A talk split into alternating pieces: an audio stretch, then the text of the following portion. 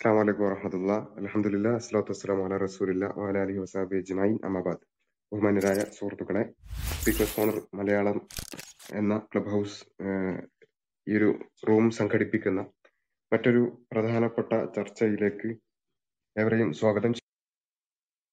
ഇൻഷാ അല്ലാഹ് ഇന്ന് നമ്മൾ ചർച്ച ചെയ്യുന്ന വിഷയം തട്ടമിടുന്നതിന്റെ ലോജിക്ക് എന്നുള്ളതാണ്. പലപ്പോഴായി ഇസ്ലാമിനെതിരെ വരുന്ന ഏറ്റവും പ്രധാനപ്പെട്ട ഒരു ആരോപണവും അല്ലെങ്കിൽ ഏറ്റവും പ്രധാനപ്പെട്ട ഒരു വിഷയമാണ് ഇസ്ലാം സ്ത്രീകളുടെ വസ്ത്രധാരണ വിഷയത്തിൽ കാണിച്ചിട്ടുള്ള പല കാര്യങ്ങൾ. അവളെ തട്ടമിടാൻ പറയുന്നു, അല്ലെങ്കിൽ അവളോട് ശരീരം മറക്കാൻ പറയുന്നു പോലെയുള്ള കാര്യങ്ങൾ. പലപ്പോഴും നമ്മൾ ദൈവാസ്തിത്വവുമായി ബന്ധപ്പെട്ടുകൊണ്ടും മറ്റു പല വിഷയങ്ങളിലും ലോജിക്കലായി ഇവരോട് സംവദിക്കുമ്പോൾ, നിരീശ്വരവാദികൾ പ്രത്യേകിച്ചും നിരീശ്വരവാദികളോട് സംവദിക്കുമ്പോൾ അവർ പറയാറുള്ളത്, ഓക്കെ, ഇതൊക്കെ നിങ്ങൾ ലോജിക്കലായി തെളിയിക്കുന്നു, ഇതിനൊക്കെ നിങ്ങൾക്ക് ലോജിക്കുണ്ട്, പക്ഷെ നിങ്ങൾക്ക് നിങ്ങളുടെ മതത്തിന്റെ ഉള്ളിലേക്ക് കടന്നു വരുമ്പോൾ, ഉദാഹരണത്തിന് മുസ്ലിം സ്ത്രീ തട്ടമിടുന്നതിന്റെ അല്ലെങ്കിൽ മറ്റേതെങ്കിലും കാര്യങ്ങളുടെ ലോജിക്ക് എന്താണ് നിങ്ങൾക്ക് പറയാനുള്ളത് എന്ന തരത്തിലുള്ള പല ചോദ്യങ്ങളും നമ്മൾ കേൾക്കാറുണ്ട്.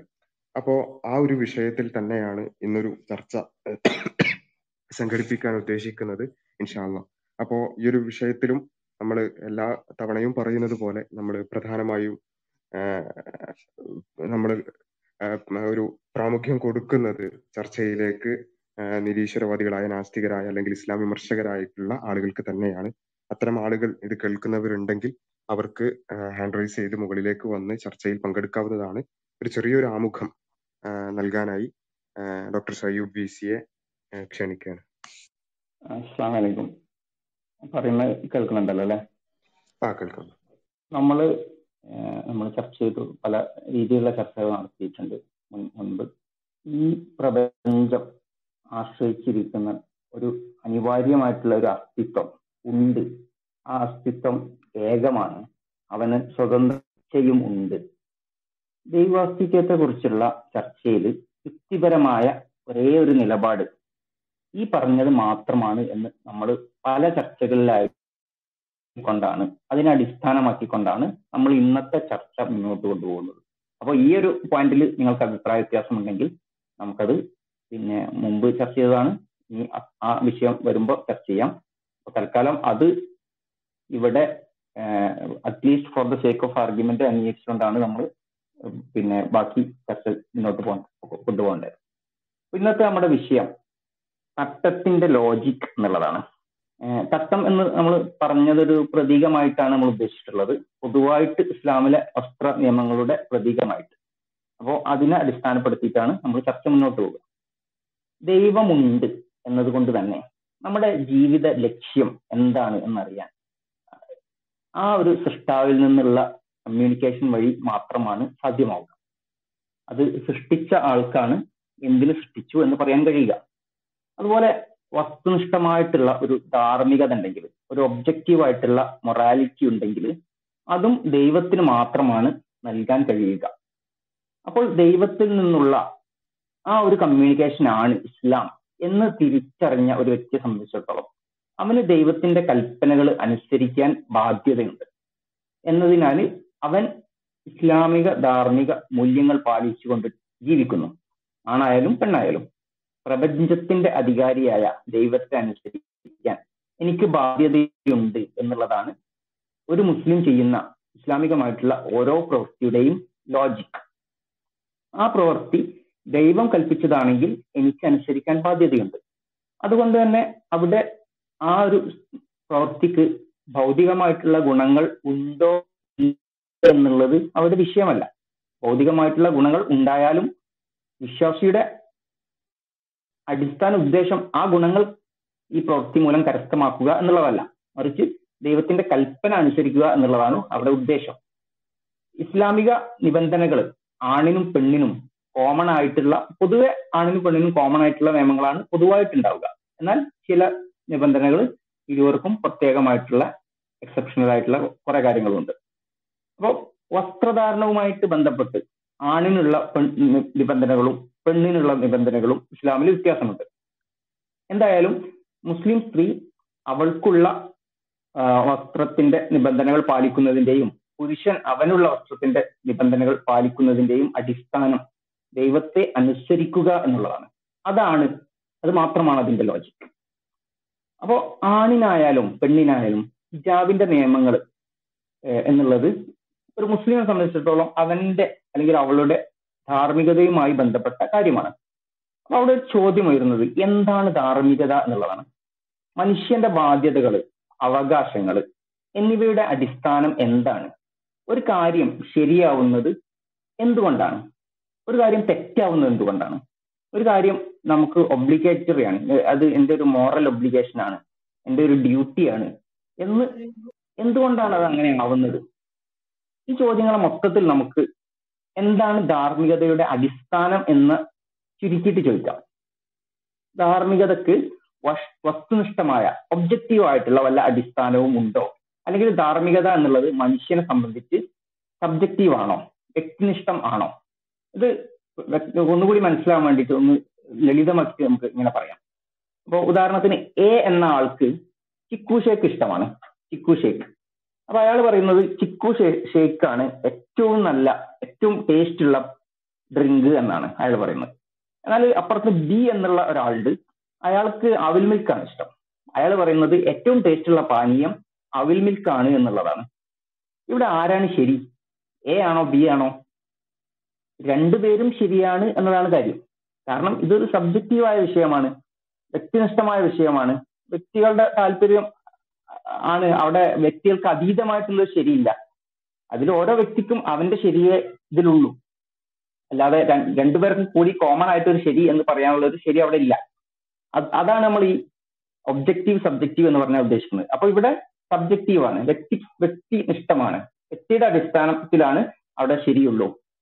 എന്നാൽ ധാർമ്മികത എന്നുള്ളത് ഇങ്ങനെയാണോ? ഇപ്പൊ നിരപരാധിയായ ഒരു ഒരു കുട്ടിയെ സി എന്ന ഒരാൾ മർദ്ദിക്കുകയാണ് എന്ന് സങ്കല്പിക്കാം. അപ്പൊ നേരത്തെ പറഞ്ഞ എ എന്ന ആള് വന്ന് പറയാണ് സി ചെയ്യുന്നത് ഓക്കെ ആണ്.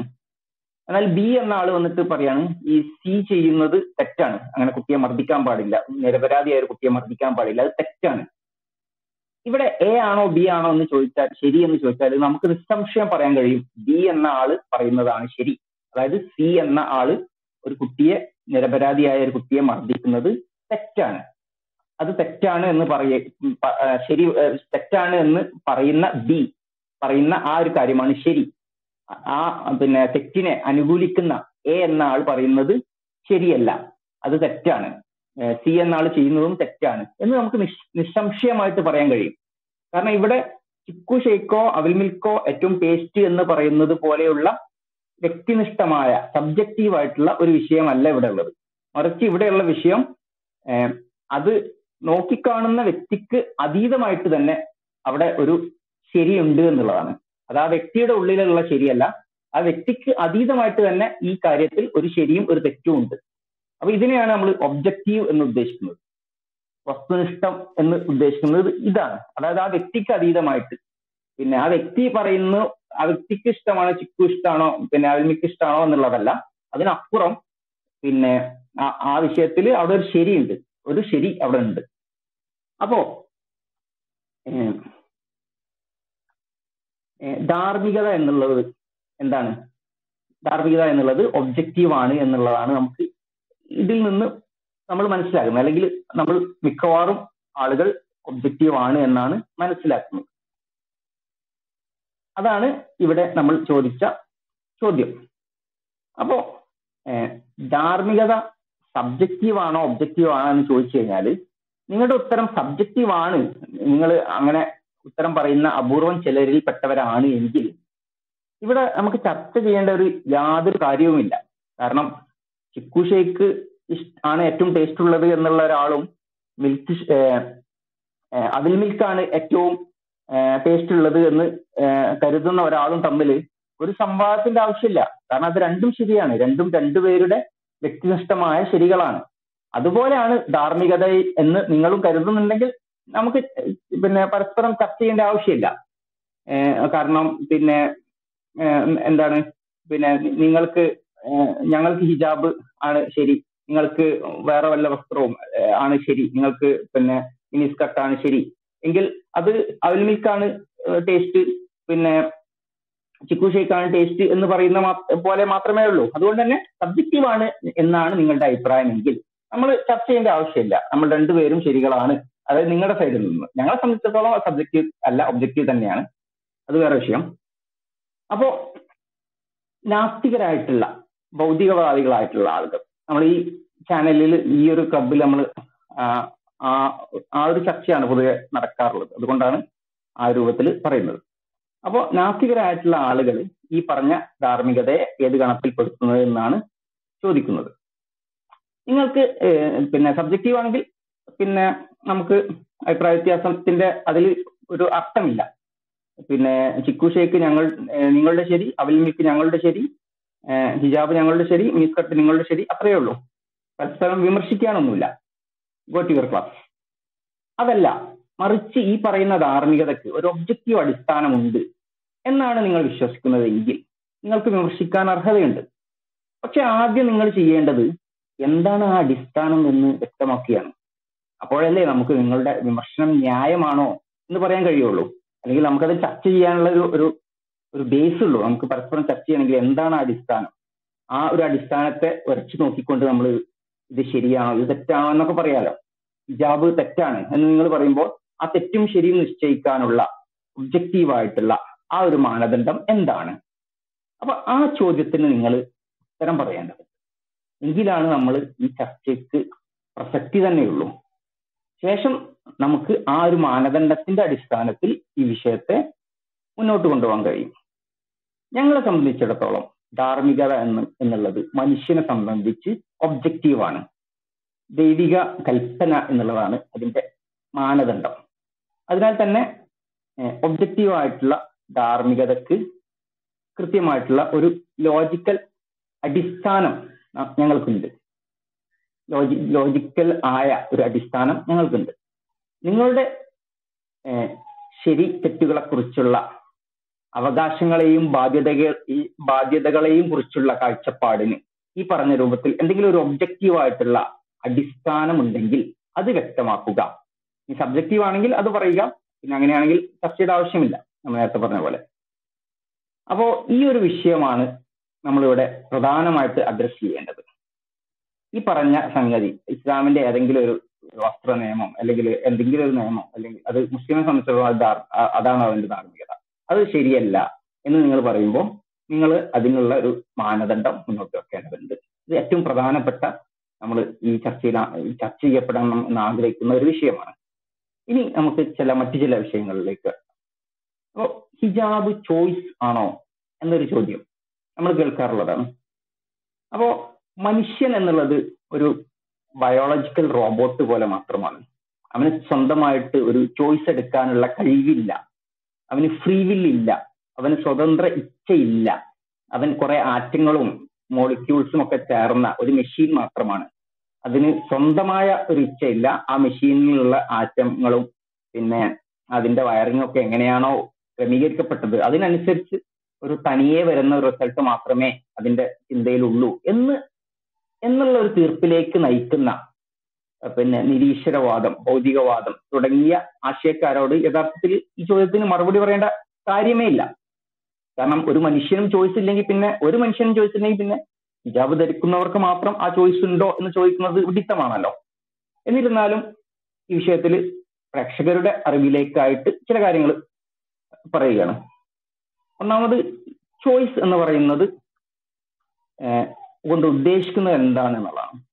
ഉദാഹരണമായിട്ട് ഇപ്പോ പിന്നെ ഇടതുവശത്ത് ഡ്രൈവ് ചെയ്യുന്ന ഒരു രാജ്യത്ത് എനിക്ക് വലതുവശത്ത് കൂടെ ഡ്രൈവ് ചെയ്യാൻ ചോയ്സ് ഉണ്ടോ ഇല്ലേ എന്ന് ചോദിച്ചാൽ നിയമലംഘനമാണ്, അതുകൊണ്ട് ചോയ്സ് ഇല്ല എന്ന് നമുക്കൊരു ഉത്തരം പറയാം. പക്ഷെ നിയമം ലംഘിച്ചുകൊണ്ട് ചെയ്യണം എന്ന് ആ വ്യക്തിക്ക് തീരുമാനിക്കാൻ കഴിയും എന്നുള്ള അർത്ഥത്തിൽ അത് ചോയ്സ് ഉണ്ട് എന്നും പറയാം. എന്നാൽ ഈ താരതമ്യത്തിൽ ചെറിയൊരു വ്യത്യാസമുണ്ട്. ഇവിടെ ഇപ്പം നിയമലംഘനം നടത്തിയാൽ അതിന്റെ ഒരു കോൺസിക്വൻസസ് നമ്മൾ ട്രാഫിക് പോലീസ് വന്ന് പിഴ പിഴ ഈടാക്കും. എന്നാൽ മതപരമായിട്ടുള്ള നിബന്ധനകളുടെ കാര്യത്തിൽ ഇത് ഈ കോൺസിക്വൻസസ് അടിസ്ഥാനപരമായിട്ട് പരലോകത്താണ് നടക്കുക എന്നുള്ളതാണ്. അപ്പോ ഇസ്ലാം വിശ്വസിക്കുന്ന, ഇസ്ലാമിലെ നിബന്ധനകൾ ഞാൻ പാലിക്കേണ്ടതുണ്ട് എന്ന് വിശ്വസിക്കുന്ന ഒരാളെ സംബന്ധിച്ചിടത്തോളം ഇസ്ലാമിലെ വസ്ത്രവുമായി ബന്ധപ്പെട്ട നിബന്ധനകൾ ആണിനായാലും പെണ്ണിനായാലും ഒരു ചോയ്സ് അല്ല, അത് നിർബന്ധമാണ്.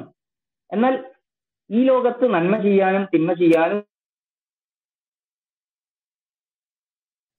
നോക്കിയാൽ അത് ചോയ്സാണ്. അതുപോലെ മതത്തിന്റെ നിബന്ധനകൾ പാലിച്ചു ജീവിക്കണമോ, മതത്തിൽ വിശ്വസിച്ചുകൊണ്ട് തന്നെ എന്നാൽ നിബന്ധനകൾ പൂർണ്ണമായും പാലിക്കാതെ ജീവിക്കണമോ, അല്ലെങ്കിൽ മതം തന്നെ വേണ്ടെന്ന് വെക്കണമോ എന്നൊക്കെ തീരുമാനിക്കുന്ന ആളുകൾ നമുക്ക് ചുറ്റിലും ഉണ്ടല്ലോ. ആ അർത്ഥത്തിൽ അത് ചോയ്സ് തന്നെയാണ് താനും, ആ ഒരു അർത്ഥത്തിൽ നോക്കിക്കഴിഞ്ഞാൽ. അപ്പോ ഇസ്ലാമിലെ വസ്ത്ര നിയമങ്ങളെ കുറിച്ച് പൊതുവെ നാസ്തികരുടെയും ഭൗതികവാദികളുടെയും ഒക്കെ ഭാഗത്തുനിന്ന് വരുന്ന ചോദ്യങ്ങൾ പലപ്പോഴും ഇപ്പോ ഇത് തെറ്റാണ്, ഇത് അടിമത്തമാണ്, ഇത് ലിംഗവിവേചനമാണ്, ഇത് മനുഷ്യാവകാശ ലംഘനമാണ്, ഇത് ചാക്കാണ്, കറുത്ത ചാക്കാണ്, ഇങ്ങനെ ഓരോ രൂപത്തിലാണ് വരാറുള്ളത്. അപ്പൊ അതിൽ ഓരോന്നിനെ നമ്മൾ എടുത്തു പരിശോധിച്ചാൽ നമുക്ക് മനസ്സിലാവും. ഇപ്പൊ ഈ കറുത്ത ചാക്ക് എന്നുള്ളതൊക്കെ ഒരു ഒരു അപഹാസമായിട്ടുള്ള സംഗതികൾ മാത്രമാണ്. ഇപ്പൊ നമുക്കൊരു ലോജിക്കലായിട്ടൊരു ആൻസർ ചെയ്യേണ്ട കാര്യമൊന്നുമില്ല.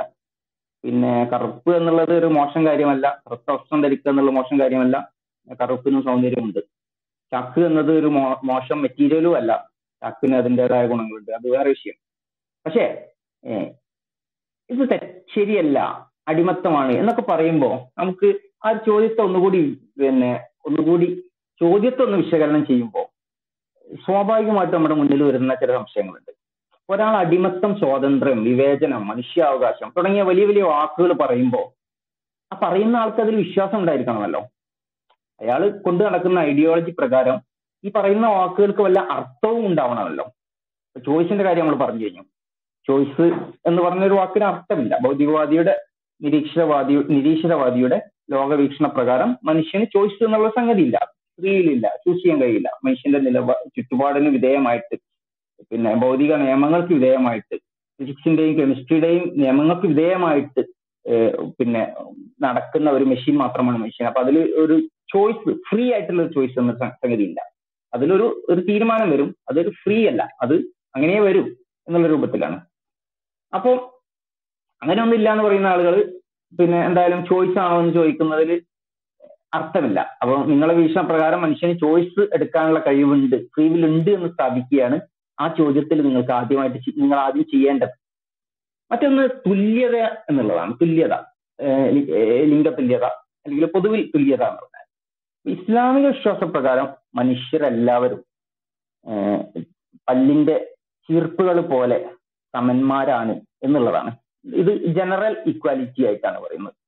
പിന്നെ അതുപോലെ തന്നെ സ്ത്രീയും പുരുഷനും പൊതുവായി പൊതുവിൽ ജനറൽ തുല്യരാണ്, ജനറൽ ഇക്വാലിറ്റി ഉണ്ട്. എന്നാൽ ചില കാര്യങ്ങളിൽ എക്സെപ്ഷൻസും ഉണ്ട്. General equality with reasonable exceptions, ഇതാണ് ഇസ്ലാമിന്റെ ഇക്കാര്യത്തിലുള്ള കാഴ്ചപ്പാട്.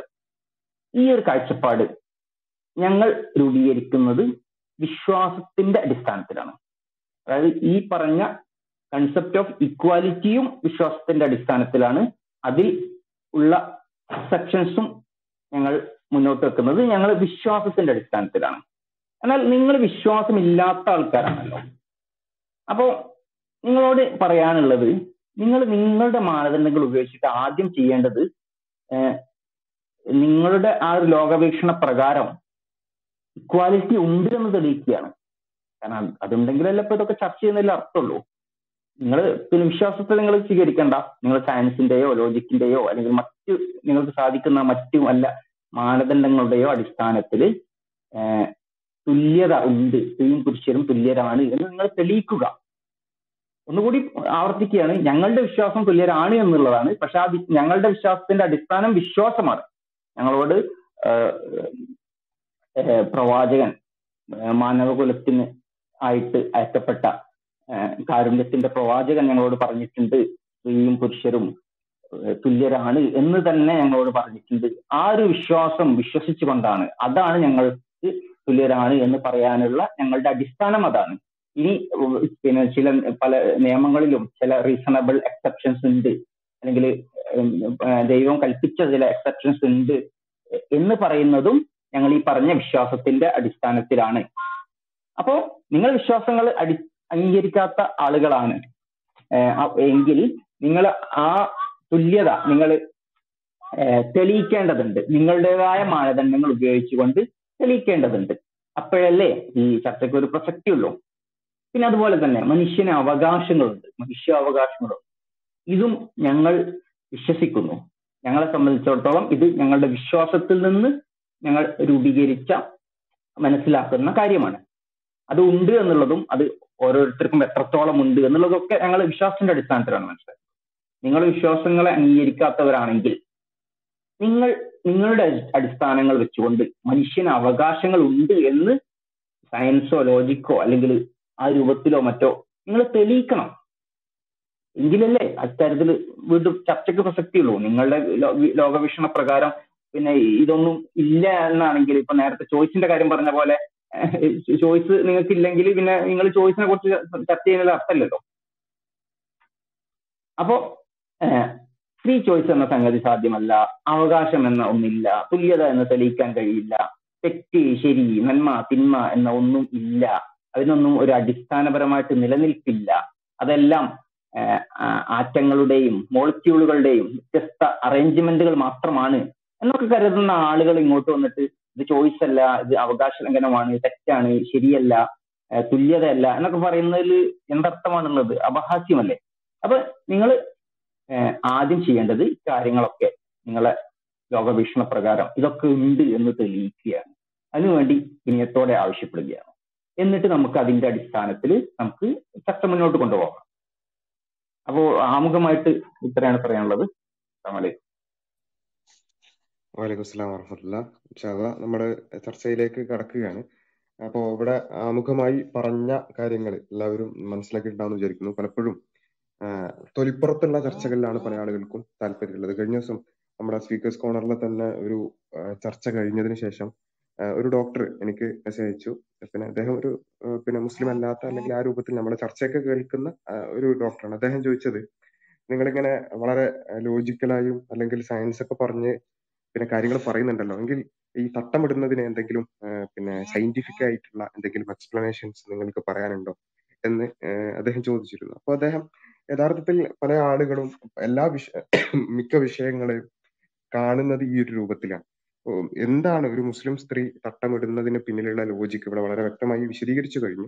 ഒരു ദൈവമുണ്ട്, ആ ദൈവം പിന്നെ പ്രവാചകൻ വഴി കമ്മ്യൂണിക്കേറ്റ് ചെയ്തിട്ടുണ്ട് നമ്മളിലേക്ക്. എന്താണ് ഒബ്ജക്റ്റീവായ മോറൽ വാല്യൂസ്, എന്താണ് ശരി, എന്താണ് തെറ്റ്, എന്താണ് ഒരു മനുഷ്യൻ, ഒരു സ്ത്രീ ആകട്ടെ പുരുഷനാകട്ടെ സ്വീകരിക്കേണ്ട വസ്ത്രധാരണ രീതി എന്ന് പിന്നെ കമ്മ്യൂണിക്കേറ്റ് ചെയ്തിട്ടുണ്ട്. അത് നമ്മളിലേക്ക് എത്തിയിട്ടുണ്ട് എന്നുള്ളതാണ് അതിന്റെ ലോജിക്ക്. ആ പിന്നെ കമ്മ്യൂണിക്കേഷൻ നമ്മളിലേക്ക് എത്തിയിട്ടുണ്ടെങ്കിൽ അത് പിന്നെ പിന്നെ സ്വീകരിക്കുക, അല്ലെങ്കിൽ അതിനോട് സമർപ്പണം ചെയ്യുക, അല്ലെങ്കിൽ അതിന് കീഴൊതുങ്ങുക എന്നുള്ളതാണ് ഏറ്റവും വലിയ ഒരു യുക്തി എന്നുള്ളതാണ് മുസ്ലിങ്ങൾ മനസ്സിലാക്കുന്നത്. അതിനപ്പുറത്തേക്കുള്ള പല ഗുണങ്ങൾ ഒരു പക്ഷെ പറ പറഞ്ഞേക്കാം. അപ്പോൾ വസ്ത്രധാരണം, സ്ത്രീയുടെ വസ്ത്രധാരണം ഈ രൂപത്തിലാകുന്നതിന് മറ്റു സോറി മറ്റു പല കാരണങ്ങൾ, മറ്റു പല ഗുണങ്ങൾ നമുക്ക് എണ്ണി എണ്ണി പറയാൻ സാധിച്ചെങ്കിൽ കൂടി, അല്ലെങ്കിൽ ഒരു ഗുണവും നമുക്ക് നേരിട്ട് കണ്ടെത്താൻ കഴിഞ്ഞിട്ടില്ലെങ്കിൽ കൂടി, അവിടെ നമ്മൾ പറയുന്ന അടിസ്ഥാനപരമായ കാരണം ഇതിന്റെ പിന്നിലുള്ള ലോജിക് എന്ന് പറയുന്നത് സമർപ്പണമാണ്, അല്ലെങ്കിൽ പിന്നെ നമ്മൾ പറയുന്നത്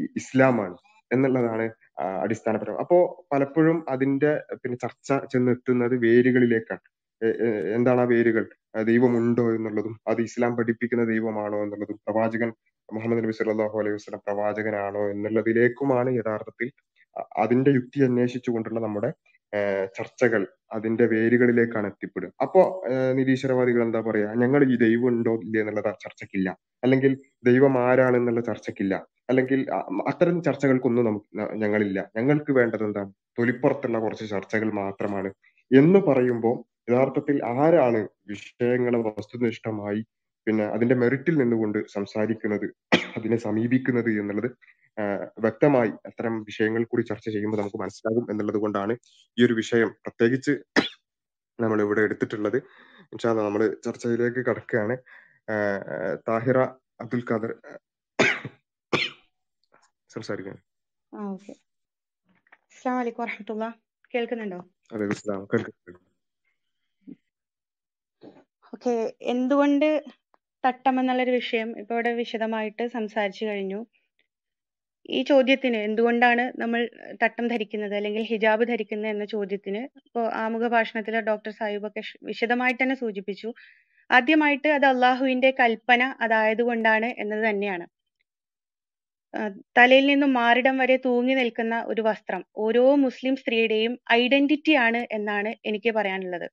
ഇവിടെ ഈ ഐഡന്റിറ്റി എന്ന പദം നമ്മൾ സാധാരണ സോഷ്യൽ മീഡിയയിലൊക്കെ ഉപയോഗിക്കുന്നത് പോലെ ചുമ്മാ എന്റെ വകയായിട്ട് പറയുന്നതല്ല, മറിച്ച് അത് അള്ളാ അള്ളാഹു തന്നെ ഉപയോഗിക്കുന്ന ഒരാശയമാണ്. സൂറത്ത് അഹ്സാബില് അള്ളാഹു ഇങ്ങനെ ഒരു ആശയം പറയുന്നുണ്ട്, യാ അയ്യുഹൻ നബിയു ഖുല്ലി അസ്വാജിക വ ബനാതിക വ നിസാഇൽ മുഅ്മിനീൻ യുദ്നീന അലൈഹിന്ന മിൻ ജലാബീബിഹിന്ന ദാലിക അദ്നാ അൻ യുറഫ്ന ഫലാ യുദൈൻ വ കാന അല്ലാഹു ഗഫൂർ റഹീമ. അവിടെ അള്ളാഹു പറയുന്നത് നബി സല്ലല്ലാഹു അലൈഹി വസല്ലമയോട് നിർദ്ദേശിക്കുകയാണ്, അങ്ങയുടെ ഭാര്യമാരോടും പെൺമക്കളോടും അതുപോലെ സത്യവിശ്വാസികളായിട്ടുള്ള മുഴുവൻ സ്ത്രീകളോടും അവരുടെ മൂടുപടങ്ങൾ അവരുടെ മുകളിലൂടെ താഴ്ത്തിയിടാൻ പറയുക എന്ന് പറയുന്നുണ്ട്. അതിനൊരു റീസൺ ആയിട്ട് പറയുന്നത് അവർ തിരിച്ചറിയപ്പെടാനും അങ്ങനെ അവർ ശല്യം ചെയ്യപ്പെടാതിരിക്കാനും വേണ്ടിയാണ് എന്നാണ്. തിരിച്ചറിയപ്പെടാനും അതുപോലെ ശല്യം ചെയ്യാതിരിക്കാനും ഏറ്റവും അനുയോജ്യമായത് ഇങ്ങനെയുള്ള ഒരു വസ്ത്രധാരണമാണ് എന്നാ എന്നാണ് അള്ളാഹു അതിനൊരു റീസൺ ആയിട്ട് പറയുന്നത്. ഇവിടെ ഈ തിരിച്ചറിയപ്പെടുക, ഒരു വേഷം കാരണം ഒരാളെ മനസ്സിലാക്കപ്പെടുക എന്ന് പറയുന്ന ഈ ഒരു കാര്യം, ഇതാണ് ഞാൻ പറഞ്ഞത്. അതുവഴി അവരെ ശല്യം ചെയ്യാതിരിക്കപ്പെടുക എന്നുള്ള ഈ ഒരു കാരണമാണ് ഞാൻ പറഞ്ഞത്. അത് അവരുടെ ഒരു ഐഡന്റിറ്റിയാണ്, മുസ്ലിം സ്ത്രീകളുടെ ഒരു ഐഡന്റിറ്റിയാണ്. മുസ്ലിം സ്ത്രീകള് പിന്നെ ഇപ്പൊ നമ്മളൊക്കെ പറയുന്നു കന്യാസ്ത്രീകളുടെയൊക്കെ വേഷം കാരണം നമ്മൾ കന്യാസ്ത്രീകളെ തിരിച്ചറിയുന്നുണ്ട്, അവരെ ആദരിക്കുന്നുണ്ട്. അതുപോലെ തന്നെയാണ് മുസ്ലിം സ്ത്രീകളുടെ വേഷവും തിരിച്ചറിയപ്പെടേണ്ടത് തന്നെയാണ്. ഞങ്ങൾ സൃഷ്ടാവിനെ മാത്രം വണങ്ങുന്ന, അവന്റെ നിയമങ്ങൾ അനുസരിച്ച് അവന് കീഴൊതുങ്ങി ജീവിക്കുന്നവരാണ് എന്നുള്ള ഒരു അറിയിപ്പാണ്. നിങ്ങളുടെ ലിബറൽ ചിന്താഗതികളോ അതുപോലെ ഇപ്പൊ സോഷ്യൽ മീഡിയയിലൊക്കെ ചില ലിബറൽ ചിന്താഗതിയുള്ള സ്ത്രീകളൊക്കെ പബ്ലിക്കായിട്ട് നിലവിളിക്കുന്ന ഒരു ഇതാണ്, നിങ്ങളെ കിട്ടുമോ എന്നുള്ള ഒരു ചോദ്യം. അപ്പൊ ഇങ്ങനെയുള്ള ചോദ്യങ്ങളും കൊണ്ട് ഞങ്ങളുടെ അടുത്തേക്ക് വരേണ്ടതില്ല, മറിച്ച് ഞങ്ങൾ അള്ളാഹുവിന്റെ നിയമം അനുസരിച്ച് ഈ ഒരു രൂപത്തിൽ മാത്രം ജീവിക്കുന്നവരാണ് എന്നുള്ള ഒരു അറിയിപ്പ് കൂടിയാണ് ഈ ഒരു വേഷം. അതാണ് അള്ളാഹു ഈ ഒരു ആയത്തിലൂടെ പറയുന്നതും, ഇങ്ങനെ വ്യക്തമായിട്ടും കവർ ചെയ്യുന്ന ഒരു വേഷം ധരിക്കുന്നത് നിങ്ങൾ മറ്റൊരു തരത്തിലുള്ള ആളുകളല്ല, കൃത്യമായും നിങ്ങൾക്കൊരു ഐഡിയോളജി ഉണ്ട്, ഒരു ഐഡന്റിറ്റി ഉണ്ട് എന്നതിന്റെ ഒരു സൂചനയാണ് ഈ ഒരു വേഷം എന്നുള്ളതാണ് ആദ്യമായിട്ട് എനിക്ക് എന്തുകൊണ്ട് തട്ടം എന്നുള്ളതിന് ഒരു റീസൺ ആയിട്ട് പറയാനുള്ളത്. ഈ ആയത്ത് ഓതുമ്പോൾ മറ്റൊരു കാര്യം ഓർമ്മ വരുന്നത്, നബി സല്ലല്ലാഹു അലൈഹി വസല്ലമയോട് പറയുന്നത് ഭാര്യമാരോടും പെൺമക്കളോടും അത് അവരുടെ വേഷം ധരിക്കുന്നത് പോലെ തന്നെ സത്യവിശ്വാസിനികളായിട്ടുള്ള മുഴുവൻ സ്ത്രീകളോടും മാന്യമായിട്ടുള്ള വേഷം ധരിക്കാൻ പറയുന്നു എന്നുള്ളതാണ്. ഇവിടെ ഞാൻ എപ്പോഴും ആലോചിക്കുന്ന ഒരു വിഷയമുണ്ട്. ഞാനൊക്കെ സോഷ്യൽ മീഡിയ നന്നായിട്ട് ഉപയോഗിക്കുന്ന ഒരാളാണ്. ഇങ്ങനെ സ്ക്രോൾ ചെയ്യുന്നതിനിടയിൽ ഒരുപാട് സ്ത്രീകളുടെ, പ്രത്യേകിച്ചും സെലിബ്രിറ്റികളുടെ ഒക്കെ ഫോട്ടോസ് കാണാറുണ്ട്. അവരുടെ നഗ്നമായിട്ടുള്ള ശരീരങ്ങൾ കാഴ്ചക്ക് വെച്ചതായിട്ടുള്ള ഫോട്ടോസ് ഒക്കെ കാണും. അപ്പൊ അതിന്റെ താഴെയുള്ള കമന്റ്സ് ഒരു കൗതുകം കൊണ്ട് വായിച്ചു നോക്കുമ്പോൾ ഒരുപാട് പേരിടുന്ന കമന്റ്സ്, ആ കമന്റ്സ് എന്ന് പറഞ്ഞാൽ ഒരു പബ്ലിക് പ്ലാറ്റ്ഫോമില് എനിക്കത് പറയാൻ നാണയ നാണുണ്ട്, ആ രീതിയിലുള്ള കമന്റ്സ് ആണ് ഇത്തരം ഫോട്ടോകളുടെയൊക്കെ താഴെ വരാം.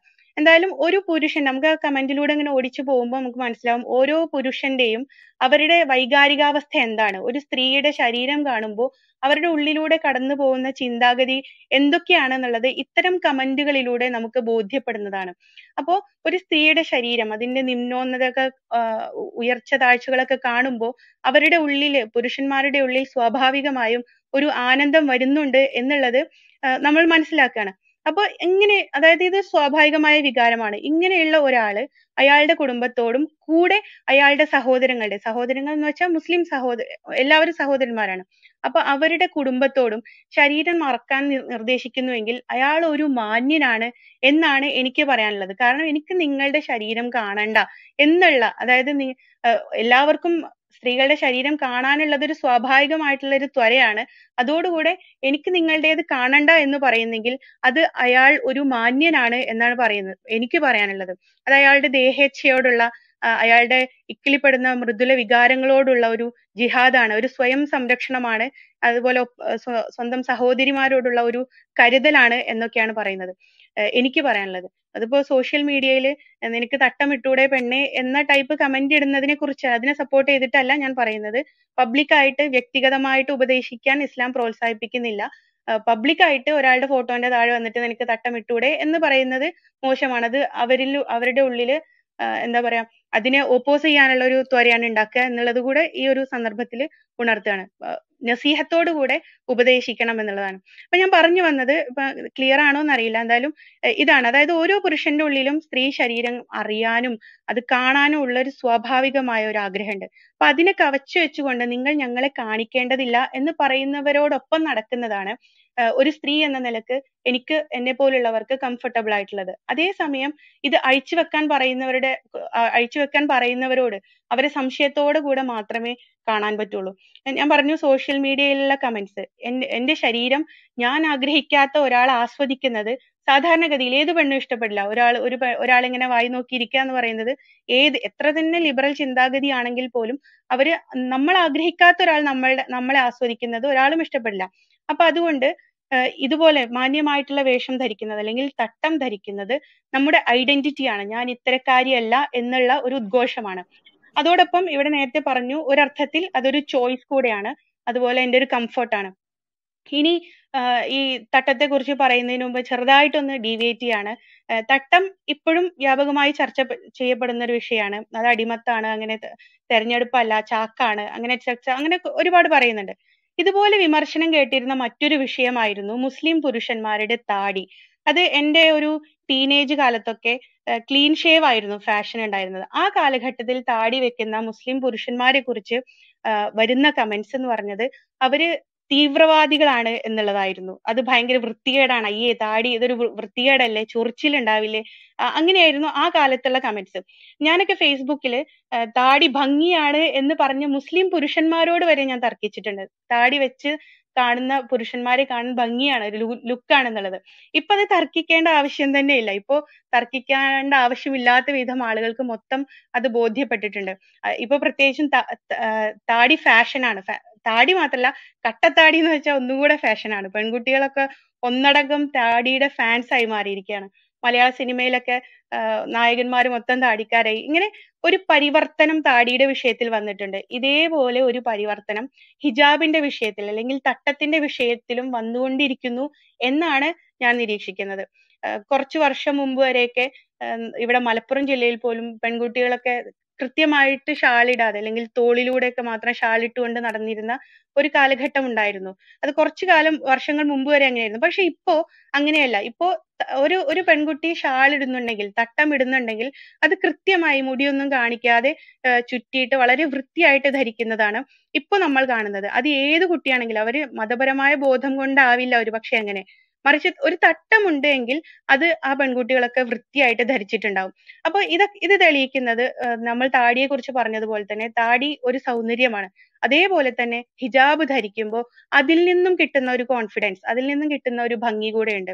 താടി വർഗീയതയിൽ നിന്ന് ലുക്കിന്റെ ഒരു പ്രതീകമായതുപോലെ തന്നെ ഹിജാബും ഇതുപോലെ ഒരു ലുക്കിന്റെയും കൂടെ പ്രതീകമാണ് എന്നുള്ളത് ഈ ന്യൂ ജനറേഷൻ പെൺകുട്ടികളൊക്കെ ഇങ്ങനെ അവരുടെ അവര് ഒരുപക്ഷെ ബാക്കി വിഷയങ്ങളൊന്നും ഇസ്ലാം പ്രാക്ടീസ് ചെയ്യുന്നുണ്ടാവില്ല എങ്കിൽ കൂടെയും ഹിജാബ് ധരിക്കുന്നത് അതൊരു ഒരു ലുക്ക് കൂടെയാണ് എന്നുള്ളത് ഞാൻ എടുത്തു പറയാണ്. ഇവിടെ ഹിജാബിന്റെ ഇപ്പോഴത്തെ ഒരു ലോജിക്ക് എന്ന രൂപത്തിലാണ് ഇത് പറയുന്നത്, ഒരു പബ്ലിക് ആക്സെപ്റ്റൻസ് ഉള്ള ഒരു ഒരു ഒരു ലോജിക്ക് എന്ന രൂപത്തിൽ. പക്ഷെ ഇസ്ലാമിനകത്ത് ഈ ഒരു നിയത്ത് എത്രമാത്രം സ്വീകരിക്കപ്പെടും എന്നുള്ളത് മറ്റൊരു വിഷയമാണ്. നമ്മുടെ നിയത്ത് അനുസരിച്ചാണ് കർമ്മങ്ങൾക്ക് പ്രതിഫലം കിട്ടുക. അപ്പൊ ഇസ്ലാമികമായിട്ട് എന്റെ ശരീരം മറക്കുക എന്നുള്ള ഉദ്ദേശം കൊണ്ടാണെങ്കിൽ അത് വേറെ രൂപത്തിലാണ്. പക്ഷെ ഇങ്ങനെയാണെങ്കിൽ പോലും ഹിജാബ് എന്നുള്ളത് ഒരു പബ്ലിക്കലി ആക്സെപ്റ്റ് ചെയ്യേണ്ട ഒരു കാര്യമാണ് എന്നുള്ളതാണ് ഞാൻ ഇപ്പൊ പറയുന്നത്. അപ്പൊ തട്ടം ഒന്നിനും തടസ്സമല്ല എന്നാണ് പറയുന്നത്. ഇപ്പോ ഇന്ന് ഇന്ന് ഞാൻ ഫേസ്ബുക്കിൽ എവിടെ സ്ക്രോൾ ചെയ്യുന്ന സമയത്ത് കാംബ്രിഡ്ജ് യൂണിവേഴ്സിറ്റിയിൽ നിന്ന് ബിരുദം വാങ്ങുന്ന ഒരു ഹിജാബ് ധാരിണിയായ ഒരു പെൺകുട്ടിയെ കണ്ടു. ഇങ്ങനെ എവിടെയും ഹിജാബ് ധാരിണികളായ പെൺകുട്ടികൾ ഉയർന്നു വരുന്ന ഒരു കാലഘട്ടം കൂടിയാണ്. അപ്പോ ഹിജാബ് അല്ലെങ്കിൽ തട്ടം ഒരു അടിമത്തമല്ല, ഞങ്ങളുടെ ചിന്തയെ അത് അത് മോശമായിട്ട് സ്വാധീനിക്കുക അല്ലെങ്കിൽ അത് തടസ്സം നിൽക്കുകയോ ചെയ്യുന്നില്ല എന്നുള്ള കാര്യമാണ് പറയുന്നത്. പിന്നെ ഡോക്ടർ സായൂബ് ഇവിടെ സ്ത്രീ സൂചിപ്പിച്ചു, സ്ത്രീകളുടെയും പുരുഷന്മാരുടെയും തുല്യതയെ കുറിച്ച് ഇവിടെ സംസാരിച്ചു. അപ്പോ ആ ഒരു തുല്യതയെ കുറിച്ച് പറയുമ്പോൾ എനിക്ക് ഒരു കാര്യം അതിലേക്ക് കൂട്ടിച്ചേർക്കാനുള്ളത്, പുരുഷന്റെ വേഷത്തിലുള്ള മാറ്റവും സ്ത്രീയുടെ വേഷത്തിലുള്ള മാറ്റവും എന്തുകൊണ്ടാണെന്ന് പല കാഴ്ചകളും കാണുന്ന സമയത്ത് ഞാൻ ചിന്തിക്കാറുണ്ട്. ഇപ്പോ ഫിലിംസിന്റെയും അല്ലെങ്കിൽ ടിക്ടോക്ക് വീഡിയോസ് അല്ലെങ്കിൽ റീൽസിന്റെ ഒക്കെ ഒരു കാലഘട്ടമാണല്ലോ. അപ്പൊ ആണും പെണ്ണും ചേർന്ന് ചെയ്യുന്ന ചെറിയ ചെറിയ ഓരോ ക്ലിപ്പുകളൊക്കെ കാണുന്ന സമയത്ത്, അല്ലെങ്കിൽ കുറെ മുമ്പ് ഞാൻ ഒരു ഫിലിമിലുള്ള ഒരു ഗാനം, ഒരു പാട്ട് സീൻ കണ്ടിരുന്നു. അതില് നിറയെ മഞ്ഞു മൂടി കിടക്കുന്ന ഒരു സ്ഥലത്ത് വെച്ചിട്ടുള്ള ഒരു പാട്ടാണ്. അപ്പൊ ആ സീനില് പുരുഷൻ, നായക കഥാപാത്രം പൂർണ്ണമായിട്ടും മറയുന്ന, അയാൾക്ക് കംഫർട്ടബിൾ ആ ഒരു മഞ്ഞില് ഒരാൾ ധരിക്കേണ്ടത് ഏത് രൂപത്തിലുള്ള വേഷമാണോ അത് മുഴുവൻ ധരിച്ചിട്ടുണ്ട്. എന്നാൽ അതേ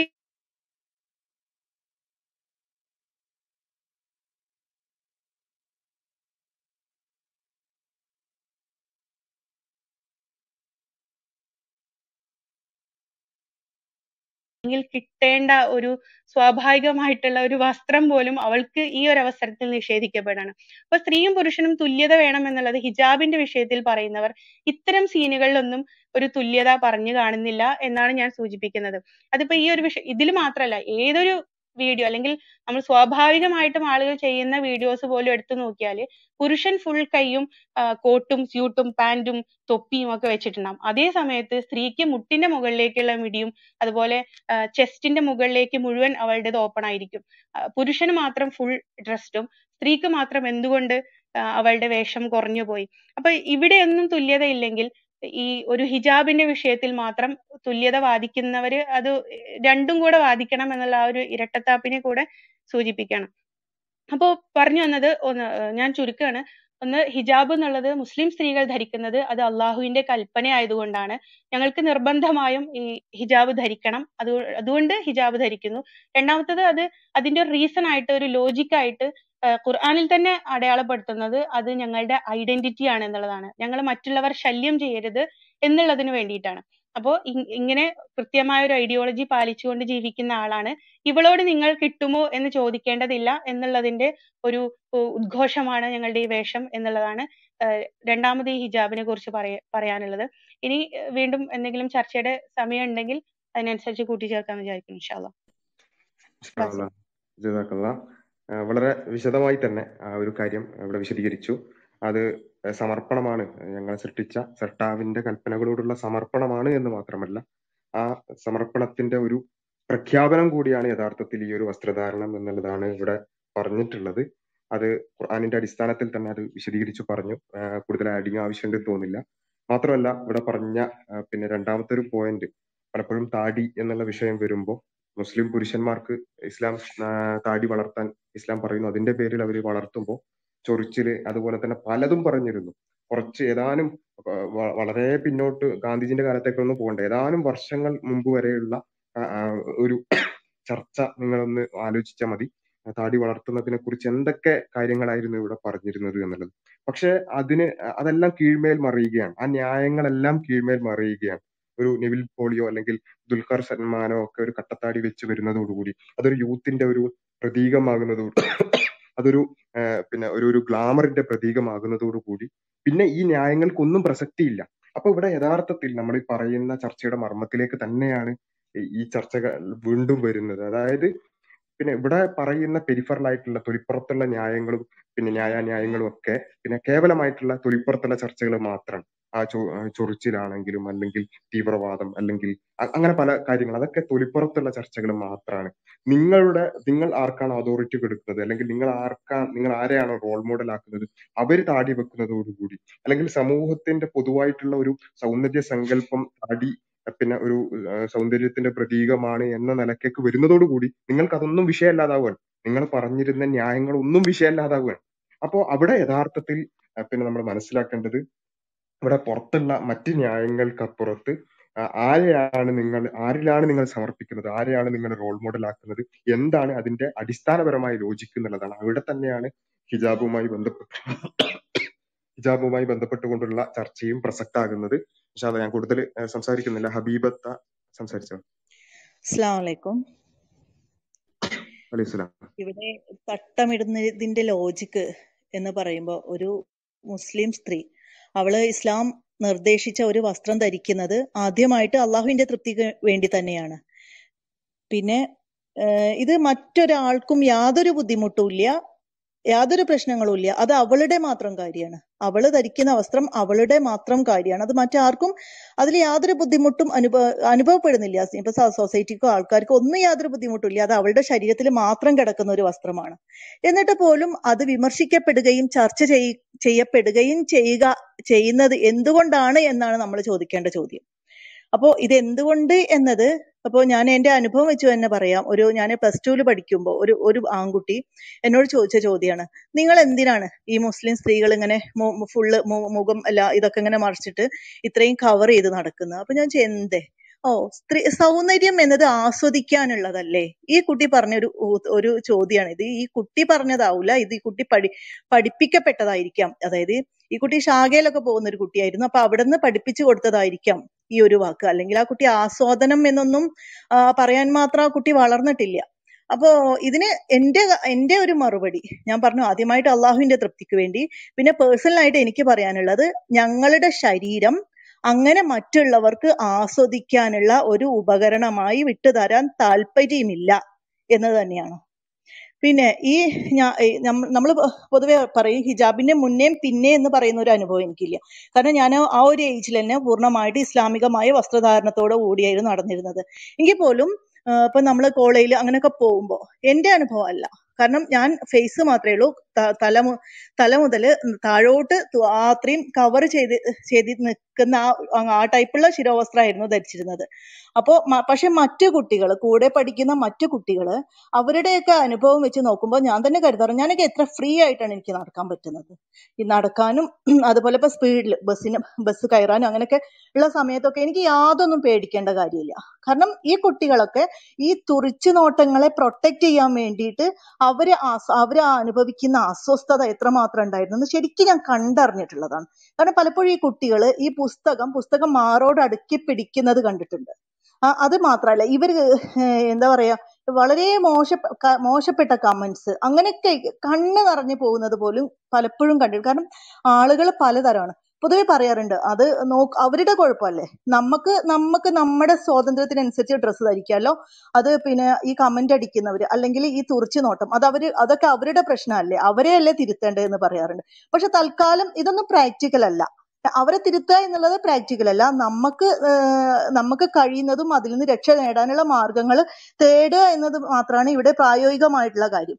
അല്ലാതെ മറ്റുള്ളവരെ തിരുത്താൻ അങ്ങനെ അത്ര പെട്ട, കാരണം പല പല ടൈപ്പ് ആൾക്കാരാണ്. അപ്പൊ അവരെ അവരൊന്നും തിരുത്താൻ നമുക്ക് കഴിയണമെന്നില്ല. പിന്നെ ഒരു സെക്കൻഡ് ഇതിനെ കുറിച്ച് മാത്രം പറയാണ്. നമ്മുടെ വണ്ടികൾ ഇപ്പോ സൺ കൺട്രോൾ ഫിലിം ഒട്ടിക്കാൻ പാടില്ല എന്ന് പറയും. ഒരു മിനിറ്റ്, ഹബീബ സംസാരിക്കുന്നതിന്റെ ഇടയിൽ കയറരുത്, അവരവരുടെ പോയിന്റ് പൂർത്തിയാക്കിക്കോട്ടെ. നമുക്ക് രണ്ട് രണ്ടു വാക്കും കൂടെ കൂട്ടി ചേർക്കട്ടെ. എനിക്ക് അതോടൊപ്പം പറയാനുള്ളത്, ഇപ്പൊ ഞാൻ ഞാൻ പറഞ്ഞു പ്ലസ് ടുവിൽ പഠിക്കുന്ന ആ സമയത്ത് ആ കുട്ടി വിമർശിച്ച കാര്യം ഞാൻ പറഞ്ഞു. അതോടൊപ്പം ഞാൻ കൂട്ടിച്ചേർത്ത് പറയണം, അവിടെ നമുക്ക് ഓവറോൾ ചാമ്പ്യൻഷിപ്പ് ജില്ലാ തലത്തിൽ ആ പ്രാവശ്യം കിട്ടിയിട്ടുണ്ടായിരുന്നു. അത് ഒരുവിധം ആ ഒരു ഇത് കിട്ടിയത് ഫുള്ള് മുസ്ലിം പെൺകുട്ടികൾ തന്നെയായിരുന്നു. അവരുടെ കഴിവുകളും പലതിലും അവർ തന്നെയായിരുന്നു മുന്നോട്ട് മുന്നിൽ നിന്നിരുന്നത്. ഇപ്പൊ താഹിറ പറഞ്ഞ ഒരു പോയിന്റ് വെച്ച് തന്നെ ഞാൻ പറയാണ്, ഹിജാബ് അതായത് മുസ്ലിം ഇസ്ലാമികമായ വസ്ത്രധാരണം മുസ്ലിം സ്ത്രീയുടെ ചിന്തക്കോ ബുദ്ധിക്കോ സാമൂഹ്യ ഇടപെടലുകൾക്കോ യാതൊരു തടസ്സവും സൃഷ്ടിക്കുന്നില്ല. അതോടൊപ്പം അവൾക്ക് ഒരു വ്യക്തമായിട്ട് അവൾക്കൊരു വ്യക്തിത്വം പകർന്നു നൽകുകയാണ് ഇസ്ലാമികമായ വസ്ത്രധാരണം ചെയ്യുന്നത് ചെയ്യുന്നത് അതോടൊപ്പം ചെറിയൊരു പോയിന്റ് കൂടി കൂട്ടിച്ചേർക്കുകയാണ്, ഇപ്പോൾ സ്ത്രീകളും പുരുഷന്മാരും സൊസൈറ്റിയിൽ എങ്ങനെയാണ് എന്നുള്ളത്.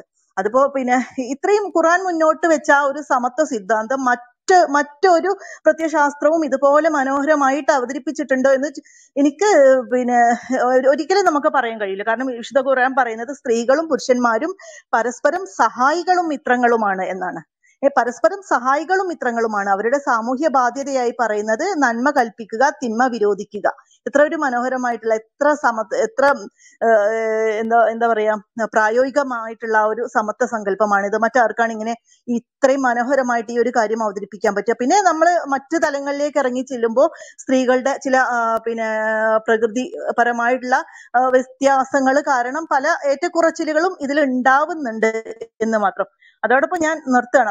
അതോടൊപ്പം എനിക്ക് പറയാൻ ലാസ്റ്റായിട്ട് എനിക്ക് പറയാനുള്ളത്, ഇസ്ലാം ഒരു മാർഗനിർദ്ദേശം, ഒരു വസ്ത്രധാരണം സ്ത്രീകൾക്ക് നിർദ്ദേശിച്ചിട്ടുണ്ടെങ്കിൽ അത് അവളുടെ സുരക്ഷയെ മുൻനിർത്തിയാണ്. ഈ സ്ത്രീക്ക് ഒരു അവളുടെ സുരക്ഷ ഉറപ്പാക്കിക്കൊണ്ടുള്ള സ്വാതന്ത്ര്യമാണ് ഇസ്ലാം. ഓക്കെ, ഇൻഷാ അല്ലാഹ് വളരെ വിശദമായി ഹബീബത്തായും കാര്യങ്ങൾ വിശദീകരിച്ചു. ഇൻഷാ അല്ലാഹ് ഇനി നമ്മൾ ചർച്ചയിലേക്ക് പോവുകയാണ്. ഇവിടെ നമ്മൾ ഹിജാബിന്റെ ലോജിക് എന്ന് ഉള്ള ഒരു ചർച്ചയിൽ നമ്മൾ പ്രധാനമായും പറഞ്ഞിട്ടുള്ള കാര്യങ്ങൾ, പിന്നെ അത് സ്രഷ്ടാവിനുള്ള സമർപ്പണമാണ്. ആ സ്രഷ്ടാവിൽ നിന്നുള്ള ആദ്യം ഒരു ദൈവമുണ്ട്, ആ ദൈവം കമ്മ്യൂണിക്കേറ്റ് ചെയ്തിട്ടുണ്ട് നമ്മളിലേക്ക് ഒബ്ജക്റ്റീവായിട്ടുള്ള മോറൽ വാല്യൂസ്, അത് അതിനെ സമർപ്പിക്കുക എന്നുള്ളതാണ്. അങ്ങനെ ഒരു ദൈവം ഉണ്ടെങ്കിൽ ആ ദൈവം പിന്നെ പ്രവാചകനിലൂടെ മുഹമ്മദ് നബിയിലൂടെ ഇത്തരമൊരു കാര്യം കൺവേ ചെയ്തിട്ടുണ്ടെങ്കിൽ അതിന് സമർപ്പിക്കുക, പൂർണ്ണമായും കീഴൊതുങ്ങുക എന്നുള്ളത് തന്നെയാണ് ഏറ്റവും വലിയ യുക്തി എന്നുള്ളതാണ്. അത് അതാണ് ഹിജാബ് ധരിക്കുന്നതായാലും അല്ലെങ്കിൽ പിന്നെ മറ്റേത് ഇസ്ലാമിക കർമ്മങ്ങളായാലും ആചാരങ്ങളായാലും അനുഷ്ഠാനങ്ങളായാലും ചെയ്യുന്നതിന് പിന്നിലുള്ള യുക്തി എന്നുള്ളതാണ് നമ്മളിവിടെ പറഞ്ഞിട്ടുള്ളത്. അവിടെ എല്ലാം അറിയുന്ന പടച്ചവനിൽ നിന്നുള്ള നിയമങ്ങളായതുകൊണ്ടും ഒബ്ജക്റ്റീവായ മോറൽ വാല്യൂസ് ആയതുകൊണ്ടുമാണ് നമ്മളത് പിന്നെ പാലിക്കുന്നത്. അതിനപ്പുറത്തേക്കുള്ള ലോജിക്കുകളെ കുറിച്ചുള്ള ചർച്ചകൾ നമ്മുടെ നമുക്ക് ഈ ഒരു ചർച്ചയിൽ പങ്കെടുക്കുന്നവരാകട്ടെ അല്ലാത്തവരാകട്ടെ നമ്മളെല്ലാവരും നമ്മുടെ അറിവിനെ അറിവിന്റെ പരിമിതിയെ കുറിച്ച് ബോധവാന്മാരായിരിക്കും എന്ന് തന്നെയാണ് ഞാൻ കരുതുന്നത്. നമുക്കാർക്കും ഈ ചർച്ചയിൽ പങ്കെടുക്കുന്ന എനിക്കോ നിങ്ങൾക്കാർക്കുമോ പൂർണ്ണമായ അറിവ് ഏതെങ്കിലും ഒരു വിഷയത്തിൽ, ഇപ്പോ സ്ത്രീയുടെ വസ്ത്രധാരണം എങ്ങനെയായി, അല്ലെങ്കിൽ സ്ത്രീയെ കാണുമ്പോൾ പുരുഷൻ എന്താണ് തോന്നുക, അല്ലെങ്കിൽ പുരുഷനും സ്ത്രീയും ഒരു സമൂഹത്തിൽ ജീവിക്കുമ്പോൾ എന്തൊക്കെ പിന്നെ മര്യാദകളാണ് പരസ്പരം പാലിക്കേണ്ടത് എന്ന തരത്തിലാകട്ടെ ഏതൊരു വിഷയത്തിലാകട്ടെ പൂർണ്ണമായ അറിവ് നമുക്കാർക്കുമില്ല. അപ്പോ അതുകൊണ്ട് തന്നെ ഏതൊരു വിഷയത്തിലുമുള്ള അതിന്റെ പിന്നെ പെരിഫറൽ ആയിട്ടുള്ള ലോജിക്ക് ചർച്ച ചെയ്യുന്നതിൽ കൂടുതൽ അർത്ഥമില്ല. അപ്പോ പിന്നെ നമുക്ക് ഒരുപാട് കാര്യങ്ങൾ ഈ രൂപത്തിൽ നമ്മുടെ പരിമിതമായ അറിവ് വെച്ച് നമുക്ക് മനസ്സിലാക്കാൻ സാധിക്കുമെന്നുള്ളത് ശരി തന്നെയാണ്. ഇപ്പൊ ഇവിടെ വിശദീകരിക്കപ്പെട്ട ഒരുപാട് കാര്യങ്ങൾ, ഒരു സ്ത്രീയെ കാണുമ്പോൾ അല്ലെങ്കിൽ സ്ത്രീയുടെ നഗ്നത കാണുമ്പോൾ പുരുഷനിൽ ഉണ്ടാകുന്ന ബയോളജിക്കൽ ആയിട്ടുള്ള മാറ്റങ്ങൾ തന്നെ ഒരുപാട് നമുക്ക് കണ്ടെത്താൻ സാധിക്കും. അതൊക്കെ നമുക്ക് പിന്നെ ഒരു പിന്നെ ഒരു ആഡിങ് ആയി മാത്രം, അല്ലെങ്കിൽ അതൊരു പിന്നെ കൂടുതലായി മനസ്സിലാക്കാനുള്ള കുറച്ച് കാര്യങ്ങളായി മാത്രം മനസ്സിലാക്കുക എന്നതിനപ്പുറത്ത് ഇതിന്റെ അടിസ്ഥാനപരമായ യുക്തി എന്ന് പറയുന്നത് ദൈവത്തിനുള്ള ദൈവത്തിന്റെ കൽപ്പനകളോടുള്ള സമർപ്പണം തന്നെയാണ് എന്നുള്ളത് ഇവിടെ വിശദീകരിച്ചു കഴിഞ്ഞു. നമുക്ക് ചർച്ചയിലേക്ക് കടക്കാൻ തോന്നുന്നു.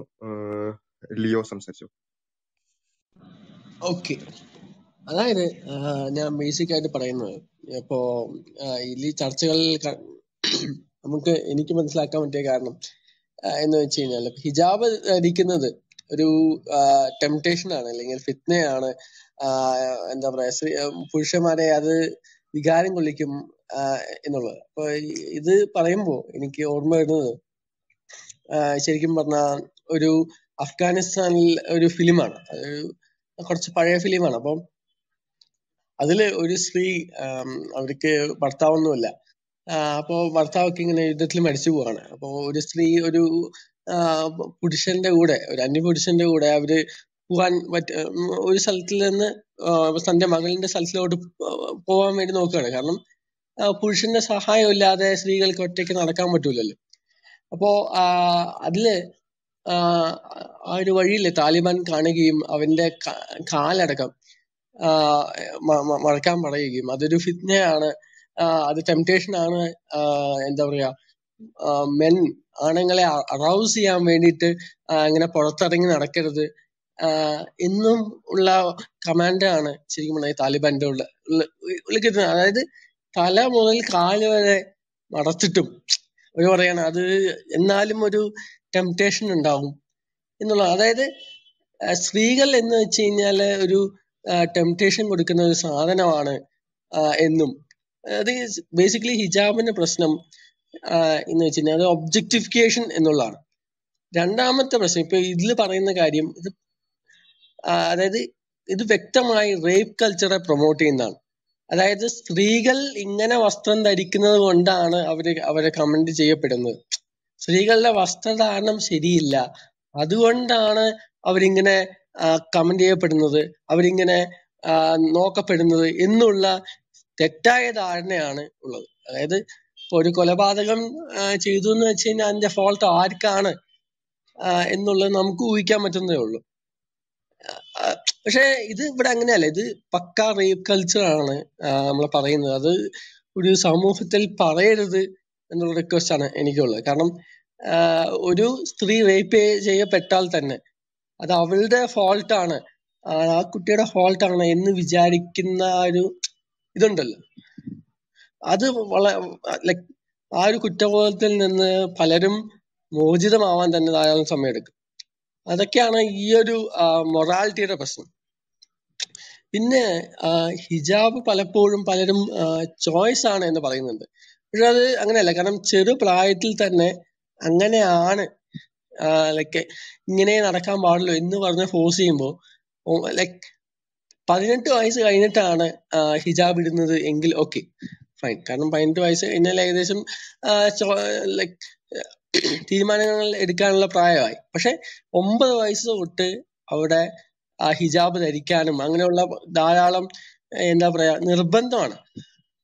ഇപ്പോൾ ഈ പതിനൊന്ന് വയസ്സുള്ള ഒരു കുട്ടി മെഡിക്കൽ സഹായം കിട്ടാതെ മരിച്ചു എന്ന് പറയുന്നുണ്ട്. അപ്പൊ ആ കുട്ടിയുടെ ഫോട്ടോയിൽ പോലും ആ കുട്ടി ഹിജാബ് ഇട്ടിട്ടുണ്ട്.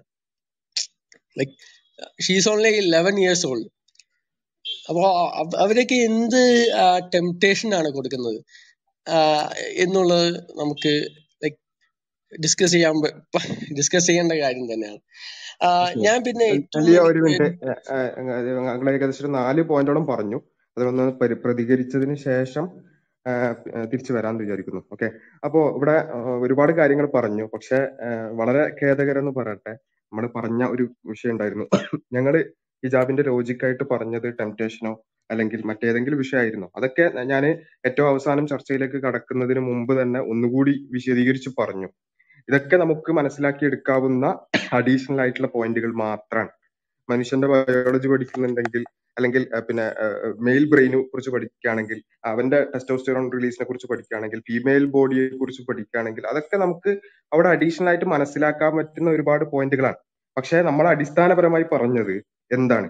ഹിജാബ് ധരിക്കുന്നതിന്റെ പിന്നിലുള്ള ലോജിക്കായി അടിസ്ഥാനപരമായി പറഞ്ഞ കാര്യത്തെ തൊടാൻ പോലും സാധിക്കുന്നില്ല എന്നുള്ളത് ഒന്ന് അവിടെ നിൽക്കുകയാണ്. ഇവിടെ രണ്ടാമത് പറഞ്ഞത് പിന്നെ ഒരു സ്ത്രീ അങ്ങനെ വസ്ത്രം ധരിച്ചത് കൊണ്ടാണ് അല്ലെങ്കിൽ ധരിച്ചാൽ അവള് റേപ്പ് ചെയ്യപ്പെടേണ്ടവരാണ് എന്ന് ആരെങ്കിലും ഇവിടെ ആരെങ്കിലും സംസാരിച്ചു? അവിടെ സ്ത്രീകളാണ് പിന്നെ കൂടുതലായിട്ട് സംസാരിച്ചത്. അവരാരെങ്കിലും പറഞ്ഞു? ഒരിക്കലുമില്ല. മറിച്ച് പിന്നെ ഒരു കാര്യം നടക്കുന്ന ഒരു തെറ്റ് നടക്കുന്നുണ്ടെങ്കിൽ തന്നെ അതിന് സാമൂഹികമായിട്ടുള്ള പല കാരണങ്ങൾ ഉണ്ടാകും. അതിന് അതിന്റെ കാരണങ്ങളെ കുറിച്ചുള്ള ചർച്ചയാണത്. അതല്ലാതെ ഒരു പിന്നെ സ്ത്രീ ഇനി പിന്നെ കുറച്ച് എക്സ്ട്രീം ആയിട്ട് പറയുകയാണെങ്കിൽ ഒരു പെണ്ണ് പിന്നെ ഒന്നുമിടാതെ ഒരു നൂലിട പോലും ഇല്ലാതെ സമൂഹത്തിൽ ഇറങ്ങി നടന്നു എന്ന് വിചാരിക്കാം, അല്ലെങ്കിൽ നടു റൂട്ടിൽ നടന്നു എന്ന് വിചാരിക്കാം, എങ്കിൽ പോലും അവളെ റേപ്പ് ചെയ്യാൻ ഇവിടെ ആർക്കെങ്കിലും അധികാരമുണ്ടോ? അല്ലെങ്കിൽ അവളെ കയറി പിടിക്കാൻ ആർക്കെങ്കിലും അധികാരമുണ്ടോ? ഇസ്ലാമിക ലോകവീക്ഷണ പ്രകാരം അവളെ രണ്ടാമതൊന്നും നോക്കാൻ പാടില്ല എന്നാണ് ഇസ്ലാം ഈ പിന്നെ വസ്ത്രധാരണത്തിന്റെ നിയമങ്ങൾ പറയുന്നതിന് മുമ്പായി പറഞ്ഞത് ലോവർ യുവർ ഗേസ് എന്നാണ്. പിന്നെ നോട്ടത്തെ താഴ്ത്തുക എന്നുള്ളതാണ്. നോട്ടം ആണ് വ്യഭിചാരത്തിലേക്കുള്ള ഒന്നാമത്തെ പടി, അല്ലെങ്കിൽ കണ്ണിന്റെ വ്യഭിചാരമാണ് നോട്ടം എന്നുള്ള കാര്യമാണ് ഇസ്ലാം ഒന്നാമതായി പഠിപ്പിച്ചിട്ടുള്ളത്. അപ്പൊ അവിടെ യഥാർത്ഥത്തിൽ ഒരു പെണ്ണ് റേപ്പ് ചെയ്യപ്പെടാൻ പിന്നെ അർഹയാണ് എന്നല്ല പറയുന്നത്. മറിച്ച് നമുക്ക് മനസ്സിലായിട്ടുള്ള ഇന്നത്തെ കാര്യങ്ങളെ കാര്യങ്ങൾ നമ്മൾ പഠിക്കുമ്പോൾ ഇന്ന് നമ്മൾ പല കാര്യ നമുക്ക് മനസ്സിലാക്കാണ് പലതരത്തിലുള്ള ഇത്തരം വിഷയങ്ങൾ അതിലേക്ക് നയിക്കുന്നുണ്ട്. ഉദാഹരണം പറയുകയാണെങ്കിൽ പിന്നെ ഈ പിന്നെ ഹിജാബ് എന്നുള്ളത് മാറ്റി നമ്മുടെ പിന്നെ വീടുകൾ എന്നുള്ളത് എടുക്കാം. നമ്മുടെ വീടുകൾ തുറന്നിട്ട് പോയി എന്ന് വിചാരിക്കുക, ഒരൊറ്റ വാതിലില്ലാതെ തുറന്നിട്ട് പോയി എന്ന് വിചാരിക്കാം. അങ്ങനെയാണെങ്കിൽ പോലും ഒരു കള്ളൻ അവിടെ കയറി എന്തെങ്കിലും ചെയ്യാനുള്ള അർഹത ഉണ്ടോ? നമ്മുടെ എന്തെങ്കിലും ഒരു അഞ്ച് പൈസ എങ്കിലും എടുക്കാനുള്ള അവകാശം കള്ളനുണ്ടോ? ഇല്ല. പക്ഷേ പിന്നെ നമ്മൾ അങ്ങനെ അതുകൊണ്ട് നമ്മൾ പറയാണ് ഈ ഇന്നത്തെ ലോകക്രമത്തിൽ കള്ളൻ അങ്ങനെ ഒരു അഞ്ചു പൈസ പോലും എടുക്കാനുള്ള അധികാരം ഇല്ല, അതുകൊണ്ട് ഞാൻ എൻ്റെ വീടിന്റെ പിന്നെ വാതിലുകളെല്ലാം തുറന്നിട്ടുണ്ട്, ഞാൻ ജോലിക്ക് പോവാണ് അല്ലെങ്കിൽ ഞാൻ കാശ്മീരിൽ ട്രിപ്പ് പോവാണെന്ന് പറഞ്ഞ് ഞാൻ ഇറങ്ങിപ്പോയി എന്ന് വിചാരിക്കാം. അവിടെ കള്ളൻ കയറിയാൽ അതിന്റെ ഒരു ആ കയറുന്നതിലേക്കുള്ള ഒരു കാരണം ഒരു പക്ഷെ പിന്നെ എന്തായിരിക്കും? ഈ വാതിൽ തുറന്നു വെച്ചതായിരിക്കാം. ഇനി ഒരാൾക്ക് ചോദിക്കുക, വാതിൽ തുറന്നു വെക്കാതെ തന്നെ ആള് കള്ളൻ കയറുന്നില്ല എന്ന് ചോദിച്ചാൽ കയറുന്നുണ്ട്. പക്ഷെ അവിടെ പിന്നെ വാതിൽ തുറന്നു വെക്കുന്നതിലൂടെ കള്ളന് ആ കാര്യം എളുപ്പമാക്കുകയാണ് ചെയ്യുന്നത് എന്നുള്ളതാണ് യഥാർത്ഥത്തിൽ നമ്മൾ ഇവിടെ മനസ്സിലാക്കേണ്ടത്. ഇവിടെ സ്ത്രീയുടെ നഗ്നത കാണുക അല്ലെങ്കിൽ അത് ആസ്വദിക്കുക എന്നുള്ളത് പുരുഷനെ സംബന്ധിച്ചിടത്തോളം അവന്റെ ബ്രെയിനിലുള്ള അവന്റെ പിന്നെ മസ്തിഷ്ക പരമായിട്ടുള്ള കാര്യങ്ങളെ കുറിച്ച് പഠിക്കുമ്പോൾ അവന്റെ ബ്രെയിനിലുള്ള കാര്യമാണത്. അപ്പൊ അത് പിന്നെ പലപ്പോഴായി അത്തരത്തിലുള്ള നഗ്നതകൾ കൂടുതലായി കാണുമ്പോൾ അവനിൽ പലതരത്തിലുള്ള പലതരത്തിലുള്ള പിന്നെ പിന്നെ വികാരങ്ങൾ ഉണ്ടാകുന്നു എന്നുള്ളതും അത് ഒരിക്കൽ ഒരുപക്ഷെ അവനെ പിന്നെ അവനെ നിയന്ത്രിക്കാനാവാത്ത തരത്തിലേക്കുള്ള കാര്യങ്ങളിലേക്ക് വരെ അവനെ നയിക്കാം എന്നുമെല്ലാം നമ്മൾ സയൻസിന്റെ അടിസ്ഥാനത്തിൽ നമ്മൾ മനസ്സിലാക്കുന്നു. പക്ഷേ അതുകൊണ്ട് അവൻ ചെയ്യുന്നത് അതുകൊണ്ട് അവന് ഒരാളെ കയറി പിടിച്ചാൽ അത് തെറ്റല്ല എന്ന് പറയാൻ ആരെങ്കിലും വരുമോ? ഇല്ല, ഒരിക്കലും ഇല്ല. പക്ഷെ നമ്മൾ പറയുന്നത് ഇതിന്റെയൊക്കെ അപ്പുറത്ത് ഇതിനെക്കുറിച്ചെല്ലാം പൂർണ്ണമായി അറിയുന്ന ഈ ഈ ഈ കാര്യങ്ങളെല്ലാം പിന്നെ പൂർണ്ണമായി സംവിധാനിച്ചിട്ടുള്ള പുരുഷന്റെ മസ്തിഷ്കവും സ്ത്രീയുടെ ശരീരവും സ്ത്രീയുടെ മസ്തിഷ്കവും പുരുഷന്റെ ശരീരവും അവനിലുള്ള പിന്നെ പിന്നെ റിയാക്ഷനുകളും എല്ലാം അറിയുന്ന പടച്ചവനിൽ നിന്ന് വന്നിട്ടുള്ള നിയമങ്ങളാണ്. അതാണ് ഒബ്ജക്റ്റീവ്, അതാണ് പിന്നെ പിന്നെ നമ്മൾ പാലിക്കേണ്ടത് എന്നുള്ളതാണ് നമ്മൾ അതിന്റെ പിന്നിലുള്ള യുക്തിയായി പറഞ്ഞിട്ടുള്ളത്. ബാക്കി പിന്നെ ചോയ്സിനെ കുറിച്ചൊക്കെ പറഞ്ഞു. പ്രീവിലില്ലാത്ത നാസ്തികർക്കൊക്കെ എങ്ങനെയാണ് ചോയ്സ് എന്ന് എനിക്ക് മനസ്സിലായിട്ടില്ല. ഡോക്ടർ സയൂബ് അത് കൂടുതലായി പിന്നെ ആഡ് ചെയ്യുമെന്ന് വിചാരിക്കും. ആ പിന്നെ ലിയോ പറഞ്ഞാല് പിന്നെ കുറച്ച് കാര്യങ്ങള് പിന്നെ ഈ ടെംപ്ടേഷന് അതായിട്ട് കുറച്ച് കാര്യങ്ങളൊക്കെ പറഞ്ഞു. അപ്പൊ അത് നമ്മൾ ആദ്യം തന്നെ സൂചിപ്പിച്ചിരുന്നു. അതിലേക്കല്ല നമ്മൾ ചർച്ച ചെയ്യുന്നത്. നിങ്ങൾ അതിന്റെ മുമ്പ് നിങ്ങൾ ചർച്ച ചെയ്യേണ്ടത് പിന്നെ ഈ ഒരു നമ്മള് നമ്മൾ ചെയ്യേണ്ട കാര്യം എന്താണ്, നമ്മുടെ ബാധ്യത, നമ്മുടെ ധാർമ്മിക ബാധ്യത എന്താണ് എന്നൊക്കെ ഉള്ളതിന്റെ ഒരു ഒബ്ജക്റ്റീവ് ബേസ്ഡ് ആണ്. പിന്നെ അതിന്റെ അടിസ്ഥാനത്തിലാണ് ഞങ്ങൾ ഇത് ഇത് ചെയ്യുന്നത്. ഞങ്ങൾ ഞങ്ങളിലുള്ള സ്ത്രീകൾ ഹിജാബ് ഞങ്ങൾ ധരിക്കണം എന്ന് ഞങ്ങൾ നിർബന്ധമായിട്ട് ഞങ്ങൾ ധരിക്കേണ്ടതാണ് എന്ന് മനസ്സിലാക്കണം. അതുപോലെ ഞങ്ങളിൽപ്പെട്ട പുരുഷന്മാര് പിന്നെ അവർക്കുള്ള വസ്ത്ര നിയമങ്ങൾ അത് മനസ്സിലാക്കുന്നതും ഒബ്ജക്റ്റീവായിട്ടുള്ള ഒരു ബേസിന്റെ അടിസ്ഥാനത്തിലാണ്. അത് ആ ഒരു ബേസ് ശരിയല്ല എന്ന് നിങ്ങൾ പറയുമ്പോൾ നിങ്ങൾ എന്താണ് നിങ്ങളുടെ മാനദണ്ഡം? അത് സബ്ജക്റ്റീവാണോ ഒബ്ജക്റ്റീവാണോ? അതായത് നിങ്ങൾ പിന്നെ വ്യക്തിപരമായിട്ട് നിങ്ങൾക്ക് ഇഷ്ടമില്ല എന്നുള്ള രൂപത്തിലുള്ള, അതായത് ഒരാൾക്ക് പിന്നെ ഐസ്ക്രീം ഇഷ്ടമാണ്, മറ്റൊരാൾക്ക് സ്ട്രോബെറി ഇഷ്ടമാണ് എന്ന് പറയുന്ന പോലെയുള്ള ഒരു മാനദണ്ഡമാണോ ലിയോക്ക് മുന്നോട്ട് വെക്കാനുള്ളത്? അതല്ല, നമുക്ക് രണ്ടുപേർക്കും അപ്ലിക്കബിൾ ആയിട്ടുള്ള ഒരു കൃത്യമായിട്ടുള്ള ഒരു മാനദണ്ഡം ശരി തെറ്റുകൾ നിർണ്ണയിക്കാൻ നിങ്ങൾക്ക് മുന്നോട്ട് വെക്കാനുണ്ടോ? ഈ ഒരു ചോദ്യത്തിനാണ് നിങ്ങൾ ഫസ്റ്റ് ആൻസർ ചെയ്യേണ്ടത്. കാരണം ഇത് ഇതിന് ആൻസർ ഇല്ലാതെ നമ്മൾ എന്ത് ചർച്ച ചെയ്തിട്ട് എന്താണ് കാര്യം? കാരണം നിങ്ങൾ നിങ്ങളിഷ്ടം നിങ്ങളിഷ്ടം മാത്രമാണ് വിഷയമെങ്കിൽ പിന്നെ നമ്മൾ ചർച്ച ചെയ്യേണ്ട ആവശ്യമില്ലല്ലോ. നിങ്ങൾക്ക് സ്ട്രോബെറി, നിങ്ങൾ പറയുന്ന സ്ട്രോബെറിയാണ് ഏറ്റവും നല്ല ടേസ്റ്റ്, ഞാൻ പറയുന്ന ചോക്ലേറ്റ് ആണ് ഏറ്റവും നല്ല ടേസ്റ്റ്, ഞങ്ങൾ നമ്മൾ രണ്ടുപേരും പറയുന്നത് ശരിയാണ്, നമ്മൾ രണ്ട് ഇതുപോലെയുള്ള ഒരു സബ്ജക്റ്റീവ് വിഷയമാണ് എങ്കിൽ, അതേസമയം one plus one equal to two എന്നുള്ളത് അതിനൊരു ഒബ്ജക്റ്റീവ് എക്സിസ്റ്റൻസ്, അതായത് അത് ആ അതൊരു ഫാക്ട് എന്നുള്ള രൂപത്തിൽ അതിനൊരു എക്സിസ്റ്റൻസ് ഉണ്ട്. അത് പിന്നെ നമ്മളെ വ്യക്തിപരം വ്യത്യസ്തമായിട്ടുള്ള ഒരു സംഗതിയല്ല, സബ്ജക്റ്റീവായിട്ടുള്ള വിഷയമല്ല. അത് നിങ്ങൾക്ക് നിങ്ങൾ പിന്നെ one plus one equal to five എന്ന് പറഞ്ഞു എന്ന് കരുതിയിട്ട് അത് നിങ്ങളുടെ ശരിയാവുന്നില്ല. അത് അത് നിങ്ങൾ നിങ്ങൾ അങ്ങനെ പറഞ്ഞാലും വേറൊരാള് മറ്റെന്ന് പറഞ്ഞാലും അത് ഒന്നും ശരിയാവില്ല. അത് one plus one equal to two എന്നുള്ളത് മാത്രമേ ശരിയാവുകയുള്ളൂ, അത് ഇറസ്പെക്റ്റീവ് ഓഫ് ഹൂ സ്പീക്സ്. അപ്പൊ അതുപോലെ നിങ്ങൾക്ക് ശരി തെറ്റുകൾക്ക് വല്ല മാനദണ്ഡം ഉണ്ടോ? അതാണ് നിങ്ങൾ പറയേണ്ടത്. പിന്നെ ചോയ്സിനെ കുറിച്ച് പറഞ്ഞു. അഗൈൻ പിന്നെ എന്താണ് നിങ്ങൾ ചോയ്സ് കൊണ്ട് ഉദ്ദേശിക്കുന്നത് എനിക്കറിയില്ല. കാരണം നിങ്ങൾ നിങ്ങൾ വിശ്വസിക്കുന്ന ഒരു ഭൗതികവാദ ലോകവീക്ഷണ പ്രകാരം ചോയ്സ് ചെയ്യാനുള്ള കഴിവ് മനുഷ്യനില്ല. He's just a robot. അവന് പിന്നെ അവന്റെ തലയിലുള്ള കുറെ ന്യൂറോൺസ് എങ്ങനെയാണോ ക്രമീകരിക്കപ്പെട്ടത് അതനുസരിച്ച് ചെയ്യാണ്. അപ്പൊ പിന്നെ നിങ്ങൾ ചോയ്സ് എന്ന് പറഞ്ഞ ഒരു ഒരു അർത്ഥമേ ഇല്ല. കാരണം പിന്നെ ഇനി എനിവേ ഏതൊരു മനുഷ്യനും അവന്റെ ചുറ്റുപാടുള്ള സംഗതികൾക്കനുസരിച്ച് അതിന്റെ നിർബന്ധിതമായിട്ടാണ് അവൻ എന്ത് ചെയ്യുന്നതും. അപ്പൊ അതിന് അർത്ഥമില്ല. പിന്നെ പിന്നെ വേറെ സംഗതി പറഞ്ഞ ഈ ടെംപ്ടേഷനെ കുറിച്ചും കാര്യങ്ങളൊക്കെ പറഞ്ഞു. അപ്പൊ അതിലേക്ക് ഞാൻ കടക്കുന്നില്ല, അബ്ദുൾ ബാസിൽ ആദ്യം പറഞ്ഞു കഴിഞ്ഞു.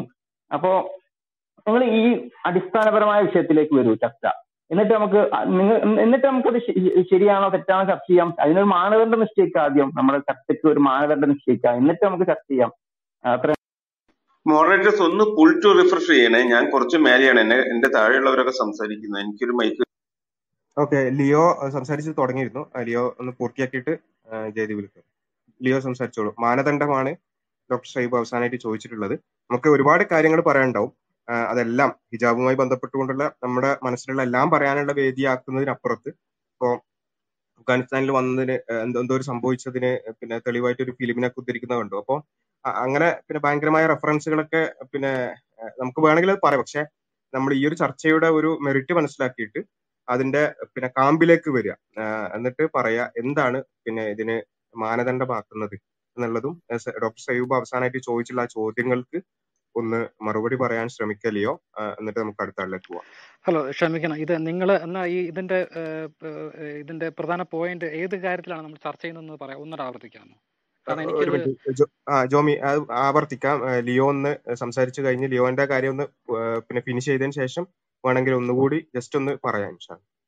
ലിയോ സംസാരിക്കണ്ടോ? ആ ഓക്കെ, ഞാൻ സംസാരിക്കും. അതായത് ഇപ്പൊ ചോയ്സ് എന്ന് പറയുമ്പോൾ നമ്മള് എപ്പോഴും പലപ്പോഴും ചർച്ച ചെയ്തിട്ടുള്ള കാര്യമാണ് ധാർമ്മികതയെ പറ്റി. അപ്പോൾ വീണ്ടും വീണ്ടും അതിലോട്ട് തന്നെ വരുന്നത് എനിക്ക് അത്ര ഇതായിട്ട് തോന്നിയില്ല. കാരണം ആശയ ദാരിദ്ര്യമുള്ളത് കൊണ്ടാവണം വീണ്ടും വീണ്ടും അതിലേക്ക് തന്നെ വരുന്നത്. അതായത് like it's like a skipping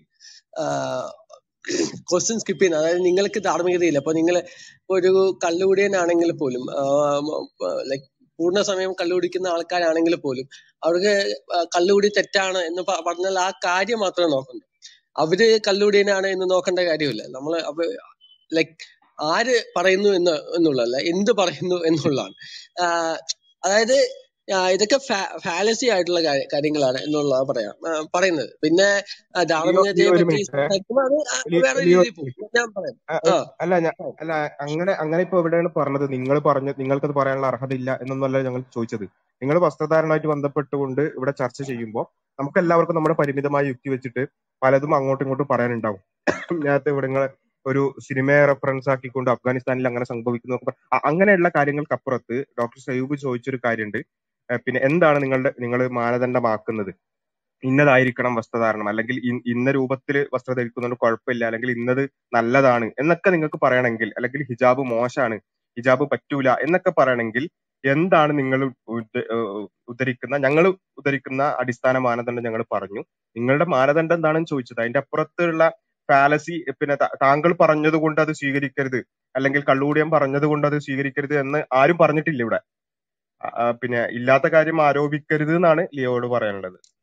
okay, like ഞാൻ ഹിജാബ് മോശമാണ് എന്ന് ഞാൻ പറഞ്ഞില്ല. അതായത് മുഖം മൂടൽ കുറച്ച് ഡിസ്റ്റർബിംഗ് ആണ്, അത് ചിലപ്പോൾ സെക്യൂരിറ്റിക്കൊക്കെ മോശം വരുത്തിയേക്കാം. പക്ഷെ ലൈക്ക് എൻ്റെ ഒരു അഭിപ്രായത്തിൽ അവർ എന്ത് ലൈക്ക് ഒരു വ്യക്തി എന്ത് വിഷ് ചെയ്യുന്നു, അല്ലെങ്കിൽ അവര് എന്ത് വസ്ത്രം ധരിക്കാനാണോ താല്പര്യം അവർ അത് അവര് ധരിക്കണം എന്നുള്ളതാണ് എൻ്റെ അഭിപ്രായം. അല്ലാതെ അത് മോശമാണ് എന്നുള്ളതല്ല. പക്ഷെ ഈ വസ്ത്രധാരണത്തിന്റെ ഒരു പ്രശ്നം, ഇപ്പം അതേതര വസ്ത്ര ധാരണ മതപരമായിട്ടുള്ള വസ്ത്രധാരണത്തിന്റെ ഒരു പ്രശ്നം എന്ന് വെച്ച് കഴിഞ്ഞാൽ, പ്രത്യേകിച്ച് ഈ ഹിജാബിന്റെ പ്രശ്നം എന്ന് വെച്ച് കഴിഞ്ഞാൽ അതൊരു ചോയ്സ് അല്ല. അതായത് അവർ തീരുമാനിക്കുന്ന ഒരു കാര്യമല്ല. അതായത് ചെറുപ്പം മുതൽ തന്നെ ഞാനൊരു ഇന്തോനേഷ്യയിലുള്ള ഒരു വീഡിയോയിൽ കണ്ടത്, അത് ഇൻസ്റ്റാഗ്രാമിൽ കണ്ടാണ്. അത് ജസ്റ്റ് ഒന്ന് ഫസ്റ്റ് കണ്ടപ്പോൾ എനിക്ക് മനസ്സിലായില്ല. പക്ഷെ പിന്നീട് അതിനുള്ള അനുബന്ധമായിട്ടുള്ള ധാരാളം സ്റ്റോറീസ് വന്നപ്പോഴാണ് മനസ്സിലായത്. അതായത് ഒരു പത്ത് വയസ്സായ കുട്ടിയെ തല്ലുകയും സെലിബ്രിറ്റി ആയിട്ടുള്ള തന്റെ ഭാഗത്ത് തല്ലുകയും എന്നിട്ട് മരുന്ന് കഴിച്ച് കൊടുക്കുകയും ചെയ്യുന്നത്. എന്നിട്ട് എന്നിട്ട് പറയാ ഹിജാബിട ഹിജാബിടാൻ വേണ്ടി തല്ലി തല്ലിയതാണ് തല്ലിയതാണ് അപ്പൊ മരുന്ന് കഴിച്ച് കൊടുക്കുന്ന രീതിയിൽ തല്ലണമെങ്കിൽ എങ്ങനെ തല്ലിയിട്ടുണ്ടാവണം? അപ്പോ അതും പത്ത് വയസ്സായ കുട്ടിയോടാണ് ഈ ക്രൂരത കാണിക്കുന്നത്. അതിന് താഴെയുള്ള കമന്റ് ഒക്കെ മൊത്തം അൽഹംദുലില്ല എന്നിങ്ങനെ ആ ഒരു ടൈപ്പ് കമന്റ്സ് ആണ്. ഒരു മിനിറ്റ് ഒന്ന് പറയട്ടെ, നിങ്ങൾ ഈ താലിബാനും ഇന്തോനേഷ്യയൊന്നും അല്ലാണ്ട് നമ്മുടെ ഈ ഒരു വിഷയവുമായി ബന്ധപ്പെട്ട് സംസാരിക്കുകയാണെങ്കിൽ നന്നായിരുന്നു. ഇവിടെ ഉപയോഗിക്കുന്ന ഹെയർനുള്ള ഫാലസിയാണ്. ഏതെങ്കിലും ഒരു ഒറ്റപ്പെട്ട സംഭവങ്ങൾ കൊണ്ടുവന്നിട്ട് അത് കാരണം ഇതെല്ലാം തെറ്റാണെന്നൊക്കെ പറയുന്നത് അതൊരു ഫാലസിയാണ്. അത് ലിയോക്ക് മനസ്സിലാവും തോന്നുന്നു. ലിയോ ഫാലസിയെ പറ്റിയൊക്കെ സംസാരിക്കുന്നോണ്ട് പറഞ്ഞാണ്. പിന്നെ അഫ്ഗാനിസ്ഥാനിലെ സിനിമയും പിന്നെ ഇൻസ്റ്റാഗ്രാമിൽ കണ്ട റീലും ഒക്കെ വെച്ചിട്ട് നമ്മളൊരു വിഷയത്തിന്റെ ഇതിൽ സംസാരിക്കുന്നതിൽ ചെറിയൊരു ഇതുണ്ട്. അപ്പോ താങ്കളത് മനസ്സിലാക്കുക. സയൂബ് ചോദിച്ച അടിസ്ഥാനപരമായ ചോദ്യം പിന്നെ താങ്കൾ പറയുമ്പോൾ പോലും പറയുന്നത് എന്റെ അഭിപ്രായത്തിൽ നിന്നാണ്. അതിൽ തന്നെ വൈരുദ്ധ്യം ഉണ്ട് എന്നുള്ളത് വേറെ കാര്യം. താങ്കൾ ആദ്യം പറഞ്ഞത് ഹിജാബ് ധരിക്കുന്നതുകൊണ്ട് എനിക്കൊരു കുഴപ്പമില്ല എന്ന് പറഞ്ഞ് ഒന്നാമത്തെ സെന്റൻസ് അവസാനിപ്പിച്ചതിന് ശേഷം താങ്കൾ രണ്ടാമത്തെ സെന്റൻസ് തുടങ്ങുന്നത് ഹിജാബിന്റെ പ്രശ്നം എന്ന് പറഞ്ഞാൽ എന്ന് പറഞ്ഞുകൊണ്ടാണ്. അപ്പൊ ഹിജാബ് ധരിക്കുന്നതിൽ ഒരു പ്രശ്നമില്ല എന്ന് പറയാ, രണ്ടാമത്തെ സെന്റൻസ് തുടങ്ങുമ്പോൾ ഹിജാബിന്റെ പ്രശ്നം എന്താണെന്ന് പറഞ്ഞിട്ട് തുടങ്ങും ചെയ്യുമ്പോൾ അവിടെ തന്നെ ഇവിടെ ഈ സബ്ജക്റ്റീവായി ഓരോരുത്തരുടെ അഭിപ്രായം എന്നുള്ളതിലേക്ക് പോകുന്നതിന്റെ പ്രശ്നം താങ്കൾ മനസ്സിലാക്കുന്നുണ്ടെന്ന്, അല്ലെങ്കിൽ കേൾക്കുന്നവരെങ്കിലും മനസ്സിലാക്കുന്നുണ്ടെന്നാണ് ഞാൻ മനസ്സിലാക്കുന്നത്. അപ്പോ വീണ്ടും അതിലേക്ക് തന്നെ പോവാണ്. പിന്നെ ഡോക്ടർ സയൂബ് ഒന്ന് ആഡ് ചെയ്തോളൂ. ആ ഞാന് പിന്നെ ഇപ്പൊ ലിയോ ലിയോക്ക് എന്താ എന്താണെന്നറിയില്ല. ഞാൻ ചോദിക്കുന്നത് ചോദ്യം മനസ്സിലാവാനായിട്ടാണോ എന്നറിയില്ല. ലിയോ ലിയോയോട് ചോദിക്കുന്നത് ഹിജാബിന്റെ പ്രശ്നങ്ങൾ എന്താണ് എന്നുള്ളതല്ല. ഹിജാബിന് നിങ്ങൾക്ക് ചില പ്രശ്നങ്ങൾ ചൂണ്ടിക്കാണിക്കാൻ കഴിയും, നിങ്ങൾ പ്രശ്നങ്ങളാണ് എന്ന് കരുതും. പക്ഷെ ആ പ്രശ്നങ്ങൾ എന്തുകൊണ്ടാണ് നിങ്ങൾ പ്രശ്നങ്ങളാണ് എന്ന് കരുതുന്നത്? എന്തുകൊണ്ടാണ് ആ പ്രശ്നങ്ങൾ പിന്നെ സമൂഹത്തിൽ നിലനിൽക്കുന്നത് തെറ്റാണ് എന്ന് നിങ്ങൾ കരുതുന്നത്? ഇപ്പം ഉദാഹരണത്തിന് ഇപ്പൊ നിങ്ങൾ തന്നെ എന്തോ ഒരു ഉദാഹരണം പറഞ്ഞു, ഏതോ സ്ഥലത്ത് നടന്ന എന്തോ ഒരു സംഭവം, അതിനിപ്പോ നമുക്ക് അതൊരു അനക്ഡോട്ടൽ ഫാലസി എന്നൊക്കെ പറയാം. പക്ഷെ എന്തായാലും ഇനി ആ സംഭവത്തിൽ പോലും ഒരു കുട്ടിയെ മാതാപിതാക്കൾ അടിച്ചു എന്ന് പറഞ്ഞു. ആ അടിച്ചത് തെറ്റാണോ? തെറ്റാണ് എന്നാണ് ഞങ്ങളുടെ വിശ്വാസം. ഞങ്ങളത് പിന്നെ ഞങ്ങളുടെ വിശ്വാസത്തിന്റെ അടിസ്ഥാനം എന്താണെന്ന് വെച്ചാൽ ഞങ്ങളൊരു ഞങ്ങൾക്ക് അതിൻ്റെ ഒരു ബേസ് ഉണ്ട്, ഒരു ഒബ്ജക്റ്റീവ് ബേസ് ഉണ്ട്. ഖുർആനിലും പിന്നെ ഹദീസിലും ആരെയും പിന്നെ ദ്രോഹിക്കരുത്, അതായത് ദ്രോഹം ചെയ്യപ്പെടരുത്, ആർക്കും ദ്രോഹം ചെയ്യപ്പെടരുത് എന്ന് എന്നൊരു അടിസ്ഥാനത്തിൽ നിന്നുകൊണ്ടാണ് ഞങ്ങളത് തെറ്റാണെന്ന് കരുതുന്നത്.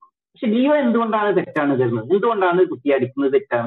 കുട്ടിയെ അടിക്കുന്നത് തെറ്റാണെന്ന് ഞാൻ ചോദിക്കുന്നതിന്റെ അർത്ഥം കുട്ടിയെ അടിക്കുന്നത് കുട്ടിക്ക് വേദനിക്കുന്ന ആ രൂപത്തിലുള്ള മറുപടിയല്ല. എന്തുകൊണ്ടാണ് ആ ആ ഒരു സംഗതി തെറ്റാവുന്നത്? തെറ്റ് എന്നത് തെറ്റാവുന്നത് എന്തുകൊണ്ടാണ്? എന്തുകൊണ്ടാണ് തെറ്റുകൾ തെറ്റാവുന്നത്?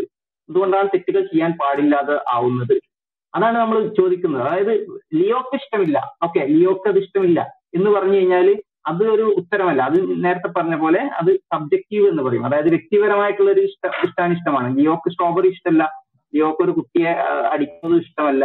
ഇത് രണ്ടും ഒരുപോലെയാണെങ്കിൽ പിന്നെ അതിനെയാണ് സബ്ജക്റ്റീവ് എന്ന് പറയുക. എന്നാൽ ലിയോക്ക് സ്ട്രോബെറി ഇഷ്ടമല്ല എന്ന് പറയുന്നത് പോലെയല്ല ഒരു കുട്ടിയെ അടിക്കപ്പെടുന്നത് ലിയോക്ക് ഇഷ്ടമല്ല എന്ന് പറയുന്നത്. മറിച്ച് അത് എല്ലാവർക്കും അപ്ലിക്കബിൾ ആയ കാര്യമാണ്. ആ ശരി എല്ലാവർക്കും അപ്ലിക്കബിൾ ആയ ശരിയാണ്. എന്നാൽ ആദ്യം പറഞ്ഞ ലിയോക്ക് സ്ട്രോബെറി ഇഷ്ടമല്ല എന്ന് പറഞ്ഞ ശരി ലിയോക്ക് മാത്രം അപ്ലിക്കബിൾ ആയ സംഗതിയാണ് എന്ന് പറയുമ്പോൾ അതിലൊരു വ്യത്യാസം. അതാ അതാണ് നമ്മൾ വ്യക്തിപര വ്യക്തിനിഷ്ഠമായിട്ടുള്ള സംഗതി, വസ്തുനിഷ്ഠമായിട്ടുള്ള സംഗതി, സബ്ജക്റ്റീവ് ഒബ്ജക്റ്റീവ് എന്ന് പറയുന്നത്. അപ്പം നിങ്ങൾ പറയുന്ന ഈ ശരി തെറ്റുകൾ, ഹിജാബ് ശരിയല്ല അല്ലെങ്കിൽ ഹിജാബിന് ഇന്ന പ്രശ്നങ്ങളുണ്ട് അതുകൊണ്ട് അത് ശരിയല്ല എന്ന് നിങ്ങൾ പറയുമ്പോൾ എന്തു എന്താണ് നിങ്ങൾ നിർണ്ണയിക്കുന്നത്? അതിനെന്തെങ്കിലും മാനദണ്ഡം ഉണ്ടോ? ഇതാണ് നമ്മൾ അടിസ്ഥാനപരമായിട്ടുള്ള ചോദ്യം. ആ ഒരു ചോദ്യം ഈ ക്വസ്റ്റ്യൻ സ്കിപ്പിംഗ് എന്ന് പറഞ്ഞ ഇതുകൊണ്ട് കാര്യമില്ല. ആ ചോദ്യം എല്ലാ ശരി തെറ്റുകൾ ചർച്ച ചെയ്യുന്ന എവിടെയും ആ ചോദ്യം ഉയർത്തപ്പെടും. കാരണം നമ്മളുടെ പ്രശ്നം നിങ്ങളത് പറയുന്നത് എന്നുള്ളതല്ല, നിങ്ങൾ എന്തിന്റെ അടിസ്ഥാനത്തിലാണ് ഈ പറയുന്നതെന്നാണ്. നിങ്ങൾ ചുമ്മാ വന്നിട്ട് എന്തെങ്കിലുമൊക്കെ പറയാന്ന് അല്ലല്ലോ. നമ്മൾ ഒരു സംവാദം നടക്കണമെങ്കിൽ അതിൽ കൃത്യമായ ഒരു അടിസ്ഥാനം വേണം, ഒരു മാനദണ്ഡം വേണം. ഇപ്പൊ നമ്മളൊരു പിന്നെ സയൻസിന്റെ എന്തെങ്കിലും ഒരു വിഷയമാണ് സംസാരിക്കുന്നതെങ്കിൽ അതിന് നമുക്ക് അതിൻ്റെതായ ഒരു മാനദണ്ഡം ഉണ്ടാവും. അത് പിന്നെ അതിനൊരു ഒരു പ്രോട്ടോകോൾ ഉണ്ടാവും. അതിന്റെ അടിസ്ഥാനത്തിലാണ് നമ്മൾ ഓരോ സംഗതികളും നിശ്ചയിച്ച് പിന്നെ അതിനെ സംസാരിക്കുക. എന്നതുപോലെ നിങ്ങൾ ധാർമ്മികത, അത് ശരി തെറ്റ് എന്നൊക്കെ പറയുമ്പോൾ എന്താണ് നിങ്ങളുടെ ശരി തെറ്റിന്റെ അടിസ്ഥാന മാനദണ്ഡം? അത് പറഞ്ഞു തരൂ. എന്നാലും നമുക്ക് അതിന്റെ അടിസ്ഥാനത്തിൽ ഓക്കെ ഹിജാബ് ശരിയാണോ തെറ്റാണോ എന്നൊക്കെ നമുക്ക് ചർച്ച ചെയ്യാം. പിന്നെ ഈ ചോയ്സ് എന്ന് പറയുന്നത് വീണ്ടും ആവർത്തിക്കുന്നു. നിങ്ങൾ ചോയ്സ് നൽകാൻ നിങ്ങൾക്ക് കഴിയുമോ? മനുഷ്യന് കഴിവുണ്ട് എന്ന് വിശ്വസിക്കുന്നുണ്ടോ? ചോയ്സ് കൊടുക്കാൻ ഫ്രീ വില്ല് കൊടുക്കാൻ ഫ്രീ വില്ലുണ്ടോ മനുഷ്യന്? അപ്പൊ ഈ അടിസ്ഥാനപരമായിട്ടുള്ള ചോദ്യങ്ങൾക്ക് നിങ്ങൾക്ക് എന്തെങ്കിലും ഉത്തരമുണ്ടോ? എന്നിട്ട് നമുക്ക് ബാക്കി വിശദാംശങ്ങളിലേക്ക് പോകാം. അതല്ല അതിന്റെ ഒരു ശരി. ഓക്കെ, ലിയോ എന്തെങ്കിലും ആഡ് ചെയ്യണ്ടെങ്കിൽ ആഡ് ചെയ്തോളൂ, അല്ലെങ്കിൽ നമ്മള് പിന്നെ ജയദീപ് ഒക്കെ കുറച്ച് നേരമായി വെയിറ്റ് ചെയ്യുന്നുണ്ട്. ലിയോ സംസാരിക്കണ്ടോ? ആ, ഞാന് സംസാരിക്കാം. അതായത് ഇതില് പ്രശ്നം പറഞ്ഞത്, അതായത് ഹിജാബ് എന്ന് പറയുന്നത് ഫോഴ്സ്ഡ് ആണെങ്കിൽ പ്രശ്നമാണ്, അല്ലെങ്കിൽ പ്രശ്നമല്ല, അല്ലെങ്കിൽ ഇൻഡോക്ട്രിനേഷൻ പരമായിട്ടുള്ള ചോയ്സ് ആണെങ്കിൽ പ്രശ്നമാണ് എന്നുള്ളതാണ് ഞാൻ പറഞ്ഞത്. അല്ലെങ്കിൽ അല്ലെങ്കിൽ ലൈക്ക് മുസ്ലിമിൽ കൺവേർട്ട് ചെയ്യുന്ന ധാരാളം ആൾക്കാരുണ്ട്, പത്ത് മുപ്പത് വയസ്സിന് കൺവേർട്ട് ചെയ്യുന്ന ആൾക്കാരുണ്ട്. അവരൊക്കെ ഹിജാബ് ഇടുന്നത് അത് അവരുടെ ചോയ്സ് ആണ് എന്ന് പറയും. പക്ഷെ ഒരു ഇസ്ലാമിൽ ഇസ്ലാമിൽ അള്ളാഹുൽ വിശ്വസിക്കുന്ന ഒരു സ്ത്രീക്ക് ഇതല്ലാതെ ഹിജാബ് ഇടുന്ന അല്ലാതെ വേറെ ചോയ്സ് ഉണ്ടോ? ഇല്ല എന്നുള്ളതാണ് എനിക്ക് പറയാനുള്ളത്. പിന്നെ ഈ ഹിജാബ് വന്ന ഒരു സാഹചര്യം ഉണ്ടാവുമല്ലോ, ഒരു കഥ ഉണ്ടാവുമല്ലോ, അതൊന്ന് എക്സ്പ്ലെയിൻ ചെയ്താൽ വളരെ നന്നായിരിക്കും എന്നാണ് എനിക്ക് പറയാനുള്ളത്. ലിയോ, വീണ്ടും താങ്കള് അതിലേക്ക് തന്നെയാണ് പോകുന്നത്. പിന്നെ ഇവിടെ പറഞ്ഞിട്ടുള്ള ഒരു ചോദ്യം വളരെ രസകരമായിട്ട് തോന്നി. ഞങ്ങൾ ഇവിടെ ഇത്രയും നേരം വിശദീകരിച്ച ഒരു കാര്യം വെച്ച് നോക്കുമ്പോൾ, കാരണം ഞങ്ങൾ പറഞ്ഞത് എന്താണെന്ന് ചോദിച്ചാൽ, ഹിജാബ് ധരിക്കുന്ന ഒരു മുസ്ലിം സ്ത്രീ ഹിജാബ് ധരിക്കുന്നതിന് പിന്നിലുള്ള ലോജിക് എന്ന് പറയുന്നത്, അവൾ പിന്നെ ഇതാണ് പിന്നെ സ്രഷ്ടാവിന്റെ കൽപ്പന എന്ന് മനസ്സിലാക്കി അതിന് കീഴൊതുങ്ങുകയാണ് എന്നുള്ളതാണ്. അതായത് പിന്നെ എന്നെ സൃഷ്ടിച്ച എന്റെ ദൈവം കൽപ്പിച്ചത് ഈ വസ്ത്രധാരണമാണ്, അത് മനസ്സിലാക്കിയ ഒരു മുസ്ലിം സ്ത്രീ അത് ധരിക്കുന്നു. അതാണ് ഹിജാബിന് പിന്നിലുള്ള ലോജിക് എന്ന് ഞങ്ങൾ പറഞ്ഞു. ഇപ്പൊ ലിയോ ചോദിക്കാണ്, അള്ളാഹുൽ വിശ്വസിക്കുന്ന ഒരു മുസ്ലിം സ്ത്രീക്ക് പിന്നെ ഹിജാബ് ധരിക്കുക അല്ലാത്ത ചോയ്സ് ഉണ്ടോ? അതായത് അള്ളാഹുവിൽ വിശ്വസിക്കുന്ന എന്ന് വെച്ചാൽ അള്ളാഹു പിന്നെ എന്ന് പറഞ്ഞൊരു ദൈവമുണ്ട്, അല്ലെങ്കിൽ അള്ളാഹു ആണ് ഈ പ്രപഞ്ചത്തിന്റെ സൃഷ്ടാവ്. ആ സൃഷ്ടാവ് മുഹമ്മദ് നബിയിലൂടെ ഇന്ന വസ്ത്രധാരണ നിയമം പിന്നെ കൊണ്ടുവന്നിട്ടുണ്ട് എന്ന് പറയുന്ന എന്ന് മനസ്സിലാക്കുന്ന എന്ന് ബോധ്യപ്പെട്ട അത് സമർപ്പിച്ച ഒരു പിന്നെ അതിന് പൂർണ്ണമായി കീഴൊതുങ്ങിയ ഒരു മുസ്ലിം സ്ത്രീ പിന്നെ പിന്നെ ഏതെങ്കിലും രൂപത്തിൽ ഇങ്ങനെ വസ്ത്രം ധരിക്ക ഈ ഹിജാബ് ധരിക്കാതിരിക്കാൻ അവൾക്ക് ചോദിച്ചിട്ടുണ്ടോ എന്ന് ചോദിക്കുന്നതിലെ ആ ചോദ്യത്തിലെ തന്നെയുള്ള വൈരുദ്ധ്യം തിരിച്ചറിയാൻ താങ്കൾക്ക് പറ്റുന്നില്ല എന്നുള്ളതാണ് ഏറ്റവും ഖേദകരമായ കാര്യം. അതുകൊണ്ടാണ് ഞങ്ങൾ ചോദിക്കുന്നത്, നിങ്ങൾ വീണ്ടും പറയുന്നത് പിന്നെ എനിക്ക് ഹിജാബിലുള്ള പ്രശ്നം, ഞാൻ മനസ്സിലാക്കുന്ന പ്രശ്നം, പിന്നെ എനിക്ക് തോന്നുന്ന പ്രശ്നം എന്നൊക്കെ പറഞ്ഞുകൊണ്ടാണ്. അവിടെയാണ് ഡോക്ടർ സൈബ് ആവർത്തിച്ച് ആവർത്തിച്ച് പറഞ്ഞത്, ഒരു വാനില ഐസ്ക്രീമോ അല്ലെങ്കിൽ ചോക്ലേറ്റ് ഐസ്ക്രീമോ പോലെ നമുക്ക് ഓരോരുത്തർക്കും പിന്നെ ഇഷ്ട ഇഷ്ടാനിഷ്ടങ്ങൾ പറയുന്ന സബ്ജക്റ്റീവായിട്ടുള്ള ഒരു വിഷയമല്ല ധാർമ്മികമായിട്ടുള്ള ഏതെങ്കിലും ഒരു കാര്യം. അതിനപ്പുറത്ത് ഒബ്ജക്റ്റീവായ എന്തെങ്കിലും ബേസ്, ഇന്നത് ശരിയാണ് ഇന്നത് തെറ്റാണ് എന്നുള്ളതിന് നിങ്ങൾക്ക് മുന്നോട്ട് വെക്കാനുണ്ടോ എന്നുള്ള ചോദ്യം അവിടെ അവശേഷിക്കുകയാണ്. ലിയോ പിന്നെ ആ ഒരു ചോദ്യത്തിലേക്ക് തന്നെ വരുന്നില്ല എന്നുള്ളത് വളരെ ഖേദകരമാണ്. ഷാഹുൽ ബ്ലിങ്കൻ ഷാഹുൽ സംസാരിച്ചോളൂ. ഞാൻ ഒരു കാര്യം ആഡ് ചെയ്തോട്ടെ. അപ്പോൾ അതായത് പിന്നെ ഡോക്ടർ സയ്യൂബൊക്കെ അവിടെ കുറച്ചു നേരമായിട്ട് ആവർത്തിച്ചുകൊണ്ടിരിക്കുന്ന ഒരു ചോദ്യം പിന്നെ തന്നെയാണ് ആവർത്തിക്കാൻ ആഗ്രഹിക്കുന്നത്. അതായത് ഡിറ്റർമിനിസമായി പറയുന്നുണ്ട്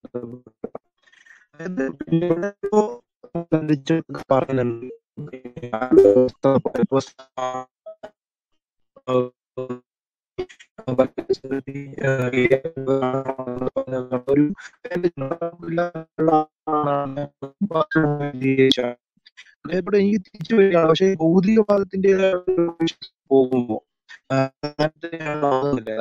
മനുഷ്യനെ ഷാഹുൽ നല്ല കട്ടുണ്ട് താങ്കൾ സംസാരത്തില്. ഒന്ന് ഓക്കെ ഓക്കെ ഓക്കെ ഉമയ്യ ഒന്ന് സംസാരിച്ചോളൂ, എന്നിട്ട് തിരിച്ച് അടുത്ത ജാതിയിലേക്ക് വരാം. ഉമയ്യ ഉമയ്യ കേൾക്കുന്നുണ്ടോ?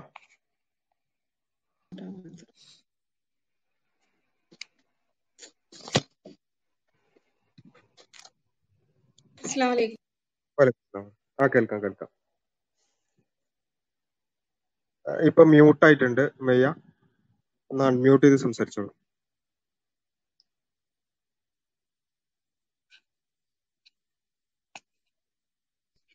ഓക്കെ ഓക്കെ സംസാരിച്ചോളൂ. അസ്സലാമു അലൈക്കും. വലൈക്കും അസ്സലാം. ഇവിടെ സഹോദര സഹോദരൻ ചോദിച്ച ചോദ്യം, അത് സത്യം പറഞ്ഞാല് എന്ത് എങ്ങനെയാണ് അതിന് ഉത്തരം പറയേണ്ടതെന്ന് മനസ്സിലാവുന്നില്ല. കാരണം മുസ്ലിം സ്ത്രീകൾ ഫോഴ്സിബിൾ ആയിട്ടാണ് ചെയ്യുന്നത്, ഒരിക്കലുമല്ല. ഞങ്ങളത് വളരെയധികം ഇഷ്ടപ്പെട്ടുകൊണ്ട് തന്നെയാണ് ചെയ്യുന്നത്. ഇവിടെ രണ്ട് സഹോദരിമാർ ആ വിഷയം ഇവിടെ ഊനി ഊനി പറഞ്ഞിട്ട് പോലും അത് അവർക്ക് മനസ്സിലായില്ല എന്നുള്ള വളരെ ഖേദകരം തന്നെയാണ്. അപ്പൊ നമ്മളിവിടെ ഇപ്പൊ ഒരു വിഷയത്തിലോട്ട് ഞാൻ കടക്കാൻ ചെറുതായിട്ട് ആൾ പറഞ്ഞതിന് ഒരു റിപ്ലൈ പറയണം തോന്നി. ഒൻപത് വയസ്സായ കുട്ടിയുടെ ഒരു പിക്ചർ പോലും തട്ടം ഇട്ടിട്ടാണ് കണ്ടത്, ഹിജാബ് ഇട്ടിട്ടാണ് കണ്ടതെന്നാണ്. അത് ആ സ്രഷ്ടാവിനോടുള്ള സ്നേഹമാണ് ലിയോ, അത് മനസ്സിലാക്കുക. കാരണം ഞങ്ങൾ സൃഷ്ടിച്ച സ്രഷ്ടാവിനെ ഞങ്ങൾക്ക് വളരെ ചെറുപ്പത്തിൽ തന്നെ പരിചയപ്പെടുത്തി തരുന്നത് നരകം എന്ന് പറഞ്ഞുകൊണ്ട് മാത്രമല്ല, സ്നേഹം, റിവാർഡ്സ്. ഞങ്ങൾക്ക് ഞങ്ങൾ ഇങ്ങനെ ജീവിച്ചു കഴിഞ്ഞാൽ ഞങ്ങൾക്ക് അതിന് റിവാർഡ്സ് ഉണ്ടെന്ന് പറഞ്ഞുകൊണ്ട്. അപ്പൊ ഞങ്ങളത് വളരെ ഇഷ്ടപ്പെട്ടുകൊണ്ട് തന്നെയാണ് ഞങ്ങൾ ഞങ്ങളുടെ തല മറയ്ക്കുന്നതും മുഖം മറയ്ക്കുന്നതും ഒക്കെ. ഞങ്ങൾ വിശ്വസിക്കുന്ന മുസ്ലിം സ്ത്രീകൾ വിശ്വസിക്കുന്നത് അവരുടെ സൗന്ദര്യം അവരുടെ ഭർത്താക്കന്മാർക്ക് കാണാനുള്ളത് മാത്രം എന്നുള്ളതാണ്. അപ്പൊ ഞങ്ങൾ ഒരിക്കലും ഒരു പ്രദർശന വസ്തു ആവാൻ ഉദ്ദേശിക്കുന്നില്ല. ഇവിടെ നമ്മൾ ചിന്തിക്കേണ്ട ഒരു കാര്യമാണ്, ഈ നോംസ് ഒക്കെ തീരുമാനിക്കുന്നത് ആരാണ്? പുരുഷന്മാർക്ക് ഇപ്പൊ ഇവിടെ പല ഒരു ഫിലിം സീക്വൻസ് ആയാലും സോങ് സീക്വൻസിനെ പറ്റി ഇവിടെ പല സഹോദരിമാരും സംസാരിച്ചതെന്ന് കണ്ടു. പലരും പുരുഷന്മാര് ഫുൾ വസ്ത്രം ധരിച്ച് സ്ത്രീകള് പകുതി മാത്രം ധരിച്ച്, ഇവിടെ ഈ നോംസ് ഒക്കെ തീരുമാനിക്കുന്നത് ആരാണ്? അതിപ്പോഴും എനിക്ക് ആലോചിച്ചിട്ട് ഫാഷൻ എന്നൊക്കെ പറയുന്ന ഒരു സംഭവം തീരുമാനിക്കുന്നത് ആരാന്നുള്ളത് മനസ്സിലാവുന്നില്ല. എന്തൊക്കെയോ കാണുന്നു, അത് ആരൊക്കെയോ പിന്നെ പറയുന്നു, അത് ആരൊക്കെയോ മീഡിയയിലൂടെ ഇൻഫ്ലുവൻസ് ചെയ്യുന്നു, നമ്മുടെ മസ്തിഷ്കിൽ നമ്മുടെ ബ്രെയിനിലോട്ട് അത് തള്ളിക്കയറ്റുന്നു. അതിനെ പിന്നാലെ പിടിച്ച് കുറെ ആൾക്കാർ പോകുന്നതല്ലാതെ ഞങ്ങള് വിശ്വസിക്കുന്ന മുസ്ലിം സ്ത്രീകൾക്ക് വിശ്വ വിശ്വസിക്കുന്ന ഒരു സംഹിതയും ഒരു കാര്യങ്ങളുണ്ട്. ഞങ്ങൾ അതിനെ മുറുകെ പിടിച്ചുകൊണ്ട് തന്നെയാണ് മുന്നോട്ട് പോകുന്നത്. അപ്പോൾ വളരെ ഇഷ്ടത്തോടു കൂടി തന്നെയാണ് ഞങ്ങൾ ആ വസ്ത്രം ധരിക്കുന്നതും. ഞങ്ങൾക്ക് ഒരിക്കലും അതൊരു ഫോഴ്സിബിൾ ആയിട്ടോ അല്ലെങ്കിൽ ഞങ്ങളുടെ ചോയ്സ് നഷ്ടപ്പെടുന്നതായിട്ടോ ഒന്നും എനിക്ക് തോന്നിയിട്ടില്ല. ഞാനിവിടെ യു എയിൽ ജീവിക്കുന്ന ഒരാളാണ്. എന്റെ ഹസ്ബൻഡ് കൂടെ ഇല്ലാത്ത സമയത്ത് ഒരു ദിവസം എന്റെ മകൾക്ക് പനി വന്നപ്പോൾ രാത്രി പതിനൊന്നരക്ക് ഈ ഹിജാബിന്റെ ഉറപ്പിലാണ് ഞാനത് അന്നെടുത്ത് പതിനൊന്നരക്ക് എന്റെ മോള് തേർട്ടി എയ്റ്റ് ഡിഗ്രി ടെമ്പറേച്ചർ വന്ന ഹോസ്പിറ്റലിലോട്ട് ഞാൻ അഡ്മിറ്റ് ആക്കാൻ വേണ്ടി കൊണ്ടുപോയത്. അപ്പൊ ആ ഒരു ഹിജാബ് എനിക്ക് നൽകുന്ന ഒരു റെസ്പെക്ട് ഉണ്ട്, ഒരു ഫ്രീഡം ഉണ്ട്. ഒരാളെന്നെ നോക്കുമ്പോൾ, അതായത് ഞാൻ ഒരു നോൺ ഹിജാബ് സമയം എനിക്ക് ഉണ്ടായിരുന്നത് കൊണ്ട് തന്നെ ആ വ്യത്യാസം എനിക്ക് കൃത്യമായിട്ട് മനസ്സിലാവുന്നുണ്ട്. അപ്പൊ ആ കിട്ടുന്ന ഒരു റെസ്പെക്ട് ഹിജാബ് ഇടുമ്പോഴും അതുപോലെ നിക്കാബ് എന്ന് പറയുന്ന മുഖം മറയ്ക്കുന്ന സാധനം ഇടുമ്പോഴും ഞങ്ങൾക്ക് കിട്ടുന്ന ഒരു ഒരു റെസ്പെക്ട് വാല്യൂ, അത് ഇവിടെ ഇനിയിപ്പോ നാട്ടിൽ നാട്ടിലാണെങ്കിൽ പോലും ഞാനത് വളരെയധികം അനുഭവിച്ചു അറിഞ്ഞിട്ടുണ്ട്. ഈ തുറിച്ചു നോട്ടത്തിന്റെ കാര്യമായാലും മറ്റുള്ള കാര്യ കാര്യങ്ങളായാലും ഒരു നമ്മൾക്ക് ആ ഒരു രണ്ട് ഫീലും ശരിക്കും ഞാൻ തിരിച്ചറിഞ്ഞിട്ടുണ്ട്. അതുപോലെ വേറൊരു ഇന്റർവ്യൂവിൽ ഞാൻ കണ്ടിട്ടുണ്ട്, ഒരു ഒരു സെലിബ്രിറ്റി ആയിട്ടുള്ള ഒരു ആക്ട്രസ് അവർ പറഞ്ഞത്, അവര് പലപ്പോഴും ട്രെയിൻ യാത്രയിൽ യൂസ് ചെയ്യുന്നത് അബായയും ഹിജാബുമാണ്. ചിലപ്പോൾ അവര് തലയിൽ തട്ടം വരെ ഇട്ടിട്ട് പർദ്ദയിട്ട് നടക്കാറുണ്ടെന്ന്, അവര് ട്രെയിനിലെ യാത്ര. കാരണം അവർ ഒറ്റയ്ക്ക് യാത്ര ചെയ്യുന്ന സ്ത്രീക്ക് അതൊരു സുരക്ഷിതത്വമാണ്. അത് തന്നെയാണ് അള്ളാഹു ഖുറാനിൽ പറഞ്ഞത്, നിങ്ങൾക്ക് തിരിച്ചറിയപ്പെടാനും വേണ്ടിയിട്ടും നിങ്ങൾക്കത് സുരക്ഷാ കവചമാണെന്ന് തന്നെയാണ് ഇവിടെ ആ ആയത്തിവിടെ ഉദ്ധരിച്ചത് കൊണ്ട് തന്നെ ഞാൻ അതിലോട്ട് കടക്കുന്നില്ല. അപ്പോ നിങ്ങള് ഞങ്ങളെ ഞങ്ങളുടെ ഒരു ഇതിനു വേണ്ടിയിട്ട് ഒരു രോദനം കൊള്ളേണ്ട ആവശ്യമില്ലാന്ന് എനിക്ക് പറയാം. ഞങ്ങളത് വളരെ ഇഷ്ടത്തോടു കൂടി, വളരെ സന്തോഷത്തോടു കൂടി, വളരെ അഭിമാനത്തോടു കൂടി അള്ളാഹു ഞങ്ങൾക്ക് നൽകിയ ഒരു കവചം ഞങ്ങളത് വളരെ ഭംഗിയായിട്ട് ഞങ്ങളത് ഉപയോഗിക്കുന്നു. അതിലൊരു ഫോഴ്സിബിലിറ്റിയും ഇല്ല, ഒന്നുമില്ല. പിന്നെ ഇവിടെ പറഞ്ഞ പോലെ ആരോ എവിടെയോ അടിക്കുന്നു, പിന്നെ അല്ലെങ്കിൽ ആരോ എവിടെയോ എന്തോ ചെയ്യുന്നെന്ന് പറഞ്ഞാൽ അതിന് അതിന് നമ്മൾക്ക് ഒരു ഇസ്ലാമിന്റെ ഒരു രൂപത്തിലോട്ട് അതിനെ കൊണ്ടുവരാൻ പറ്റില്ല. കാരണം ഇസ്ലാം എന്നുള്ളത് അത് ശരിക്ക് എഴുതപ്പെട്ട് വെച്ചിട്ടുള്ള ഒരു കാര്യമാണത്. എല്ലാ കാര്യങ്ങളും അതിൽ ക്ലിയർ ആണ്. ഏത് പ്രായത്തിൽ കുട്ടികളോട് എന്ത് പറയണം, പഠിപ്പിക്കണം എന്ന് വരെ പ്രവാചകൻ പഠിപ്പിച്ചു തന്നിട്ടുള്ള ഒരു റിലീജിയൻ ആണ് ഇസ്ലാം എന്ന് പറയുന്നത്. അപ്പൊ അതില് ആരോ എവിടെ എന്തോ കാണിച്ചെന്ന് പറഞ്ഞിട്ട് നമ്മള് മുസ്ലിം സ്ത്രീകളെ ആ ഒരു കണ്ണിലോട് കൂടി കാണരുതെന്ന് തന്നെയാണ് എനിക്ക് പറയാനുള്ളത്. ഞാൻ എന്റെ വാക്കുകൾ അവസാനിപ്പിക്കുന്നു. ഓക്കെ, വളരെ ക്ലിയർ ആണ്. പിന്നെ നേരത്തെ സംസാരത്തിനിടയിൽ പലപ്പോഴും തോന്നിയ ഒരു കാര്യം കൂടിയാണ് ഇവിടെ ഉമ്മയ്യ ഇവിടെ വിശദീകരിച്ചിട്ടുള്ളത്. കാരണം ഇവിടെ സംസാരിച്ച ഹിജാബുമായി ബന്ധപ്പെട്ടുകൊണ്ട് അതിൽ പിന്നെ സ്ത്രീകൾ അനുഭവിക്കുന്ന അതിലെ ഒരു സുരക്ഷിതത്വത്തെ കുറിച്ചും ഒക്കെ കൂടുതലായി ഇവിടെ സംസാരിച്ചത്, അത് പിന്നെ ഇവിടെ മെയിൽ ആയിട്ടുള്ള സംസാരിച്ച പാനലിസ്റ്റുകൾ ആരും ആ രൂപത്തിൽ കൂടുതൽ സംസാരിച്ചിട്ടില്ല. അവര് പലപ്പോഴും ഇതിന്റെ ഒരു ബേസിക്സിനെ കുറിച്ചാണ് പിന്നെ അല്ലെങ്കിൽ സമർപ്പണം എന്ന ആ ഒരു പോയിന്റിലാണ് പിന്നെ പുരുഷന്മാർ കൂടുതൽ സംസാരിച്ചത്. പക്ഷെ ഇവിടെ സംസാരിച്ച സ്ത്രീകളാണ് പലപ്പോഴും അത് ധരിക്കുന്നതിലൂടെ അവർക്ക് കിട്ടുന്ന സുരക്ഷിതത്വവും അവര് അനുഭവിക്കുന്ന ഒരു ഒരു ഒരു പിന്നെ നിർഭയത്വവും എല്ലാം വിശദീകരിച്ചത്. എന്നിട്ടാണ് അതൊക്കെ വിശദീകരിച്ചതിന് ശേഷമാണ് പിന്നെ ചില ആളുകൾ വന്ന് പറയുന്നത് അത് നിങ്ങളുടെ ചോയ്സ് അല്ല എന്ന്, അത് പിന്നെ ഒരിക്കലും ചോയ്സ് ആയി അംഗീകരിക്കാം. അപ്പോ ശരിക്കും പറഞ്ഞാൽ അതിന് who the hell are you എന്നാണ് തിരിച്ചു ചോദിക്കേണ്ടത്. ഞങ്ങളുടെ ചോയ്സ് അല്ല എന്ന് പറയാൻ നിങ്ങൾ ആരാണ് എന്നാണ് ചോദിക്കേണ്ടത്. പക്ഷെ നമ്മൾ അങ്ങനെ ചോദിക്കുന്നില്ല. പക്ഷെ ആ ഒരു ചോദ്യം അവിടെ നിലനിൽക്കുന്നുണ്ടെങ്കിലും മനസ്സിലാക്കുക. കാരണം പിന്നെ ഇവിടെ ഞാൻ വിശദീകരിച്ചല്ലോ, അതിലൂടെ അവർക്ക് കിട്ടുന്ന സുരക്ഷിതത്വം അവർ വിശദീകരിച്ചു. മാത്രമല്ല ഈ ഇൻഡോക്ട്രിനേഷനെ കുറിച്ച് നിങ്ങൾ പറയുകയാണെങ്കിൽ ഏത് ഇറയിൽ നിന്നുകൊണ്ടാണ് നിങ്ങൾ സംസാരിക്കുന്നതെന്ന് കൂടി മനസ്സിലാക്കണം. ഈ ലിബറലിസവും അതിന്റെ പിന്നെ മോഡേണിസവും അതിന്റെ ഭാഗമായിട്ടുള്ള പിന്നെ ഈ തുറന്ന വസ്ത്രധാരണവുമെല്ലാം പിന്നെ ജനിക്ക് ജനിച്ച് ഒരു മണിക്കൂറിനുള്ളിൽ തന്നെ പിന്നെ മീഡിയകളിലൂടെയും മറ്റുമൊക്കെ നിരന്തരം ഇൻഡ്രോ ഇൻഡോക്ട്രിനേറ്റ് ചെയ്യപ്പെടുന്ന, അത് നിരന്തരം അത്തരം ആശയങ്ങളോട് നിരന്തരം എക്സ്പോസ് ആയിക്കൊണ്ടിരിക്കുന്ന ഒരു സമൂഹത്തിൽ നിന്നുകൊണ്ടാണ് നിങ്ങൾ ഇൻഡോക്ട്രിനേഷനെ കുറിച്ച് സംസാരിക്കുന്നത്. പലപ്പോഴും ഹിജാബ് അല്ല ഇൻഡോക്ട്രിനേറ്റ് ചെയ്യപ്പെടുന്നത്, മറിച്ച് പിന്നെ ഇവിടെ നേരത്തെ ചോദിച്ചതുപോലെ നിനക്ക് തട്ട മിട്ടൂടെ പെണ്ണ എന്നുള്ള ചില കമന്റുകൾ പലപ്പോഴും വാർത്തയായിട്ടുണ്ട്. പക്ഷെ അതിനപ്പുറത്തേക്ക് നിനക്ക് എങ്ങനെയെങ്കിലും ഒന്ന് തട്ടം അഴിച്ചുകൂടെ പെണ്ണേ എന്ന് പിന്നെ ചോദിക്കാതെ ചോദിക്കുന്ന പല പലപ്പോഴും പിന്നെ തുറന്നു തന്നെ ചോദിക്കുന്ന ഒരു അവസ്ഥയാണ് പിന്നെ ഇന്നത്തെ കാലഘട്ടത്തിലുള്ളത്. ഒരു പെണ്ണ് പിന്നെ ഹിജാബ് ധരിച്ച് പിന്നെ യൂണിവേഴ്സിറ്റികളിലേക്ക് ക്യാമ്പസുകളിലേക്ക് കടന്നു ചെല്ലുമ്പോൾ അവളെ നിരന്തരം അതിന്റെ പേരിൽ പിന്നെ വേർതിരിക്കുകയും അല്ലെങ്കിൽ അവളോട് എങ്ങനെയെങ്കിലും ഒന്ന് തട്ടമഴിക്കാൻ നേരിട്ടോ അല്ലാതെയോ പിന്നെ അവളെ ഫോഴ്സ് ചെയ്ത് കൊണ്ടിരിക്കുന്ന ഒരു അവസ്ഥയിൽ നിന്നുകൊണ്ടാണ് നിങ്ങൾ ഇൻഡോക്ട്രിനേഷനെ കുറിച്ച് സംസാരിക്കുന്നത് എന്നുകൂടി മനസ്സിലാക്കണം. പിന്നെ പറയുന്നത് ഭർത്താക്കന്മാരോ അല്ലെങ്കിൽ പിന്നെ മാതാപിതാക്കളോ ഒക്കെ നിർബന്ധിക്കുന്നു എന്നുള്ളതാണ്. പിന്നെ ഞാനത് പൂർണ്ണമായി അങ്ങനെ സംഭവമേ ഇല്ല എന്ന് ഞാൻ പറയുന്നില്ല. ചില ആളുകൾ ചിലപ്പം പിന്നെ അങ്ങനെ പിന്നെ നിർബന്ധിച്ചിട്ടുണ്ടാവുമായിരിക്കും. പക്ഷെ അതേപോലെ തിരിച്ചു നടക്കുന്നുണ്ട്. പിന്നെ എന്റെ തന്നെ അറിവിലുള്ള പെൺകുട്ടികൾ അവര് പിന്നെ കല്യാണം കഴിയുന്നതിന് മുമ്പ് വരെ പിന്നെ നന്നായി തട്ടക്കെട്ട് പിന്നെ അല്ലെങ്കിൽ ആ രൂപത്തിൽ നടന്ന് പിന്നെ കല്യാണം കഴിഞ്ഞതിന് ശേഷം പിന്നെ ഭർത്താവിന് കുറച്ച് മോഡേൺ ആയിട്ടാണ് നടക്കുന്നതാണ് ഇഷ്ടം എന്ന് പറഞ്ഞ് തട്ടമഴിച്ച ആളുകളുണ്ട്. അപ്പൊ അതൊക്കെ അങ്ങോട്ടും ഇങ്ങോട്ടും ഒരു സമൂഹമാകുമ്പോൾ പലതരത്തിലുള്ള ആളുകൾ ഉണ്ടാവും, പലതരത്തിലുള്ള ഫോഴ്സുകൾ അങ്ങോട്ടും ഇങ്ങോട്ടും സംഭവിക്കുന്നുണ്ടാവും. അത് പിന്നെ നമുക്ക് പിന്നെ ഏതെങ്കിലും രൂപത്തിലുള്ള ഒരു ഇത്തരത്തിലുള്ള ഒരു ചർച്ചയിൽ പിന്നെ ഉന്നയിക്കുന്നതിൽ അർത്ഥമില്ല.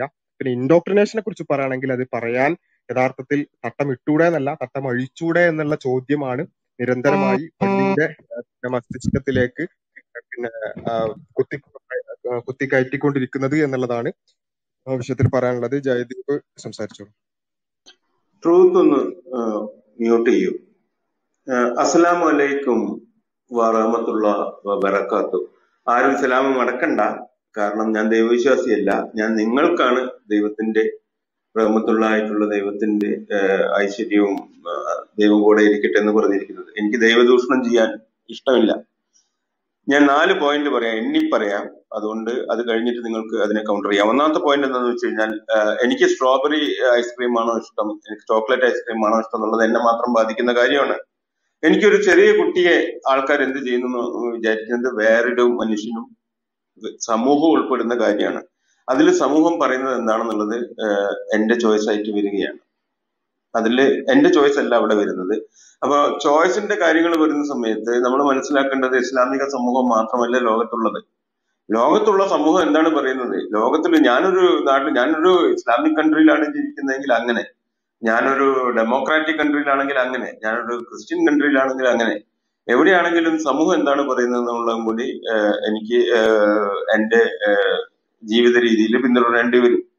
എനിക്ക് സ്ട്രോബെറി ഇഷ്ടമാണെങ്കിൽ സ്ട്രോബെറി ഐസ്ക്രീം മാത്രം കഴിക്കാം. ഞാൻ വേറെ ആളെ തീറ്റുകയല്ലല്ലോ, ഞാൻ സ്വയം തിന്നുകയല്ലേ, ഇറ്റ് ഈസ് ഓക്കെ.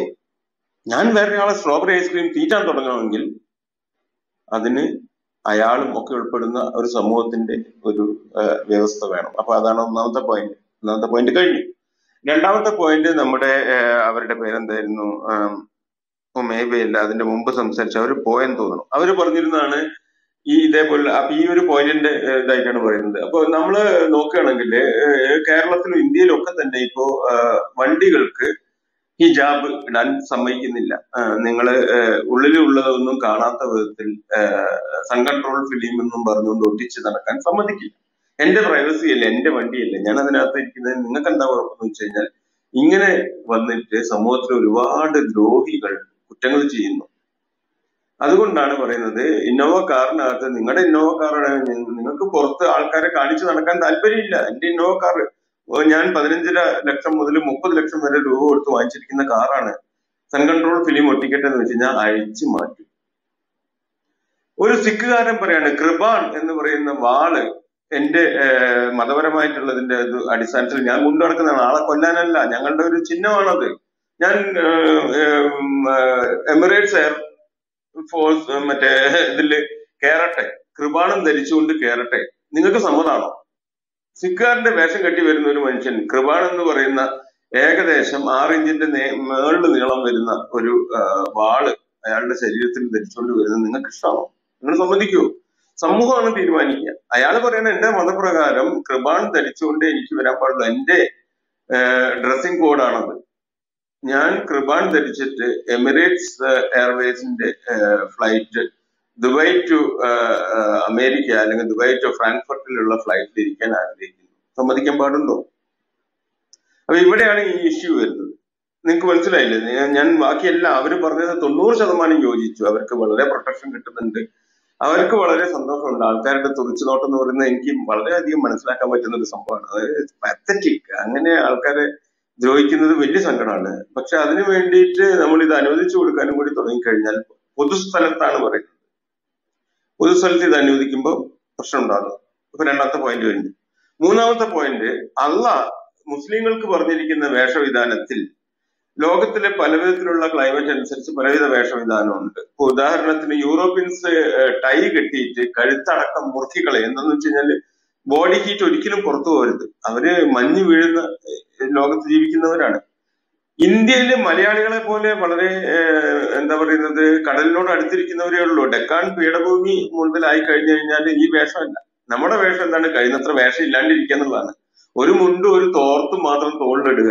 അല്ലെങ്കിൽ വളരെ രാജാക്കന്മാര് വരെ പത്ത് നൂറ് കൊല്ലം മുമ്പ് ഒരു ഒറ്റമുണ്ട് കഷ്ടി ധരിക്കുകയാണ്, ഒരു കോണകം മാത്രം ധരിക്കുകയുള്ളൂ. കഴിയുന്നത്ര വസ്ത്രം ഒഴിവാക്കുന്നതാണ് മലയാളികളുടെ രീതി.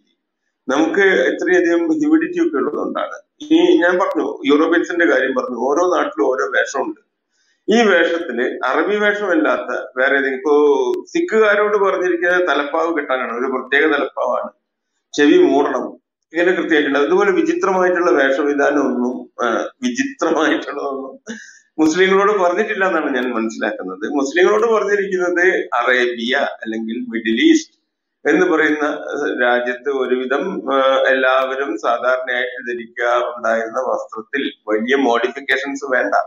ഇപ്പൊ കന്തൂരിയൊക്കെ വെച്ചിട്ടാണ് പുരുഷന്മാര് നടക്കുന്നത്, അവരും തട്ടമിടുന്നുണ്ട്. അതുകൊണ്ട് തന്നെ മുടി താഴോട്ട് വരണ്ട, കന്തൂരിക്ക് മേളോട്ടാണ് മുടി വേണ്ടത് എന്ന മട്ടില് മുഖം കാണണം. ആണുങ്ങൾ വെള്ള വസ്ത്രം ധരിക്കട്ടെ, അവര് പുറത്ത് സൂര്യപ്രകാശത്ത് പോകുന്നവരാണ്, സൂര്യപ്രകാശം തട്ടി പ്രതിഫലിച്ചു പോകട്ടെ. പെണ്ണുങ്ങള് വീട്ടിനകത്ത് ജീവിക്കുന്നവരാണ്, അവർക്ക് മാക്സിമം ഹീറ്റ് റേഡിയേറ്റ് ചെയ്യട്ടെ, അതിന് കറുപ്പ് നിറമാണ് വേണ്ടത്, അവർ കറുപ്പ് നിറമുള്ള വസ്ത്രം ധരിക്കട്ടെ എന്നുള്ള മട്ടില് വളരെ ലോജിക്കലും പ്രാക്ടിക്കലും ആയിട്ട് ആ ഒരു നാട്ടിൽ അപ്ലിക്കബിൾ ആയിട്ടുള്ള വസ്ത്രമാണ് പറഞ്ഞിരിക്കുന്നത്. ആ വസ്ത്രം എന്തുകൊണ്ടാണ് മുണ്ടും നേരിതും മാത്രം ധരിച്ച് നടക്കുന്ന കേരളത്തിലും ടൈ കെട്ടി പാന്റും സൂസും ഒക്കെ ഇട്ടിട്ട് ഫുൾ കൈ ഷർട്ട് ഇട്ടിട്ട് അതിന് കുടുക്കിട്ടിട്ട് ബോഡി ഹീറ്റ് മുഴുവനും ശരീരത്തിൽ തന്നെ നിർത്തേണ്ടിയിരിക്കുന്ന യൂറോപ്പിലും എസ്കിമോകൾ ഇങ്ങനെ പലവിധ പലവിധ ജനങ്ങളുണ്ട്. ഇവർക്ക് എല്ലാവർക്കും ഒരുപോലെ ബാധകമാക്കുന്നത് അല്ല. എനിക്ക് മനസ്സിലായിട്ടില്ല. മൂന്നാമത്തെ പോയിന്റ് കഴിഞ്ഞു. നാലാമത്തെ പോയിന്റ് കൂടി ഉണ്ട്. അല്ല, ഞങ്ങൾ ആരെങ്കിലും ആർക്കോ പറയാനുണ്ട്, പറഞ്ഞോളൂ. ഓക്കെ, ഒരുപാട് പോയിന്റുകൾ പറയും ഇപ്പൊ തന്നെ, ഒരുപാടായി, ചിലപ്പോൾ മിസ്സായി പോകാൻ സാധ്യതയുണ്ട്. ഒരു ചർച്ചയാകുമ്പോൾ എല്ലാ പോയിന്റുകളും അങ്ങോട്ടും അഡ്രസ് ചെയ്യപ്പെടുന്നുണ്ടല്ലോ. ഓക്കെ ഓക്കെ അപ്പോ ഇതില് അവസാനം പറഞ്ഞത് പറഞ്ഞിട്ട് ഞാൻ ജസ്റ്റ് നജീബിക്കയിലേക്ക് വരാം. പിന്നെ ഇവിടെ ഒരിക്കലും പിന്നെ ഇസ്ലാം വസ്ത്രധാരണം പിന്നെ ഇന്നതാണ് എന്ന് പറയുമ്പോ അല്ലെങ്കിൽ വസ്ത്രധാരണ നിയമങ്ങൾ പറയുമ്പോൾ ഇവിടെ പറഞ്ഞതുപോലെ പിന്നെ വെള്ള വസ്ത്രം ധരിക്കുന്നത് കൊണ്ട് പിന്നെ ഇന്നത് ചെയ്യട്ടെ അല്ലെങ്കിൽ പിന്നെ അവരുടെ ഹീറ്റ് പുറത്തേക്ക് പോകട്ടെ ഉള്ളിലേക്ക് വരട്ടെ എന്നുള്ള പിന്നെ ന്യായങ്ങളൊന്നും അല്ല പറഞ്ഞത്. ഞങ്ങൾ അടിസ്ഥാനപരമായി പറഞ്ഞു ഖുർആൻ ഈ വസ്ത്രധാരണ നിയമങ്ങൾ പറയുന്നവരൊക്കെ ആയി അല്ലദീന ആമനു പിന്നെ വിശ്വസിച്ചവരെ വിശ്വസിച്ചവരായ സ്ത്രീകളെ എന്ന് പറഞ്ഞുകൊണ്ടാണ്. അപ്പോ അവിടെ വിശ്വാസം എന്നുള്ളതാണ് ഒരു പിന്നെ പടച്ചതമ്പുരാനുള്ള വിശ്വാസം. അവന് പിന്നെ എല്ലാ തരത്തിലുള്ള മനുഷ്യരെയും എല്ലാ കാലത്തും എല്ലാ സമൂഹത്തിലും എല്ലാ പിന്നെ പിന്നെ ലോകത്തിന്റെ എല്ലാ ഭാഗത്തുമുള്ള മനുഷ്യരെയും അവരുടെ ഓരോരുത്തരുടെയും ചിന്തകളും എല്ലാത്തിനെ പറ്റിയും പൂർണ്ണമായി അറിയുന്ന പടച്ചവനിൽ നിന്നുള്ള നിയമങ്ങളാണ് എന്നുള്ളതാണ്. അതിനെ സമർപ്പിക്കുക എന്നുള്ളതാണ് ഇതിന്റെ യുക്തി എന്നാണ് നമ്മൾ പറഞ്ഞു തുടങ്ങിയത്. അതല്ലാതെ മറ്റേതെങ്കിലും ഒരു ന്യായമല്ല. മറ്റു പല ന്യായങ്ങളും ഉണ്ടാകുമായിരിക്കാം പിന്നെ പിന്നെ ഇസ്ലാം മുന്നോട്ട് വെക്കുന്ന വസ്ത്രധാരണം പിന്നെ ചെയ്യുന്നത് കൊണ്ട്. പക്ഷെ അതിനൊക്കെ അപ്പുറത്ത് അടിസ്ഥാനപരമായ ന്യായം ഇതാണ് എന്നുള്ളതാണ് നമ്മൾ പറഞ്ഞത്. അതേപോലെ തന്നെ ഒരു പിന്നെ അറേബ്യൻ വസ്ത്രധാരണം എന്ന് പറയുമ്പോൾ പിന്നെ ഇവിടെ പിന്നെ പാന്റും ഷർട്ടും ഇട്ട് നടക്കുന്ന ആളെ ഒരിക്കലും നമ്മൾ അനിസ്ലാമിക വസ്ത്രധാരണം എന്ന് പറയാറില്ല. അവിടെയാണ് നമ്മൾ മനസ്സിലാക്കേണ്ടത്. ഇസ്ലാം പഠിപ്പിച്ച അടിസ്ഥാനപരമായ വസ്ത്രധാരണമായിട്ട് ബന്ധപ്പെട്ട് പഠിപ്പിച്ചിട്ടുള്ള പുരുഷനാണെങ്കിലും സ്ത്രീ ആണെങ്കിലും വേറെ വേറെ ആയിക്കൊണ്ട് പഠിപ്പിച്ചിട്ടുള്ള അടിസ്ഥാനപരമായ അധ്യാപനം എന്താണെന്നാണ് നോക്കേണ്ടത്. അല്ലാതെ ഇന്ന വസ്ത്രം എന്നതിനപ്പുറത്ത് പിന്നെ അതാണ് കൂടുതലായി മനസ്സിലാക്കേണ്ടതാണ് പറയാനുള്ളത്. നജീബ് ഇപ്പൊ ഇവിടെ പറഞ്ഞ ഓഷ്യൻ ജയ്ദീപ് എന്നല്ലേ പേര്, ബസ്സിലെ എന്തായിരുന്നു പേര് പുള്ളിയുടെ? അതെ അതെ ഓഷ്യൻ ആ മിസ്റ്റർ ജയദീപ് പറഞ്ഞ പോലെ ജയദീപ് ഒരു കാര്യം മനസ്സിലാക്കേണ്ടത് എന്താന്ന് വെച്ചാൽ ഇവിടെ ഒരു ബൈനറി സൃഷ്ടിച്ചിരിക്കുകയാണ്. ഒരു മുസ്ലിം സ്ത്രീ അവളുടെ മതവിശ്വാസത്തിന്റെ ഭാഗമായി ഒരു വേഷം ധരിച്ചു കഴിഞ്ഞാൽ ഒന്നുകിൽ അത് അടിച്ചേൽപ്പിക്കപ്പെട്ട വേഷം അതാണ്, ഒന്നുകിൽ പുരുഷ മേധാവിത്വത്തിന്റെ ഭാഗമായി അവളിൽ അടിച്ചേൽപ്പിക്കപ്പെട്ട വസ്ത്രമാണത് എന്നതാണ് ഒരു വ്യാഖ്യാനം. അല്ലെങ്കിൽ രണ്ടാമത്തെ വ്യാഖ്യാനം പറയുന്നത് അവൾ ബ്രെയിൻ വാഷ്ഡ് ആണ്, അവൾ അവളുടെ സ്വാതന്ത്ര്യത്തോടു കൂടി എടുത്തതല്ല. ഇവിടെയുള്ള ചിലർ ബ്രെയിൻ വാഷ് ചെയ്ത് അതിന് വിധേയപ്പെട്ടു പോയ ഒരു ഏരിയയായിട്ട് അവൾ തന്നെ അംഗീകരിക്കുന്നു, പക്ഷേ ആ അംഗീകാരം സ്വതന്ത്രമായി എടുക്കുന്നതല്ല എന്ന രീതിയിലാണ്. ഇതിനപ്പുറം സ്വതന്ത്രമായി ഒരു മുസ്ലിം സ്ത്രീക്ക് വ്യക്തിത്വവും അസ്തിത്വവും ഉണ്ട്. അവൾക്ക് അവളുടെ ഡ്രസ്സ് ചൂസ് ചെയ്യാനുള്ള തികഞ്ഞ സ്വാതന്ത്ര്യവും അവകാശമുണ്ട്. അതിനെ മാനിക്കാൻ ഇവിടെയുള്ള എത്തീസ്റ്റുകളും ലിബറലുകളും ഒക്കെ തയ്യാറാകണം എന്ന് പറയാനുള്ള ഉദാഹരണമായിട്ടാണ് സ്ട്രോബെറിയുടെയും ഐസ്ക്രീമിൻ്റെയൊക്കെ ഉദാഹരണം പറഞ്ഞത്. എന്ന് വെച്ചാൽ സ്ട്രോബെറി തിന്നാൻ എല്ലാവരെയും നിർബന്ധിക്കണം എന്നല്ല, സ്ട്രോബെറി ചൂസ് ചെയ്യുന്ന ഒരാളുടെ സ്വാതന്ത്ര്യത്തെ, ചോയ്സിനെ മാനിക്കുക, ആ ചോയ്സ് മുസ്ലിം സ്ത്രീക്കും അനുവദിച്ചു കൊടുക്കുക എന്നത് മാത്രമാണ് ആ ഉദാഹരണം കൊണ്ട് ഇവിടെ പറയാൻ ശ്രമിച്ചിട്ടുള്ളത്. അതുകൊണ്ട് അത് അടിച്ചേൽപ്പിക്കലല്ല, അവളുടെ ചോയ്സാണ്. ഇത് അറിയണമെങ്കിൽ എപ്പോഴെങ്കിലും ഈ എത്തീസ്റ്റുകളും ലിബറലുകളും മുസ്ലിം സ്ത്രീകളോട് സംസാരിക്കണം. അതുകൊണ്ടാണ് ഈ ചർച്ചയിൽ മുസ്ലിം സ്ത്രീകൾ തന്നെ വന്ന് സംസാരിക്കുന്നത്. അവരൊന്നും എവിടെ നിന്നെങ്കിലും വലിഞ്ഞു കയറി വന്ന ബ്രെയിൻ വാഷ്ഡ് ആയിട്ടുള്ള ആൾക്കാരല്ല, അവരൊക്കെ എഡ്യൂക്കേറ്റഡ് ആയിട്ടുള്ള പല പരിപാടികൾ ചെയ്തുകൊണ്ടിരിക്കുന്ന സമൂഹത്തിൽ ഇടപെടുന്ന ആളുകളാണ്. ഉടനെ എന്താ ചെയ്യുന്നത്? ആളുകൾ ഉടനെ അഫ്ഗാനിലേക്ക് ഓടുകയാണ്, അല്ലെങ്കിൽ ഏതെങ്കിലും അതുപോലുള്ള സ്ഥലങ്ങളിലേക്ക് ഓടുകയാണ്. അതല്ല, തിരിച്ചു പോവാ, നമ്മുടെ ജീവിക്കുന്ന യാഥാർത്ഥ്യങ്ങളെ കാണാൻ ശ്രമിക്കുക എന്നുള്ളതാണ്. രണ്ടാമത് സുരക്ഷയുടെ പ്രശ്നമാണ് പറഞ്ഞിട്ടുള്ളത്. മുസ്ലിം സ്ത്രീകൾ ഈ പറയുന്ന പർദ്ദ ധരിച്ചതുകൊണ്ട്, അത് തന്നെ മുഖംമൂടൽ നിർബന്ധമാണ് എന്ന് വിശ്വസിക്കുന്ന മുസ്ലിം സ്ത്രീകളെല്ലാം നൂറ് ശതമാനം. പക്ഷെ എന്നാൽ അങ്ങനെയുണ്ട്, അവരുടെ ചോയ്സിനെയും നമ്മൾ മാനിക്കുന്നു. അവർക്കും അവരുടേതായ റിലീജിയസ് വ്യാഖ്യാനങ്ങളുണ്ട്, അത് തെറ്റല്ല. പക്ഷെ അതുകൊണ്ട് മാത്രം സംഭവിച്ച ക്രിമിനൽ റേറ്റ് എത്രയാണെന്നുള്ളത് നിങ്ങൾ കണക്ക് സഹിതം പറയുകയാണെങ്കിൽ നമ്മളത് അംഗീകരിക്കും. അല്ലെങ്കിൽ ഹെൽമെറ്റ് അടക്കം നിരോധിക്കേണ്ടി വരും. കാരണം ഇന്ന് നടക്കുന്ന പല എ ടി എം കൊള്ളകളുടെയും കാരണം ഹെൽമെറ്റ് ആയതുകൊണ്ട് ഇനി മുതൽ ഹെൽമെറ്റ് പാടില്ല എന്നല്ല നമ്മൾ വെക്കുന്നത്. ആ പ്രശ്നങ്ങളെ മറികടക്കാൻ മറ്റ് മാധ്യമങ്ങൾ ഉണ്ടാക്കുകയാണ് ചെയ്യുന്നത്. രണ്ടാമത് സുരക്ഷ പ്രശ്നമായി മാറുന്ന ഏത് സിറ്റുവേഷനിലും മുസ്ലിം സ്ത്രീകൾ സാധാരണഗതിയിൽ ഇപ്പോൾ സെക്യൂരിറ്റി ചെക്ക് സമയത്തൊക്കെ മുഖം തുറന്നു കാണിക്കാൻ ഒരു മടിയും മുസ്ലിം സ്ത്രീകൾ കാണിക്കാറില്ല. അതിന്റെ പേരിൽ അവർ തടയപ്പെടുന്നില്ല. ഇത് ഞങ്ങളുടെ അവകാശമാണ്, ഞങ്ങളുടേതാണ്, അതുകൊണ്ട് മുഖം കാണിക്കില്ല എന്നവർ പറയാറില്ല. അങ്ങനെ ഒരു സുരക്ഷാ പ്രശ്നം നിങ്ങൾ എയറിൽ നിന്ന് ആരോപിക്കുക എന്നല്ലാതെ അതിന് സ്റ്റാറ്റിസ്റ്റിക്കലായിട്ട് ഒരു വാലിഡിറ്റിയും ഇല്ല എന്നാണ് നമുക്ക് കാണാൻ കഴിയുന്നത്. പിന്നെ കൃപാണിന്റെ ഉദാഹരണം പറഞ്ഞു. അങ്ങനെ ഒരു ഒരു സെക്യൂരിറ്റി റീസൺ കൊണ്ട് രാജ്യത്തുള്ള ഒരു നിയമത്തെയും മുസ്ലിങ്ങൾ പൊതുവിൽ വെല്ലുവിളിക്കാറില്ല, അവരുടെ മതവിശ്വാസത്തിന് വിരുദ്ധമായിട്ടില്ല. അങ്ങനെയാണെങ്കിൽ ഇപ്പൊ ന്യൂസിലാൻഡ്, നമ്മൾ പറയുന്ന ഏറ്റവും പുരോഗമിച്ച രാഷ്ട്രങ്ങളിൽ ഒന്നാണ് ന്യൂസിലാൻഡ്. ന്യൂസിലാൻഡിൽ ഈ കഴിഞ്ഞ രണ്ടായിരത്തി ഇരുപതിൽ മുസ്ലിം സ്ത്രീകൾക്ക് പോലീസ് ഫോഴ്സിനകത്ത് തന്നെ ഇത് ഹിജാബ് ധരിക്കാനുള്ള അവകാശം നൽകിക്കൊണ്ടുള്ള പ്രഖ്യാപനമാണ് വരുന്നത്. നമ്മൾ മനസ്സിലാക്കേണ്ടതാണ്. നേരത്തെ ഇവിടെ ഒരു സുഹൃത്ത് സൂചിപ്പിച്ചു, എന്താന്ന് വെച്ചാൽ പലയിടത്തും ഹിജാബിന്റെ പേരിൽ അടിക്കുന്നതായിട്ടോ ആക്രമിക്കപ്പെടുന്നതായിട്ടൊക്കെ. നമുക്കതിനോടൊന്നും ഒരു യോജിപ്പില്ല. അങ്ങനെ മതം എന്ന് പറയുന്നത് നിർബന്ധിതമായി അടിച്ചേൽപ്പിക്കാൻ കഴിയുന്ന അല്ലെങ്കിൽ പാടുള്ള ഒരു സംഗതിയല്ല. പക്ഷെ ആ സുഹൃത്ത് കാണാത്തൊരു കാര്യമുണ്ട്. ഫ്രാൻസിൽ ഹിജാബ് ഇട്ടു എന്ന ഒരൊറ്റ കാരണത്താൽ മുസ്ലിം സ്ത്രീകൾ ക്രൂരമായി ആക്രമിക്കപ്പെടുന്നു, നിയമം മൂലം അത് നിരോധിക്കപ്പെടുന്നു. ഇത്തരം പ്രവണതകൾ നിങ്ങൾ പറയുന്ന ചോയ്സിനെ കുറിച്ച് നാഴികക്ക് നാൽപ്പത് വട്ടം സംസാരിക്കുന്ന നിങ്ങൾ എന്തുകൊണ്ട് കാണുന്നില്ല എന്നുള്ള ചോദ്യം അദ്ദേഹത്തെ പോലുള്ള ആളുകളോട് നമുക്ക് ചോദിക്കാറുണ്ട്. അത് പോട്ടെ. അപ്പൊ നിങ്ങൾ പറഞ്ഞ രണ്ടാമത്തെ കാര്യം അതാണ്, സെക്യൂരിറ്റിയുമായി ബന്ധപ്പെട്ടത്. മൂന്നാമത്തത് മലയാളിയുടെ വേഷം എന്നതാണ്. അപ്പൊ തുടക്കം മുതൽ ഇവിടെ ഉന്നയിക്കപ്പെട്ടുകൊണ്ടിരിക്കുന്ന ഒരു ചോദ്യം അതാണ്. നിങ്ങൾ മലയാളിയുടെ വേഷം എന്നൊക്കെ പറയുമ്പോൾ എന്താണ് അതിന്റെ മാനദണ്ഡം? നിങ്ങൾ തന്നെ നേരത്തെ പറഞ്ഞു, കോണകമെടുത്ത് നടന്നിരുന്ന ഒരു കാലം ഉണ്ടായിരുന്നു. ഞങ്ങൾക്കറിയാം അത്. മലയാളി സ്ത്രീകൾ, കേരളത്തിലെ പല സ്ത്രീകൾക്കും സ്വന്തം മാറ് മറക്കാൻ അവകാശമില്ലാതിരുന്ന, അത് തുറന്നിട്ട് നടന്ന ഒരു കാലഘട്ടം ഇവിടെ ഉണ്ടായിരുന്നു. നമ്മൾ മനസ്സിലാക്കുന്നത് കൂടുതൽ മനുഷ്യൻ സാംസ്കാരികമായി ചിന്തിക്കുകയും മനസ്സിലാക്കുകയും ചെയ്തപ്പോൾ അതിനുവേണ്ടി ലഹളകൾ ഉണ്ടാക്കി, ചാന്നാർ ലഹള പോലെയുള്ള പ്രക്ഷോഭങ്ങൾ ഉണ്ടാക്കി ആ അവകാശം നേടിയെടുക്കുകയായിരുന്നു ചെയ്തതെന്നാണ്. നിങ്ങൾ വീണ്ടും അതേ സംസ്കാരത്തിലേക്ക് തിരിച്ചു പോകാനാണ് ആഗ്രഹിക്കുന്നത്. നമ്മൾ മനസ്സിലാക്കുന്നത് മാന്യതയുള്ള സംസ്കാരത്തെ മാനിക്കുന്ന ഏതൊരു മനുഷ്യനും മാന്യമായി വസ്ത്രം ധരിക്കുന്ന ഒരു സാഹചര്യം വരണം എന്നാണ് ആഗ്രഹിക്കുക.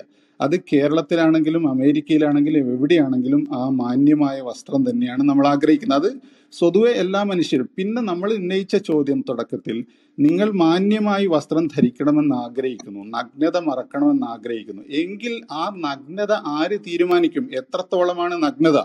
നെഞ്ച് നഗ്നതയാണോ, അതല്ല കാല് നഗ്നതയാണോ? ഇത് ആരാണ് തീരുമാനിക്കേണ്ടത്? അപ്പൊ നിങ്ങൾക്കൊരു തീരുമാനം എടുക്കാം. എന്തെന്ന് വെച്ചാൽ ഓരോ മനുഷ്യനും തീരുമാനിക്കട്ടെ, അത് നിങ്ങളുടെ ഒരു ചോയ്സാണ്. അങ്ങനെ അങ്ങനെ ഒരു ചിന്താഗതി നമ്മൾ അങ്ങനെയാണെങ്കിൽ പിന്നെ ആരെന്ത് ചോയ്സ് എടുത്താലും കുഴപ്പമില്ലെന്നാണ് ഡോക്ടർ സയ്യൂബ് സൂചിപ്പിച്ചത്. ആ ചോയ്സ് ആണെങ്കിൽ ഇനി രണ്ടാമത്, നഗ്നത അങ്ങനെ തീരുമാനിക്കാൻ പറ്റില്ല എങ്കിൽ പറയണം എന്താണ് നഗ്നതയുടെ മാനദണ്ഡം, ആരാണ് തീരുമാനിക്കുന്നത്, സയന്റിഫിക്കലി എവിടം വരെയാണ് നഗ്നത, അതല്ലെങ്കിൽ ഇന്ത്യൻ ഭരണഘടന അനുസരിച്ച് നഗ്നതയുണ്ടോ എന്ന് നമ്മൾ പറയുന്നു. ആ ചോയ്സ് ഒരു മുസ്ലിം വിശ്വാസി എടുക്കുന്നത് ദൈവികമായ മാനദണ്ഡ പ്രകാരം, ഇസ്ലാമിന്റെ മാനദണ്ഡ പ്രകാരമാണ് അവർ ചൂസ് ചെയ്യുന്നത്. അതിലെന്താണ് തെറ്റുള്ളത്?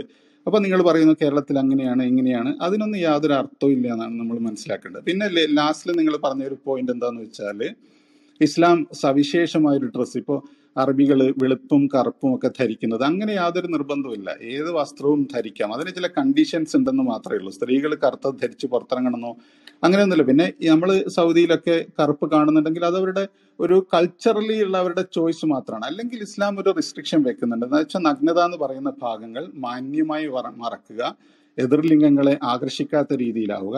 ഇത് ഹിജാബ് എന്ന് പറയുന്ന കേവലം വസ്ത്രം മാത്രമല്ല, ഒരു കൾച്ചറാണത്. ആണും പെണ്ണും അന്യരായ പുരുഷനും സ്ത്രീയും ഇടപഴകുമ്പോൾ സദാചാര വിരുദ്ധമായ സംഗതികൾ സംഭവിക്കാതിരിക്കുക എന്നതിൻ്റെ ഒരു സൂക്ഷ്മതലം കൂടിയാണ്. അതുകൊണ്ടാണ് തുടക്കത്തിൽ പറഞ്ഞത്, ഉദാഹരണം പറഞ്ഞാൽ കണ്ണുകൾ താഴ്ത്തി നടക്കുക എന്ന് വെച്ചാൽ എതിർലിംഗങ്ങൾ പെരുമാറുന്ന സ്ഥലങ്ങളിൽ തുറന്ന് കണ്ണുകളെ അലച്ചു വിട്ടുകൊണ്ട് ഒരുതരം മര്യാദ കെട്ട രീതിയിൽ നടക്കാതിരിക്കുക. അത് ഖുർആന്റെ കൽപ്പനയാണ്.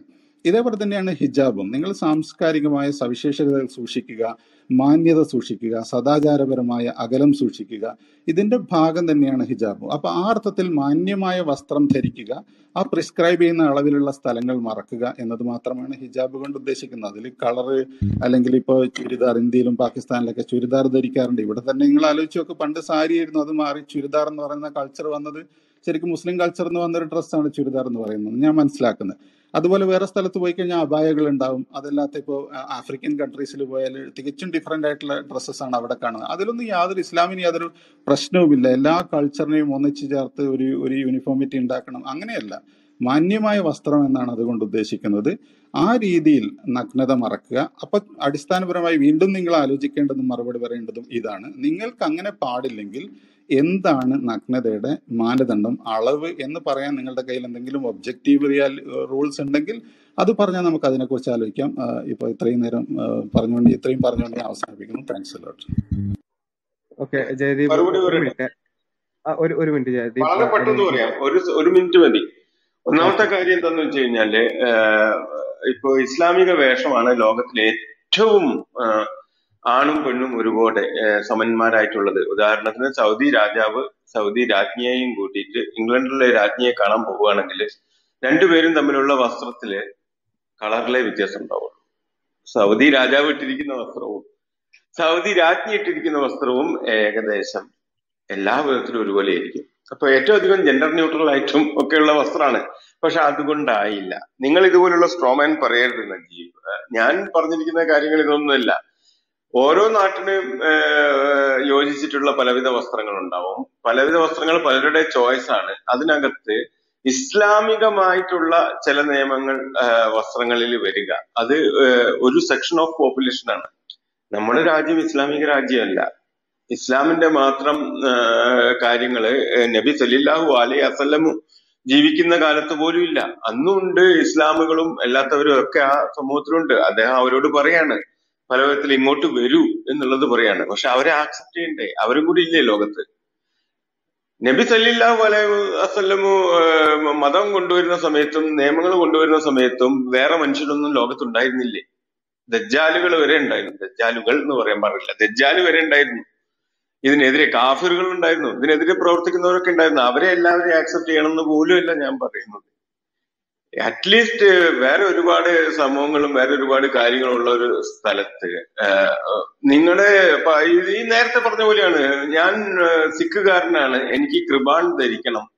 ഞാൻ എമിറേറ്റ്സ് എയർ പ്ലെയിനില് കൃപാണും ധരിച്ചുകൊണ്ടിരിക്കും, എനിക്ക് അതിനുള്ള അവകാശം വേണമെന്ന് ഒരുത്തം പറയുന്നത് പോലെയാണ് കേരളീയ സമൂഹത്തിൽ പോലും ഹിജാബ് ധരിക്കണം എന്ന് മുസ്ലിങ്ങളോടുള്ള ഇതല്ല. മുസ്ലിങ്ങൾ അങ്ങനെ ധരിക്കാൻ പറ്റുന്നിടത്തൊക്കെ ധരിക്കട്ടെ, മദ്രസയിൽ അങ്ങനെ പോട്ടെ. പൊതുസ്ഥലത്ത് ഇറങ്ങി നടന്നിട്ട് എനിക്ക് പോലും പലപ്പോഴും ഞാൻ ടി ബി ടി ബി ഉണ്ടായിരുന്നു. എനിക്ക് ട്യൂബർക്കിൾ ബാസില് രോഗമാണ്. ഞാൻ അതിന്റെ ചികിത്സക്ക് പോയിരുന്ന സമയത്ത് ഡോക്ടറെ കാണാൻ ഇങ്ങനെ ഇരിക്കുമ്പം ഹിജാബ് അല്ലെങ്കിൽ കംപ്ലീറ്റ് മറച്ചിട്ടുള്ള ഒരുപാട് പേര് ചുറ്റും അടുത്ത് വന്നിരിക്കും. ഡോക്ടറെ കാണാനുള്ള എന്താണ് കൺസൾട്ടിങ് റൂമിന്റെ പുറത്താണ്. നമുക്ക് അറ്റ്ലീസ്റ്റ് ഒരു മനുഷ്യരുടെ കണ്ണ് മാത്രം കണ്ടാ പോരാ, മുഖെങ്കിലും കണ്ട ഒരു മനുഷ്യരാ മനസ്സിലാക്കണ്ടേ ഇതെന്താ, ആരാണ് വന്നിരിക്കുന്നത്, എന്താ വന്നിരിക്കുന്നത് ഒന്നും അറിയില്ല. ഞാനൊരു പബ്ലിക് പ്ലേസിൽ ഇരിക്കുകയാണ്. എനിക്ക് പേടിക്കുന്നതിന് കാരണം വേറെ വേണം. എനിക്ക് ഒരു വിധത്തിലും ഒരു ഈ ബാബ രാംദേവ് എന്ന് പറയുന്ന ഈ യോഗാസനം നടത്തി ജീവിക്കുന്ന പണ്ടാരം പോലും ബുർക്ക ഇട്ടിട്ട് രക്ഷപ്പെടാൻ ശ്രമിച്ച മനുഷ്യനാണ്. ലോകത്ത് മുഴുവൻ നടക്കുന്നതാണ്. ആരാണ് എന്താണെന്നൊന്നും അറിയാത്ത ഇപ്പൊ ബുർക്ക അല്ലെങ്കിൽ മുസ്ലിം വസ്ത്രം എന്നല്ല അതിന്റെ ഇഷ്യൂ. നിങ്ങൾ നേരത്തെ പറഞ്ഞ പോലെ ഹെൽമെറ്റ് പോലും അതിന്റെ ഇഷ്യൂ ആണ്. ഹെൽമെറ്റും ധരിച്ചിട്ട് മുഖം കാണിക്കാതെ ഒരു മനുഷ്യൻ ഡോക്ടറുടെ കൺസൾട്ടിംഗ് റൂമിന്റെ അടുത്ത് എന്റെ തൊട്ടടുത്ത് ഇരിക്കുകയാണ്. ഇയാൾ ആരാണ് എന്താണോ ഒന്നും മനസ്സിലാവുന്നില്ല. ഹെൽമെറ്റ് ഇട്ടിട്ട് എന്നെ ഇങ്ങനെ എന്റെ തൊട്ടടുത്ത് ഇങ്ങനെ ഇരിക്കുകയാണ്. എനിക്ക് പ്രശ്നം വരും. മനുഷ്യന്റെ സമൂഹത്തില് അറ്റ്ലീസ്റ്റ് മുഖങ്ങളും കാണിക്കരുത്. മാസ്ക് ഇടുന്നുണ്ടല്ലോ, അപ്പൊ അവരെ കാണുമ്പോഴും നിങ്ങൾക്ക് പേടി വരാറുണ്ടോ ഇതുപോലെ? പുറത്തു പോകുമ്പോഴൊക്കെ കൃത്യമായിട്ടുണ്ട്. ഞാൻ മാസ്ക് ഇടുന്ന എത്രയോ പേരോട് ഒരു മിനിറ്റ് ഒന്ന് മാസ്ക് താഴ്ത്തു, ആളാരാന്നൊന്നും നോക്കട്ടെ എന്ന്. ഞാൻ ഞാനൊരു സർക്കാർ ഉദ്യോഗസ്ഥനാണ്, എനിക്ക് ഒരുപാട് മീറ്റിങ്ങുകളുണ്ട്. പലപ്പോഴും ഓരോരുത്തർ എഴുന്നേറ്റിരുന്ന് ഓരോന്ന് പറയുമ്പോ ഞാൻ പറയും ഒരു സെക്കൻഡ് നേരത്തേക്ക് ഒന്ന് മാസ്ക് താഴ്ത്തു, ആളാരാന്ന് ഒന്ന് നോക്കട്ടെ എന്ന് പറയും. അല്ലെങ്കിൽ ആളെ വെളിപ്പെടുത്താതെ ആർക്ക് എന്ത് വേണം ചെയ്തുകൂടെ? അതുപോലുള്ള എന്റെ ഒരു പ്രശ്നം. ഒരു മിനിറ്റ് ഒരു മിനിറ്റ് പിന്നെ ജയദീപ് സംസാരിച്ച് അദ്ദേഹത്തിന്റെ പോയിന്റ് പൂർത്തിയാക്കട്ടെ, എന്നിട്ട് നമുക്ക് അടുത്തയിലേക്ക് പോകാം. ഇവിടെ മാസ്ക് ധരിക്കുമ്പോഴും പേടി തോന്നാറുണ്ടോ എന്നുള്ള ചോദ്യത്തിന് താങ്കൾ സർക്കാർ ഉദ്യോഗസ്ഥനാണ്, ചിലപ്പോൾ ചില ആളുകളുടെ പിന്നെ സുരക്ഷാ ആവശ്യത്തിനോ അല്ലെങ്കിൽ വേറെ എന്തെങ്കിലും ആവശ്യത്തിന് ഐഡന്റിഫിക്കേഷന് വേണ്ടി കാണാൻ വേണ്ടി മാസ്ക് ഒഴിവാക്കാൻ പറഞ്ഞു. അതന്നെയാണ് ഞാൻ പറയുന്നത് ജയദീപ്. ഒരു മിനിറ്റ് പിന്നെ അങ്ങനെ താങ്കളുടെ ഉദ്യോഗസ്ഥ ആ ഒരു പിന്നെ ഏതെങ്കിലും ജോലിയുമായി ബന്ധപ്പെട്ടുകൊണ്ടുള്ള പിന്നെ ഐഡന്റിഫിക്കേഷന് വേണ്ടി അല്ലാതെ പിന്നെ സാധാരണ രീതിയിൽ മാസ്ക് ധരിച്ച് നടക്കുന്ന ആളുകളെ കാണുമ്പോൾ പോലും താങ്കൾക്ക് പേടി തോന്നുന്നുണ്ടെങ്കിൽ അത് വേറെ എന്തെങ്കിലും വിഷയമായിരിക്കും എന്നാണ് എനിക്ക് തോന്നുന്നത്. കാരണം നമ്മളെല്ലാവരും നിരന്തരം ഇപ്പോ മാസ്ക് ഇട്ട ആളുകളെ അല്ലാതെ കാണാറില്ല. അപ്പൊ അവിടെയൊക്കെ നമ്മൾ പേടിച്ച് നിൽക്കുകയാണെങ്കിൽ നമ്മൾ ഒരു പക്ഷെ വീട്ടിൽ തന്നെ നിൽക്കേണ്ടി വരും.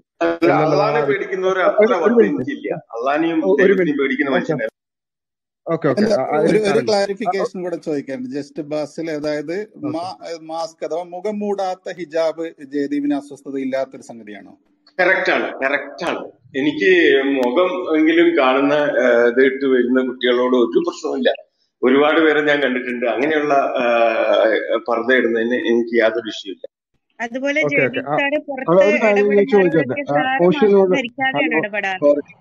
ഓഷനോട് ഒരു കാര്യം പറയാനുള്ളത്. ഒരു മിനിറ്റ് ട്രൂത്ത്, ഒരു മിനിറ്റ് താഹിർത്താന്ന് ചോദിച്ചോ. അല്ല, അതിന്റെ ഒന്നുകൂടെ ക്ലാരിഫിക്കേഷന് വേണ്ടി ചോദിക്കാണ്. സാറിന് ഇതുപോലെ പേടി വരുന്നുണ്ടെങ്കിൽ മറ്റുള്ളവർക്ക് സാറിനെ കാണുമ്പോഴും പേടി വരണമല്ലോ. അപ്പൊ സ്വാഭാവികമായിട്ട് നടക്കുന്ന വഴിയിലൊക്കെ മാസ്ക് താഴ്ത്തി വെച്ചിട്ടാണോ സാർ നടക്കാറുള്ളത്? അവര് പേടിപ്പിക്കാതിരിക്കാനായിട്ട് മുഖം മൂടി നടക്കണം. നിങ്ങളെ കാണുമ്പോ സ്ത്രീകൾക്ക് പ്രശ്നം ഉണ്ടാവും. അല്ല, എനിക്ക് അങ്ങനെയുള്ള നിബന്ധനയുള്ളൂ. ആർക്കാ പേടി വരുന്നത്? ആരെപ്പോ ചോദിച്ചു കഴിഞ്ഞാലും മാസ്ക് ഞാൻ താഴ്ത്താൻ റെഡിയാണ്. എന്നോട് അള്ളാഹ് പറഞ്ഞിട്ടില്ലല്ലോ. ഇതുപോലത്തെ കാര്യങ്ങൾ വെച്ചിട്ട് ചർച്ച നിങ്ങളെ സമ്മതിച്ചിരിക്കുന്നു. വലിച്ചെടുക്കഞ്ഞു കളയുവാണ് അവിടെ. ഈ ജയന്ത് എന്ന് പറയുന്ന ആൾക്ക് കുറച്ചൊരു സഹിഷ്ണുതയുടെ രോഗം ഉണ്ടെന്ന് തോന്നുന്നു. സഹിഷ്ണുത കുറച്ച് കൂടിപ്പോയോണ്ട് അതിന്റെ മുമ്പിൽ ഒരു ആ വന്നു പോയതായിരിക്കും. ഓക്കെ, അത് കുഴപ്പമില്ല. അദ്ദേഹത്തെ പിന്നെ ബഹുമാനപൂർവ്വം താഴേക്ക് നീട്ടി നീക്കിയിട്ടുണ്ട്. പിന്നെ ഒരാൾ സംസാരിക്കുന്നതിന്റെ ഇടയിൽ പിന്നെ ഒരാവശ്യമില്ലാതെ കുറച്ച് കമന്റുകൾ പറയാന്നുള്ളത് നമുക്ക് ഇവിടെ തൽക്കാലം ഇവിടെ ആവശ്യമില്ല. അത്തരം ആവശ്യമുള്ള ക്ലബുകളിലേക്ക് അത്തരം പോയിക്കോട്ടെ. അപ്പൊ ഇവിടെ ഇതിവിടെ ജയദീപ് സാർ ഇവിടെ പറഞ്ഞ ഒരു ഒന്നാമത്തെ ഒരു കാര്യം അതൊന്ന് അഡ്രസ് ചെയ്യപ്പെടേണ്ടെന്ന് തോന്നുന്നു. ഇവിടെ മുസ്ലിങ്ങൾക്ക് ഒരു വസ്ത്രധാരണം പറയുമ്പോൾ ഇവിടെ മുസ്ലിങ്ങൾ മാത്രമല്ലല്ലോ ഉള്ളത്, ഒരു സമൂഹം ഉണ്ടല്ലോ. അല്ലെങ്കിൽ പിന്നെ സ്ത്രീ ഒരു വസ്ത്രം ധരിക്കുകയാണെങ്കിൽ, പുരുഷനൊരു വസ്ത്രം ധരിക്കുകയാണെങ്കിൽ, ഇസ്ലാം അത് ഇങ്ങനെ ആയിരിക്കണം എന്ന് പറയുകയാണെങ്കിൽ ഇവിടെ മുസ്ലിങ്ങളല്ലാത്തവരും അമുസ്ലിങ്ങളായവരും പിന്നെ കാഫിറുകളായവരും അല്ലെങ്കിൽ അങ്ങനെ പല ആളുകളും ഉണ്ടല്ലോ എന്നുള്ളതാണ്. അപ്പോൾ ഇവിടെ പിന്നെ ഇസ്ലാം ഇസ്ലാമിന്റെ നിയമങ്ങൾ പരിശോധിക്കുമ്പോഴാണ് നമുക്ക് ഈ കാര്യങ്ങളെ കൂടി കണക്കിലെടുത്തുകൊണ്ടുള്ള യൂണിവേഴ്സൽ ആയിട്ടുള്ള നിയമങ്ങളാണ് ഇസ്ലാമിൻ്റെത് എന്നുള്ളത് പിന്നെ കുറച്ചുകൂടി ബോധ്യമാകുന്നത്. ശരിക്കും പറഞ്ഞാൽ ഇതേ ചോദ്യം ഇതേ ചോദ്യം തിരിച്ചാണ് നമുക്ക് പിന്നെ ഈ പിന്നെ ഇതൊന്നും ആവശ്യമില്ല അല്ലെങ്കിൽ വസ്ത്രധാരണത്തിന്റെ വിഷയത്തിൽ സ്ത്രീ ഒന്നും ശ്രദ്ധിക്കേണ്ട ആവശ്യമില്ല എന്ന് പറയുന്ന ആളുകളോടാണ് നമ്മൾ ഈ ഒരു കാര്യം തിരിച്ചു ചോദിക്കേണ്ടത്. കാരണം പിന്നെ അവര് പറയുന്നതാണ് ശരിക്കും പറഞ്ഞ ഒരു യൂട്ടോപ്പിയാണ്. കാരണം അവർ പറയുന്നത് വെച്ചാൽ സ്ത്രീ എങ്ങനെയും നടന്നോട്ടെ, അല്ലെങ്കിൽ സ്ത്രീയുടെ സ്വാതന്ത്ര്യമാണ്, പിന്നെ അതിനപ്പുറത്തേക്ക് ഒരു നിയമവും അവളിൽ പറയാൻ പാടില്ല. പിന്നെ പുരുഷന്മാര് പിന്നെ അവരില് ഒരാളും എന്ത് ചെയ്യാൻ എന്ത് ചെയ്യുന്നത് ഉണ്ടാകാൻ പാടില്ല, ഒരു തെറ്റായ നോട്ടം നോക്കുന്നവരോ തെറ്റായി ചിന്തിക്കുന്നവരോ ആരും ഉണ്ടാകാൻ പാടില്ല എന്ന് പറയുന്ന ഒരു ഉട്ടോപ്യ യഥാർത്ഥത്തിൽ പിന്നെ ഇത്തരം ലിബറലുകളും മോഡേണിസ്റ്റുകളുമാണ് മുന്നോട്ട് വെക്കുന്നത്. ഒരിക്കലും തന്നെ സാധ്യമായിട്ടുള്ള ഒരു കാര്യമല്ല, ഈ പിന്നെ പ്രായോഗിക തലത്തിൽ ഒരിക്കലും ഇല്ലാത്ത ഒരു കാര്യമാണ്. അങ്ങനെ പിന്നെ ഒരു സ്ത്രീ പിന്നെ അവളുടെ നഗ്നതകൾ കാണിച്ചാൽ നോക്കാത്ത പുരുഷന്മാരെന്നുള്ളത്, അത് നോക്കാൻ പാടുണ്ടോ എന്ന് ചോദിച്ചാൽ പിന്നെ ധാർമ്മികമായ നിയമങ്ങൾ ഉള്ള ആളുകൾക്ക് പിന്നെ ഇസ്ലാം പോലെ ഏതെങ്കിലും തരത്തിലുള്ള ധാർമ്മിക നിയമങ്ങൾ അനുസരിക്കുന്ന ആളുകളെ സംബന്ധിച്ചിടത്തോളം നോക്കാൻ തന്നെ പാടില്ല. പക്ഷേ അത് ആ രൂപത്തിൽ ഒരു മിനിറ്റ് പിന്നെ ഓരോ പിന്നെ ആ ഒരു ലിസ്റ്റ് അനുസരിച്ച് നമുക്ക് വിളിക്കാൻ പറ്റുള്ളൂ. അപ്പൊ ആ നിലക്ക് ഏതൊരു വിഷയം പറയുമ്പോഴും അതൊന്ന് പൂർത്തീകരിച്ചിട്ട് വേണം അടുത്ത ആളിലേക്ക് പോകാൻ. അതുകൊണ്ടാണ് കുറച്ച് സമയം എടുക്കുന്നത്. സുഹൃത്ത്, നിങ്ങൾ കണ്ടമാനം സമയം ഇത് ജോമിയാണ്. ഞാൻ ഒത്തിരി നേരമായിട്ട് ഇത് കേട്ടോണ്ടിരിക്കുക. അല്ല ജോമി ജോമി ഒരു മിനിറ്റ്, താങ്കൾക്ക് മുമ്പ് വന്ന ആളാണ് ജയദീപ്. അതുപോലെ തന്നെ പിന്നെ അതിന് മുമ്പ് വന്നിട്ടുള്ള ഒരുപാട് ആളുകൾ സംസാരിക്കാതെ ഉണ്ട്. Okay okay thank you. അപ്പോ ഏതായാലും നല്ലൊരു പിന്നെ വാദങ്ങൾ മുന്നോട്ട് വെച്ചതിന് താങ്ക് യു സർ. അപ്പോൾ അടുത്ത ആളിലേക്ക് പോകാം. അപ്പോൾ ഇവിടെ നമ്മൾ പറഞ്ഞു വന്ന ആ ഒരു പോയിന്റ് ഒന്ന് കംപ്ലീറ്റ് ചെയ്ത് അടുത്ത ആളിലേക്ക് പോകാം. ഇവിടെ നമ്മൾ പറഞ്ഞ കാര്യം എന്താണെന്ന് ചോദിച്ചാൽ പിന്നെ അങ്ങനെ എല്ലാവരെയും ഉൾക്കൊണ്ടുകൊണ്ട് പിന്നെ എല്ലാവരുടെയും മനസ്സും പിന്നെ ശരീരവും അവരുടെ ചിന്തകളും എല്ലാം അറിയുന്ന പടച്ചവനിൽ നിന്നുള്ള നിയമങ്ങളായതുകൊണ്ടാണ് ഇത് സർവകാലികവും അതുപോലെ തന്നെ പ്രായോഗികവും ആകുന്നത്. അതല്ലാതെ മോഡേണിസ്റ്റുകൾ പറയുന്നത് പോലെ സ്ത്രീ അങ്ങനെ പിന്നെ നടക്കട്ടെ, അല്ലെങ്കിൽ അവളുടെ നഗ്നതകൾ പ്രദർശിപ്പിക്കട്ടെ, പുരുഷന്മാർ ആരും ഇത് നോക്കൂല, അല്ലെങ്കിൽ പിന്നെ അവർക്ക് ആർക്കും ഒരു മോശമായൊരു ചിന്തയും ഉണ്ടാവൂല എന്ന് പറയുന്ന തരത്തിലുള്ള ഉട്ടോപ്യകൾ യഥാർത്ഥത്തിൽ പിന്നെ അത് പ്രായോഗിക തലത്തിൽ നമുക്ക് കാണാൻ സാധ്യമല്ല എന്നുള്ളതിന് ഏറ്റവും വലിയ ഉദാഹരണങ്ങളാണ് ഇവിടെ ആദ്യം താഹിറത്തൊക്കെ സൂചിപ്പിച്ചിട്ടുള്ള സോഷ്യൽ മീഡിയയിലൊക്കെ നമുക്ക് നേരിട്ട് കണ്ടുകൊണ്ടിരിക്കുന്ന യാഥാർത്ഥ്യങ്ങൾ എന്നുള്ളത് കൂടി പിന്നെ നമ്മൾ മനസ്സിലാക്കേണ്ടതുണ്ട്. റിസ്വാന നേരത്തെ ഒന്ന് കുറെ നേരം ബ്ലിങ്ക് ചെയ്തിരുന്നു. റിസ്വാന സംസാരിച്ചിട്ട് നമുക്ക് അടുത്ത ആളിലേക്ക് പോകാം. ഇവിടെ ഇപ്പൊ ഒരാളുടെ അസ്വസ്ഥത കണ്ടില്ലേ, ഇതുപോലെ തന്നെയാണ് സോഷ്യൽ മീഡിയയിൽ ഇന്ന് നിറയുന്ന ചർച്ചകളൊക്കെ. ചർച്ചകളെന്ന് ഞാൻ പറയുന്നില്ല, ഇൻസ്റ്റാഗ്രാമിൽ തുറന്നു നോക്കിയാല് മുസ്ലിം സ്ത്രീകൾക്ക് വേണ്ടി മുതലക്കണ്ണീർ ഒഴുക്കുന്നവർ ഒരുപാടുണ്ട്. അതിനെ എന്താണ് വിമർശിച്ചുകൊണ്ട് ശരിക്കും ഞങ്ങൾ എന്താണ്, ഞങ്ങളുടെ ഇഷ്ടങ്ങൾ എന്താണ്, താല്പര്യങ്ങൾ എന്താണ് എന്ന് പറഞ്ഞുകൊണ്ട് വരുമ്പോ അതിനെ ശരിക്കും ആ പറയുന്ന പെണ്ണിനെ അടിച്ചമർത്തി ആക്ഷേപിച്ച് അവൾക്ക് നേരെ ഓരോ ഈ എന്താണ് സ്ത്രീ സ്ത്രീകളോട് ബഹുമാനത്തോടെ പെരുമാറണം എന്ന് പറയുന്നവര് തന്നെ പക്ഷെ എന്താ വ്യക്തിപരമായി അധിക്ഷേപിക്കുകയാണ് പല കമന്റുകളിലൂടെയും. ആ ഒരു റെസ്പെക്ട് കീപ്പ് ചെയ്തോണ്ടൊന്നും അല്ല സംസാരിക്കുന്നത്. ശരിക്കും ഇപ്പൊ ഇവിടെ പലരും പറഞ്ഞ കാര്യമാണ് നിങ്ങൾ ചെയ്യുന്നത് ഇഷ്ടത്തോടെ ധരിക്കുന്നെങ്കിൽ പ്രശ്നമില്ല എന്നുള്ളത്. ആർക്ക് പ്രശ്നമില്ല എന്നുള്ളത്?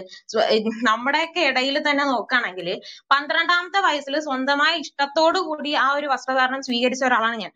പന്ത്രണ്ട് വയസ്സ് മുതൽ പത്തൊമ്പത് വയസ്സ് വരെ ഉള്ളതിൽ ഇന്നീ കാലഘട്ടം വരെയും അതിലെ ഒരു എന്താ പറയാ, അതിന് സുഹൃത്തുക്കളാണെങ്കിലും മറ്റു പലരാണെങ്കിലും ഡയറക്റ്റ് ആയിട്ടും ഇൻഡയറക്റ്റ് ആയിട്ടും കുത്തുകയാണ് ചെയ്യുന്നത്. എന്റെ ഇഷ്ടമാണ് എന്ന് പറഞ്ഞിട്ട് കാര്യമില്ല. മാതാപിതാക്കൾ അല്ലെങ്കിൽ അടിച്ചേൽപ്പിക്കുന്നതാണ്. അവർക്കൊന്നും ഒരു പങ്കുമില്ല. സ്വന്തം ഇഷ്ടത്തിൽ ധരിക്കുന്നതാണ്. പക്ഷെ അതിനെ അക്സെപ്റ്റ് ചെയ്യാനുള്ള എന്റെ വസ്ത്രധാരണ ഇതാണെന്ന് പറയുമ്പോൾ നീ അതുവഴി മറ്റൊരാളെ ഇൻസ്പയർ ചെയ്യുന്നുണ്ട്, അല്ലെങ്കിൽ എന്താണ് കുറച്ച് വസ്ത്രത്തിൽ ഏറ്റക്കുറച്ചിലുകൾ വരുത്തുന്നത് തെറ്റാണ് എന്ന് പറഞ്ഞ് എന്നൊരു ധാരണ മുന്നോട്ട് വെക്കുന്നു എന്ന് പറഞ്ഞ രീതിയിലാണ് സംസാരിക്കുന്നത്. ഇൻഡയറക്റ്റ് ആയിട്ട് അത് മുതിർന്നവരിൽ തന്നെ പലരും എന്താ സ്വന്തം വീട്ടുകാരോട് ജോലി ചോദിച്ചിട്ടുണ്ട്. കൊച്ചിലെ എന്തിനാ കൊച്ചിനെ ഇങ്ങനെ നടത്തുന്നത്? എന്റെ ഇഷ്ടമാണ്, എന്റെ താല്പര്യമാണ്. ഓരോ വ്യക്തിക്കും അതിൻ്റെതായ താല്പര്യം ഉണ്ട് എന്നുള്ള കാര്യം ആരും എല്ലാവരും വിസ്മരിച്ചു പോവാണ്. ഈ സമൂഹം പറയുന്ന വിധത്തിൽ എന്താ ഞങ്ങൾ പറയുന്ന വിധത്തിൽ നിങ്ങൾ നടക്കാവൂ എന്നൊരു ചിന്തയിലേക്ക് എത്തിപ്പെട്ടാണ്. ബാസിൽക്ക നേരത്തെ പറഞ്ഞ പോലെ who the hell are you എന്നുള്ള ചോദ്യം തന്നെയാണ് മനസ്സിൽ പലപ്പോഴും ഉയർന്നു വരിക. പിന്നെ അതേപോലെ തന്നെ ഈ പറയുന്ന അതേ ലെവലിൽ തന്നെ തിരിച്ചടിക്കാനുള്ള സംസ്കാരം ആർജിച്ചില്ലാത്തത് കൊണ്ട് അങ്ങനെ പറയാതെ മാന്യമായി സഭ്യമായ നിലയിൽ പറയുന്നു. പക്ഷെ മനസ്സിലാക്കേണ്ട ഒരു കാര്യമാണ് പത്ത് ശതമാനം ആളുകൾ, നൂറിൽ പത്ത് ശതമാനം വരുന്നവര് ഫോഴ്സ്ഡ് ആയിട്ട് ചെയ്യുന്നുണ്ടെങ്കിൽ അതുപോലെ അല്ല എല്ലാരും. ആ തൊണ്ണൂറ് ശതമാനവും സ്വന്തം ഇഷ്ടപ്രകാരവും ആഗ്രഹപ്രകാരവും ധരിക്കുന്നത് തന്നെയാണ്. ഇവിടെ വന്ന് ഇങ്ങനെ സംസാരിക്കാൻ ഞങ്ങൾക്ക് അറിയുമെങ്കിൽ ഞങ്ങളുടെ നാവാവാൻ നിങ്ങൾ ആരെയും ഞങ്ങൾ വിളിക്കുന്നില്ല. ഞങ്ങൾക്ക് അറിയാൻ പറയാം, ഞങ്ങൾക്ക് അസ്വാതന്ത്ര്യ കുറവുണ്ടെങ്കിൽ ഞങ്ങൾ പറഞ്ഞോളാം. അതിന് വേറെ ആരെയും ആവശ്യമില്ല. എന്തിനാണ് വെറുതെ ഈ സഹതാപം? ഇടുന്നവർക്ക് ചൂടും ചൊറിച്ചിലും ഒന്നുമില്ല. പിന്നെ ഈ കാണുന്നവർക്ക് എന്തിന്റെ കേടാണെന്നാണ് മനസ്സിലാകാത്തത്. അതെ അതെ, നേരത്തെ പിന്നെ നജീബ് പറഞ്ഞതുപോലെ പലപ്പോഴും തട്ടവുമായി ബന്ധപ്പെട്ടുകൊണ്ട് ചർച്ചകളിൽ അഫ്ഗാനിസ്ഥാനിലേക്കും പിന്നെ അതുപോലെ തന്നെ പിന്നെ ഇന്തോനേഷ്യയിലെ പിന്നെ ഇൻസ്റ്റാഗ്രാം റീലിലേക്കും ഒക്കെ ഓടുന്നവൾ നേരെ നേരിട്ട് പിന്നെ മുസ്ലിം സ്ത്രീകളാണ് ഇവിടെ സംസാരിക്കുന്നത് എന്ന് കൂടി മനസ്സിലാക്കണം എന്നാണ് ആ വിഷയത്തിൽ ഒന്ന് ആഡ് ചെയ്യാനുള്ളത്. അടുത്തത് ട്രൂത്ത്, ഒന്ന് പേര് പറഞ്ഞിട്ട് സംസാരിച്ചു. ട്രൂത്ത് സംസാരിക്കണ്ടോ? ട്രൂത്ത് സീക്കർ ഇല്ലെങ്കിൽ സുരേഷിലേക്ക് പോവാം.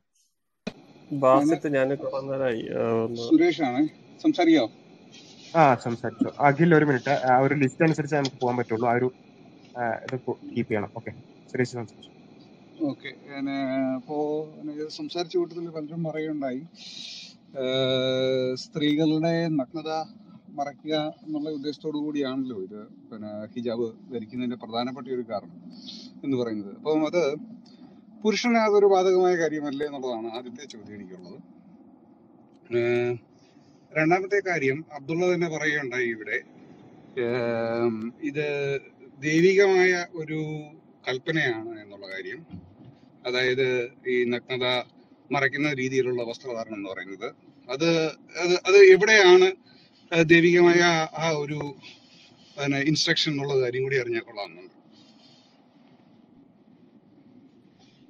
ഓക്കെ, ഒന്നാമത്തെ ചോദ്യം പിന്നെ ഇത് പുരുഷന്മാർക്ക് ബാധകല്ലേ? ഇപ്പൊ സ്ത്രീയുടെ വസ്ത്രധാരണം പറഞ്ഞിട്ടുണ്ട്, അപ്പൊ അത് പുരുഷന് ബാധകല്ലേ എന്നാണ് ചോദിക്കുന്നത്. അവിടെ പുരുഷന് ഇസ്ലാം പിന്നെ വേറെ തന്നെ വസ്ത്രധാരണം പറഞ്ഞിട്ടുണ്ട്, സ്ത്രീക്ക് വസ്ത്രധാരണ രീതികളും പറഞ്ഞിട്ടുണ്ട്. അപ്പൊ അത് ഒരേപോലെ എന്തുകൊണ്ടല്ല എന്നാണ് ചോദ്യമെങ്കിൽ, ഒരിക്കലും ഇസ്ലാം പിന്നെ നേരത്തെ പറഞ്ഞ ജനറൽ ഇക്വാളിറ്റിക്ക് അപ്പുറത്ത് അബ്സല്യൂട്ട് ആയിട്ടുള്ള ഒരു ഇക്വാളിറ്റി മുന്നോട്ട് വെക്കുന്നില്ല എന്നുള്ളതാണ്. പുരുഷനും സ്ത്രീയും എല്ലാ നിലക്കും തുല്യരാണ് എന്ന ഒരു കാര്യം ഇസ്ലാം മുന്നോട്ട് വെക്കുന്നില്ല. ജനറലായി പിന്നെ രണ്ട് വ്യക്തികൾ എന്നുള്ള നിലക്ക് തുല്യത പറയുന്നതിനപ്പുറത്ത് അബ്സല്യൂട്ട് ഇക്വാളിറ്റി ഇസ്ലാം മുന്നോട്ട് വെക്കുന്നില്ല. പുരുഷനും സ്ത്രീക്കും ശരീരത്തിൽ വ്യത്യാസങ്ങളുണ്ട്, അവരുടെ ഫിസിയോളജിയിൽ വ്യത്യാസങ്ങളുണ്ട്, സൈക്കോളജിയിൽ വ്യത്യാസങ്ങളുണ്ട്.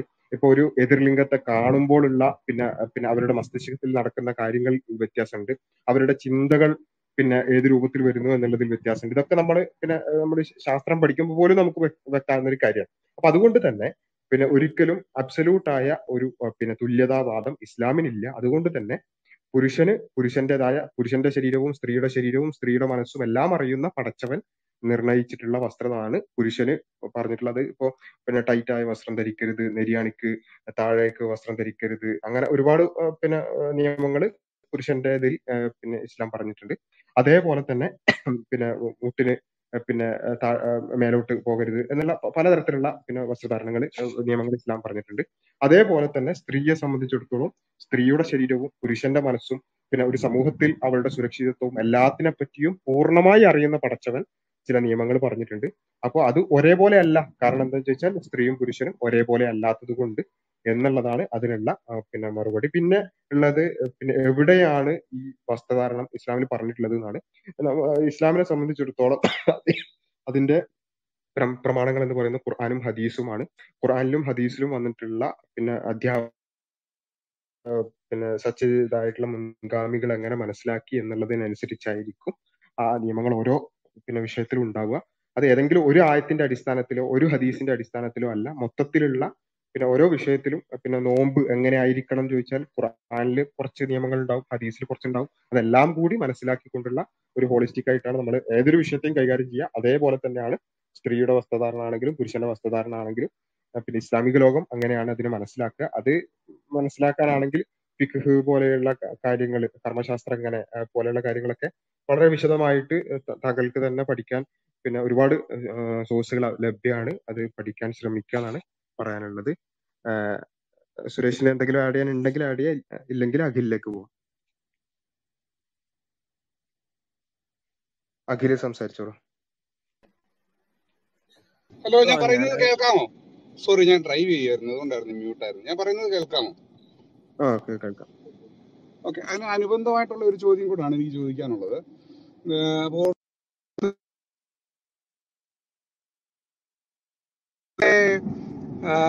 കാണുമ്പോൾ ഉണ്ടാകുന്ന ലൈംഗികപരമായിട്ടുള്ള ആ ഒരു വ്യത്യാസം ഉണ്ടെന്ന് പറഞ്ഞു, സ്ത്രീകൾക്ക് ധരിച്ച് പുരുഷന്മാരെ കാണുമ്പോൾ.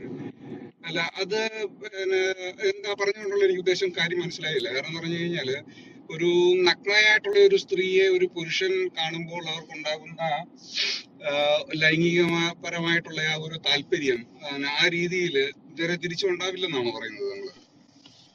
അതെ സുരേഷ്, അതില് നമ്മൾ ആദ്യം പറഞ്ഞിരുന്നു, നമുക്ക് മനസ്സിലാകുന്ന ചില കാര്യങ്ങളെ കുറിച്ച് മാത്രമാണ് നമ്മൾ പറയുന്നത്. നമ്മൾ ഇപ്പോ സയൻസ് പഠിക്കുമ്പോൾ തന്നെ നമുക്ക് ബോധ്യപ്പെടുന്ന കുറെ കാര്യങ്ങൾ ഉണ്ട് ആ വിഷയത്തിൽ. പക്ഷെ അതിനൊക്കെ അപ്പുറത്ത് ഇതെല്ലാം അറിയുന്ന പടച്ചവരാണ് ഇത് നിശ്ചയിച്ചിട്ടുള്ളത് എന്നുള്ളതാണ് ഇതിന്റെ അടിസ്ഥാനം. പിന്നെ ചോദിച്ചത് കൊണ്ട് പറയാണ്, നമ്മളുടെ ഇപ്പോഴത്തെ പിന്നെ ശാസ്ത്രീയമായ പിന്നെ അതൊരിക്കലും പൂർണ്ണമല്ല, പക്ഷെ ഇപ്പോഴത്തെ നമ്മുടെ അറിവനുസരിച്ച് പിന്നെ പുരുഷനെ സംബന്ധിച്ചിടത്തോളം അവന് ലൈംഗിക ചോദന ഉണ്ടാകുന്നത് പ്രധാനമായും അതിന്റെ ഒരു സ്റ്റിമുലസ് എന്ന് പറയുന്നത് വിഷ്വൽ സ്റ്റിമുലസ് ആണ്.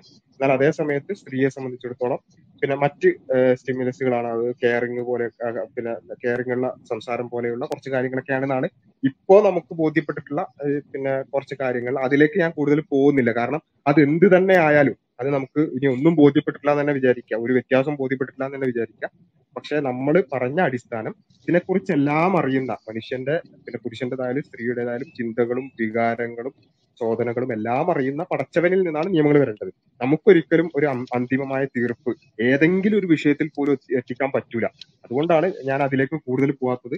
അത് എടുത്ത് ചർച്ചയാണെങ്കിൽ കുറെ ഉണ്ടാവും, പക്ഷെ അതിലേക്ക് പോകുന്നതിന് അർത്ഥമില്ല. നമ്മൾ പറഞ്ഞ അടിസ്ഥാനത്തിലേക്ക് ചർച്ച കൊണ്ടുവരണം എന്നാണ് തോന്നുന്നത്. സുരേഷ് എന്തെങ്കിലും ഉണ്ടെങ്കിൽ ചെയ്യാം, അല്ലെങ്കിൽ അഖിലേക്ക് പോവാം. ഇല്ല, എനിക്ക് എനിക്ക് അതിനകത്ത് അടിയാനുണ്ട്. ആക്ച്വലി രണ്ട് കാര്യങ്ങൾ ഞാൻ പറഞ്ഞതിന് ഡിപ്പെൻഡന്റ് ആയിട്ടുള്ള കാര്യങ്ങളാണ്. ഒന്ന്, ഓക്കെ, ആ പിന്നെ പഠിച്ചവൻ പറഞ്ഞത് അനുസരിക്കുക എന്നുള്ളതാണ് ഇതിന്റെ അടിസ്ഥാനം എന്ന് നമ്മൾ കരുതുക എന്ന് കരുതുക.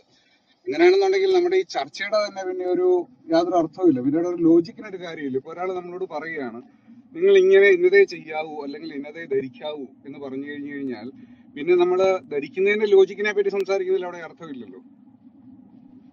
അതിലെ ലോജിക്കിനെ പറ്റിയിട്ട് ഞങ്ങൾ ഇവിടെ മുസ്ലിം സ്ത്രീകൾ സംസാരിച്ചു കഴിഞ്ഞു, നിങ്ങൾ കേട്ടോ എന്നറിയില്ല.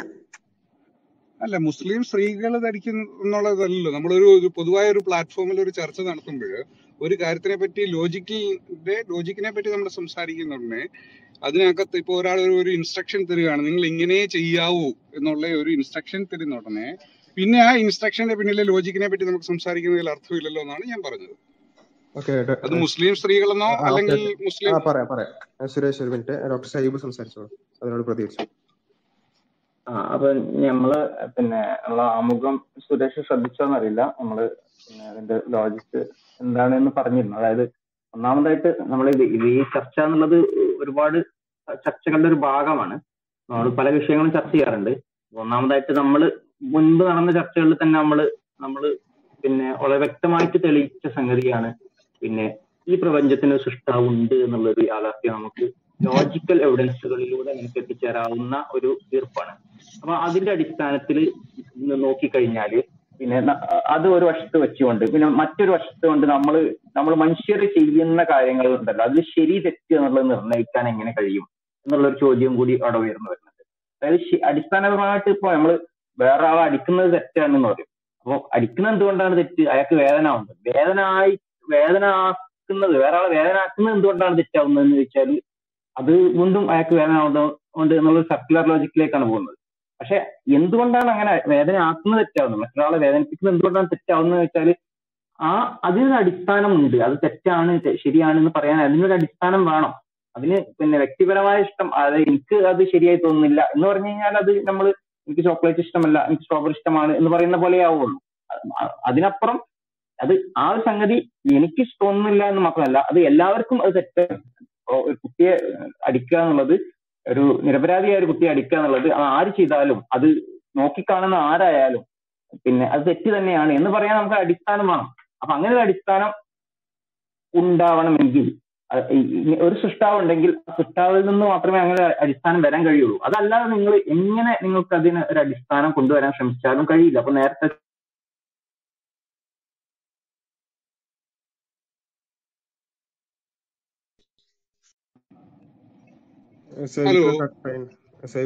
ായിട്ടുണ്ട് സുരേഷ് എന്തെങ്കിലും ഒരു മിനിറ്റ് ഇവിടെ മനസ്സിലാക്കി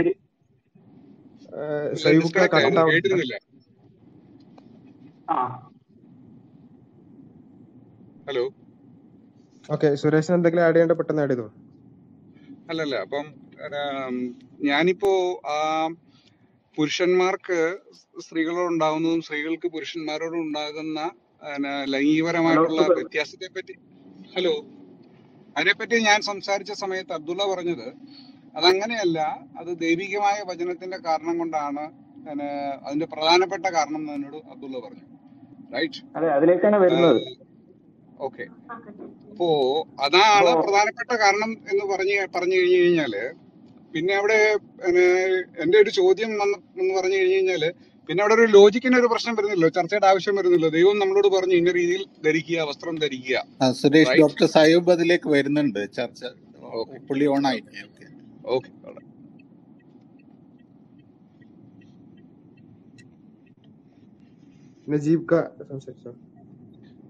ഡോക്ടർ സാഹിബ് വീണ്ടും ഓഫായി എന്ന് തോന്നുന്നു. സാഹിബ് സംസാരിക്കാവോ? ഹലോ, കേൾക്കുന്നുണ്ടോ? ഇല്ലെങ്കിൽ ആരെയും കണ്ടിന്യൂ ചെയ്തോളൂ. ഇപ്പൊ കേൾക്കുന്നുണ്ടോ? ഒന്നുകൂടെ ട്രൈ ചെയ്തോ. കേൾക്കുന്നുണ്ടോ? യെസ് യെസ്, ആ കേൾക്കാം, ഇപ്പൊ കേൾക്കാം. ആ അപ്പോ പറഞ്ഞത് ശരി തെറ്റ് എന്നതിനൊരു മാനദണ്ഡം നമുക്ക് കിട്ടണമെങ്കിൽ അത് പിന്നെ നമുക്ക് ഉണ്ടാക്കാൻ കഴിയില്ല എന്നുള്ളതാണ്. അത് പല പലരും ശ്രമിച്ച് പരാജയപ്പെട്ട സംഗതിയാണ്. നമ്മുടെ നമുക്ക് ഇത്രയുള്ള തോന്നലുകളാണ്. തോന്നലുകൾ സബ്ജക്റ്റീവ് ആയിരിക്കും. അത് പിന്നെ എനിക്ക് സ്ട്രോബെറി ഇഷ്ടമാണ്, ചോക്ലേറ്റ് ഇഷ്ടമാണ് എന്ന് പറയുന്ന പോലെ. അതിനപ്പുറം പിന്നെ എല്ലാ മനുഷ്യർക്കും ശരിയായ ഒരു മാനദണ്ഡം ഉണ്ടാവണമെങ്കിൽ അത് ഈ പറഞ്ഞ രൂപത്തിൽ അത് പ്രപഞ്ചം സൃഷ്ടിച്ച ദൈവത്തിൽ നിന്ന് വരേണ്ടതുണ്ട്. അപ്പൊ ദൈവത്തിൽ നിന്ന് വരേണ്ടതുണ്ട് എന്നതും ദൈവം ഉണ്ട് എന്നതും ചേർത്ത് വായിക്കുമ്പോൾ നമുക്ക് ദൈവത്തിൽ നിന്ന് അങ്ങനെ ഒരു സന്ദേശം വന്നിട്ടുണ്ടോ എന്നുള്ള ഒരു അന്വേഷണത്തിലേക്ക് നമ്മൾ നയിക്കപ്പെടും. അപ്പോൾ തീർച്ചയായിട്ടും നമ്മൾ ആ വിഷയങ്ങൾ വളരെ ഡീറ്റെയിൽസ് ആയിട്ട് സംസാരിച്ചതാണ്. അപ്പൊ അത് കൃത്യമായിട്ടുള്ള തെളിവുകളുടെ അടിസ്ഥാനത്തിൽ തന്നെ കൃത്യമായ തെളിവുകളുടെ അടിസ്ഥാനത്തിൽ തന്നെ നമുക്ക് എത്തിച്ചേരാൻ പറ്റുന്ന ഒരു തീർപ്പാണ് ദൈവത്തിൽ നിന്ന് കമ്മ്യൂണിക്കേഷൻ. ചർച്ച നടത്തണമെങ്കിൽ സമൂഹത്തിൽ നിന്ന് വന്നാൽ മതി. അതുകൊണ്ടാണ് ചർച്ച നടക്കുന്നത്. ദൈവത്തിൽ നിന്ന് വരണമെന്നില്ലല്ലോ, സമൂഹത്തിൽ നിന്ന് വന്നാൽ പോരെ. ഞാനെന്ന ഇൻഡിവിജ്വൽ മാത്രമല്ല. ഒറ്റ മിനിറ്റ്, ഇത് അതിന്റെ അടിസ്ഥാനത്തിലാണ് നമ്മൾ അതിന്റെ അടിസ്ഥാനത്തിൽ അതിന്റെ അടിസ്ഥാനത്തിലാണ് നമ്മൾ ദൈവം പറഞ്ഞതാണ് എന്ന് പറയുന്നത്. അല്ലാതെ ചുമ്മാ ഒരാൾ വന്ന് പറഞ്ഞു എന്നല്ല നമ്മൾ പറയുന്നത്. അത് പറയുന്നത് ആരാണ്, എന്തുകൊണ്ടാണ് അത് പറയുന്ന ആള് പറയാൻ അർഹനാവുന്നത്, എന്തുകൊണ്ടാണ് ഒരാളിൽ നിന്ന് തന്നെ അത് വരേണ്ടതുണ്ട്. അത് മനുഷ്യന് പുറത്തുള്ള മനുഷ്യന് അതീതമായ ഒരു ശക്തിയിൽ നിന്ന് തന്നെ വന്നാലേ ഒബ്ജക്റ്റീവായിട്ടുള്ള ഒരു മാറ്റം ഉണ്ടാവുള്ളൂ. അല്ലാതെ നിങ്ങൾ എങ്ങനെ ഉണ്ടാക്കാൻ ശ്രമിച്ചാലും കഴിയില്ല. നിങ്ങൾ സമൂഹത്തിൽ നിന്ന് പറഞ്ഞു കഴിഞ്ഞാൽ ഓക്കെ, നിങ്ങൾക്ക് പിന്നെ ഒരു സംഗതി ഇഷ്ടമല്ല, നിങ്ങൾ നിങ്ങളെ തെറ്റായി കരുതുന്നു, ഞാനത് തെറ്റായി കരുതുന്നില്ല, നമ്മൾ നമ്മൾ ചർച്ച ചെയ്ത ആവശ്യമില്ലല്ലോ. കാരണം നിങ്ങൾക്ക് നിങ്ങൾ പറയുന്നു നിങ്ങൾ ഐസ്ക്രീം ഏറ്റവും നല്ല ടേസ്റ്റ് ഉള്ളതാണ്, നിങ്ങൾ പറയുന്നത് നിങ്ങളുടെ ശരിയാണ്, അതിൽ നിങ്ങൾക്ക് അഭിപ്രായ വ്യത്യാസമില്ല. എന്നെ സംബന്ധിച്ചിടത്തോളം വേറെ പിന്നെ ആപ്പിൾ ജ്യൂസ് ആയിരിക്കും എനിക്ക് ഏറ്റവും ഇഷ്ടപ്പെട്ടത്, ഏറ്റവും നല്ല ടേസ്റ്റ് ഉള്ളത് ആപ്പിൾ ജ്യൂസ് ആണെന്ന് ഞാൻ പറയും, അത് എന്റെ ശരിയുമാണ്. അപ്പൊ നമ്മൾ തമ്മിൽ ചർച്ചക്ക് ചർച്ചക്ക് അവിടെ സ്കോപ്പില്ല. അങ്ങനത്തെ സബ്ജക്റ്റീവ് ആയിട്ടുള്ള ഒരു കാര്യമാണ് ഇതെങ്കിൽ നമ്മൾ തമ്മിൽ ചർച്ചയുടെ സ്കോപ്പില്ല. അതേസമയം അതിനൊരു ഒബ്ജക്റ്റീവ് ആയിട്ടുള്ള നിലനിൽപ്പ് ഉണ്ടാവണമെങ്കിൽ നമ്മളിൽ നിന്ന് അതീതമായിട്ടുള്ള ശക്തിയിൽ നിന്ന് അത് വരണം. ഇതാണ് അതിന്റെ ലോജിക് എന്നാണ് നമ്മൾ പറഞ്ഞു കഴിഞ്ഞത്. അപ്പൊ അതുകൊണ്ടാണ് നമ്മൾ പറയുന്നത് അത് ദൈവത്തിൽ നിന്ന് ഒന്ന് എന്ന്. അപ്പൊ അതിന് കൃത്യമായിട്ടുള്ള ഒരു ബാക്ക്ഗ്രൗണ്ട് ഉണ്ട്, അതിന് കൃത്യമായിട്ടുള്ള ഒരു ലോജിക് ഉണ്ട്, ഒരു ഫ്ലോ ഉണ്ട്. അതാണ് നമ്മൾ പറഞ്ഞത്. അതായത് ചുമ്മാ ഒരാളൊന്ന് പറഞ്ഞു എന്നല്ല നമ്മൾ പറഞ്ഞത്. അപ്പൊ നിങ്ങൾക്ക് പറ്റുമെങ്കിൽ പിന്നെ ഇതിനപ്പുറത്ത് ഒരു ശരി തെറ്റുകൾക്ക് മറ്റൊരു മാനദണ്ഡം കൊണ്ടുവരാൻ ശ്രമിച്ചു നോക്കാം. അല്ല, പറഞ്ഞതന്നെ എനിക്ക് പൂർണ്ണമായിട്ടും മനസ്സിലായില്ല. നിങ്ങൾ തന്നെ എനിക്ക് പറഞ്ഞത് എനിക്ക് തോന്നില്ല അത്ര ക്ലാരിറ്റി ഉണ്ടായിരുന്നുള്ളത് സംസാരത്തിൽ. പക്ഷേ ഒരു ഒരു കാര്യം പറഞ്ഞത്, ഈ ചർച്ചയ്ക്ക് ഒരു സ്കോപ്പില്ല എന്ന് പിന്നെ താങ്കളിവിടെ പറഞ്ഞു വെച്ചത് എനിക്ക് വളരെ അർത്ഥവത്തായിട്ട് എനിക്ക് തോന്നി ഇവിടെ. കാരണം പിന്നെ ദൈവം നമ്മളോട് പറഞ്ഞു, അതായത് ഇന്ന രീതിയിൽ വസ്ത്രം ധരിക്കുക എന്നുള്ളത്. പിന്നെ അതിനവിടെ ഒരു ചോദ്യം പറച്ചില്ല, ഒരു ആവശ്യമില്ല, ഒരു ചർച്ചയ്ക്ക് അവിടെ ഒരു സ്കോപ്പ് ഇല്ലല്ലോ. അത് പറഞ്ഞത് തന്നെ, ഈ പറഞ്ഞത് തന്നെ മുമ്പ് പറഞ്ഞ സ്ത്രീകൾ പറഞ്ഞതിന് ഘടകവിരുദ്ധമായിട്ടുള്ള കാര്യമാണ്. കാരണം സ്ത്രീകൾ ഇവിടെ പറഞ്ഞു, ഇവിടെ മുസ്ലിം സ്ത്രീകളുടെ അഭിപ്രായമാണ്, സ്വന്തം അഭിപ്രായം കാരണമാണ് ഈ ഹിജാബ് ധരിക്കുന്നത് എന്ന് പറഞ്ഞു. പക്ഷെ അത് ശരിയല്ലല്ലോ ഈ പറഞ്ഞത് വെച്ച് നോക്കുകയാണെന്നുണ്ടെങ്കിൽ, ലോജിക്ക് വെച്ച്. കാരണം എന്ന് പറഞ്ഞത് ദൈവികമായ വചനം കൊണ്ട് ധരിക്കുകയല്ലേ ശരിക്കും. ബാസിൽ സംസാരിക്കാവോ? സുരേഷിന് നമ്മൾ ഉദ്ദേശിക്കുന്നത് എന്താണെന്ന് മനസ്സിലായിട്ടില്ല എന്നാണ് നമ്മൾ കരുതുന്നത് അദ്ദേഹത്തിന്റെ വാക്കുകൾ കേൾക്കുമ്പോൾ. എന്താണെന്ന് വെച്ചാൽ, ഇപ്പൊ സ്ത്രീകൾ ആദ്യം പറഞ്ഞതും ഒരു സ്ത്രീ ഒരു വസ്ത്രം ധരിക്കാൻ വേണ്ടി തിരഞ്ഞെടുക്കുന്നത് ആരുടെ ചോയ്സ് ആണ്? അവൾക്ക് രണ്ട് മൂന്ന് ചോയ്സ് ഉണ്ട്. ഈ സമൂഹം ഇഷ്ടപ്പെടുന്നത് എന്താണോ അത് ധരിക്കാം, അതല്ലെങ്കിൽ ഒന്നും ധരിക്കാതിരിക്കാം, അതല്ലെങ്കിൽ അവൾ വിശ്വസിക്കുന്നു ഞാൻ എന്ത് ധരിക്കണം എന്ന് പറയേണ്ടത് എന്നെ സൃഷ്ടിച്ച ദൈവമാണ് എന്നവർക്ക് വിചാരിക്കാം. ഈ ഏത് മാനദണ്ഡം സ്വീകരിക്കണം എന്നുള്ളത് അവളുടെ ചോയ്സാണ്. അവൾ അതനുസരിച്ച് അവളുടെ സൃഷ്ടാവിൻ്റെ ഡയറക്ഷൻ അനുസരിച്ചുള്ള ഡ്രസ്സാണ് ഞാൻ ധരിക്കേണ്ടത് എന്നവളൊരു ലോജിക്കൽ കൺക്ലൂഷനിലെത്തി അത് ധരിക്കുകയാണെങ്കിൽ അതിനെക്കുറിച്ച് മറ്റാരെങ്കിലും അടിച്ചേൽപ്പിച്ചതാണെന്നോ ബ്രെയിൻ വാഷ്ഡ് ആണെന്നോ പറയാൻ പാടില്ല. കാരണം അവൾ ആലോചിച്ച് എന്ത് മാനദണ്ഡം അനുസരിച്ചാണ് ഞാൻ ഡ്രസ്സ് ധരിക്കേണ്ടത് എന്ന തീരുമാനമെടുക്കുകയാണ്. അവളുടെ തീരുമാന അധികാരമാണ്. അതുപോലെ സുരേഷ് ഇങ്ങനെ പഠിക്കുകയാണ്, അനാട്ടമി പഠിച്ചു, ഫിസിയോളജി പഠിച്ചു, അതിൻ്റെയൊക്കെ അടിസ്ഥാനത്തിൽ ഇന്ന ഡ്രസ്സാണ് തീരുമാ ഞാൻ ധരിക്കേണ്ടത് എന്ന് തീരുമാനിച്ചാൽ അത് സുരേഷിൻ്റെ ഒരു ലോജിക്കൽ അപ്ലിക്കേഷൻ ആയിരിക്കും. തീർച്ചയായിട്ടും നമ്മളെ സയൂബൊക്കെ ആവർത്തിച്ച് ചോദിച്ചുകൊണ്ടിരിക്കുന്നത്, നിങ്ങൾ ഡ്രസ്സ് ധരിക്കാൻ ഇന്ന ഭാഗത്താണ് ധരിക്കേണ്ടത് പുരുഷൻ, ഇന്ന ഭാഗം വരെയാണ് സ്ത്രീ ധരിക്കേണ്ടത് എന്നതിന് എന്താണ് മാനദണ്ഡം നിങ്ങൾക്കുള്ളത് എന്നാണ് ചോദിക്കുന്നത്. അഥവാ അത് ഇതാണ് ശരി, പുരുഷൻ ഇന്നതുവരെ ഡ്രസ്സ് ധരിക്കലാണ് ശരി, അല്ലെങ്കിൽ ഇന്ന് ഇന്ന പോലെ ധരിക്കുന്നത് തെറ്റാണ്, സ്ത്രീ ഇന്ന പോലെ ധരിക്കലാണ് ശരി, ഇന്ന പോലെ ധരിക്കൽ തെറ്റാണ് എന്ന് നിങ്ങൾക്ക് തീരുമാനിക്കാനുള്ള മാനദണ്ഡം അതായത് ഒരു ഒരു ക്രൈറ്റീരിയ അതെന്താണ് എന്നതാണ് ഒന്നാമത്തെ ചോദ്യം. അതിവിടെ സംസാരിച്ച ആരും ഇതുവരെ ഞങ്ങൾ പുരുഷന്റെയും സ്ത്രീയുടെയും നഗ്നതയ്ക്ക് ഇന്നതാണ് മാനദണ്ഡമായി വെക്കുന്നത്, അത്രയാണ് ധരിക്കേണ്ടത് എന്നാരും ഇവിടെ പറഞ്ഞിട്ടില്ല. ചിലപ്പോൾ ചിലപ്പോൾ നമ്മുടെ നാട്ടിലുള്ളതുപോലെ അല്ലെ നിയമങ്ങൾക്കുള്ളതുപോലെ അതുപോലെ ഇതുപോലെ എന്നൊക്കെ പറയാൻ കൃത്യമായൊരു മാനദണ്ഡം യൂണിവേഴ്സലി അപ്ലിക്കബിൾ ആയിട്ടുള്ളത് ഇവിടെ ആരും വെച്ചിട്ടില്ല. അപ്പൊ നമ്മൾ പറയുന്നത് അങ്ങനെ ഒരു മാനദണ്ഡത്തിനുള്ള സാധ്യതയുണ്ട്. എങ്ങനെയാണത്? അത് നേരത്തെ ഡോക്ടർ സയബ് വിവരിച്ചതുപോലെ നിങ്ങൾ കുറച്ചുകൂടെ വിശാലമായിട്ട് കുറച്ചുകൂടെ പുറകോട്ട് ചിന്തിക്കുകയാണെങ്കിൽ എന്താണ് മനുഷ്യന്റെ സൃഷ്ടിപ്പിന്റെ ഉദ്ദേശം എന്ന് പറഞ്ഞാൽ, നമ്മൾ ചർച്ച ചെയ്ത് നേരത്തെ പറഞ്ഞല്ലോ, ഇവിടെ ചർച്ച നടന്നതാണ്, ദൈവമാണ് സൃഷ്ടിച്ചത്. ദൈവമാണ് സൃഷ്ടിച്ചതെങ്കിൽ മനുഷ്യന് റൈറ്റും റോങ്ങും തിരിച്ചറിയാനുള്ള ശേഷി നൽകിയത് ദൈവമാണ്. അങ്ങനെയാണെങ്കിൽ റൈറ്റും റോങ്ങും തിരിച്ചറിയാനുള്ള ഒരു മാനദണ്ഡവും കൊടുക്കേണ്ടത് ദൈവമാണ്. അങ്ങനെ മാനദണ്ഡം കൊടുത്തോ ഇല്ലേ എന്നൊക്കെയുള്ള ചർച്ച ഇവിടെ നടന്നിട്ടുണ്ട്, അതൊക്കെ നമ്മൾക്ക് വിയോജിക്കാം. പക്ഷെ നമ്മൾ വിചാരിക്കുന്നത് അങ്ങനെ മാനദണ്ഡം കൊടുത്തിട്ടുണ്ട്, ആ മാനദണ്ഡമാണ് മൊറാലിറ്റിയുടെ മാനദണ്ഡം.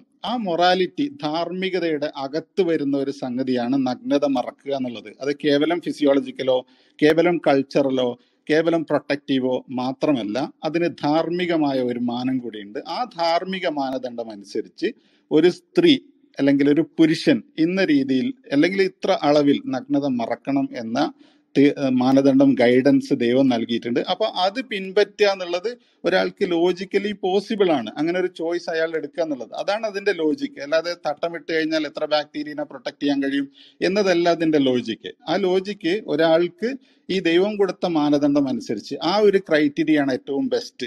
മനുഷ്യർക്ക് ഏറ്റവും നന്നായി ഏത് വസ്ത്രമാണ് എന്ന് മനുഷ്യന്റെ സൈക്കോളജിയും ഫിസിയോളജിയും അനാട്ടമിയും എല്ലാം അറിയുന്ന ഒരു സോഴ്സിൽ നിന്ന് വരികയായിരിക്കും ഏറ്റവും നല്ലത് എന്നൊരാൾ ചൂസ് ചെയ്താൽ അതായിരിക്കും ഏറ്റവും നല്ല ലോജിക്ക് എന്നാണ് പറയുന്നത്. അതല്ലെങ്കിൽ അതിനേക്കാളും ബെറ്റർ ആയ ഒരു മാനദണ്ഡം, ഏറ്റവും ബെസ്റ്റ് ഡ്രസ്സിങ്, ഏറ്റവും ഏറ്റവും ശരിയായ നഗ്നത ഏതാണ് എന്ന് തിരിച്ചറിയാനുള്ള ഒരു മാനദണ്ഡം ഇവിടെ പ്രസന്റ് ചെയ്യണം. അതാരും ചെയ്തിട്ടില്ല. ഞാൻ ഞാൻ വിചാരിക്കുന്നു നിങ്ങൾക്ക് ക്ലിയർ ആയിട്ടുണ്ടാവുന്നു.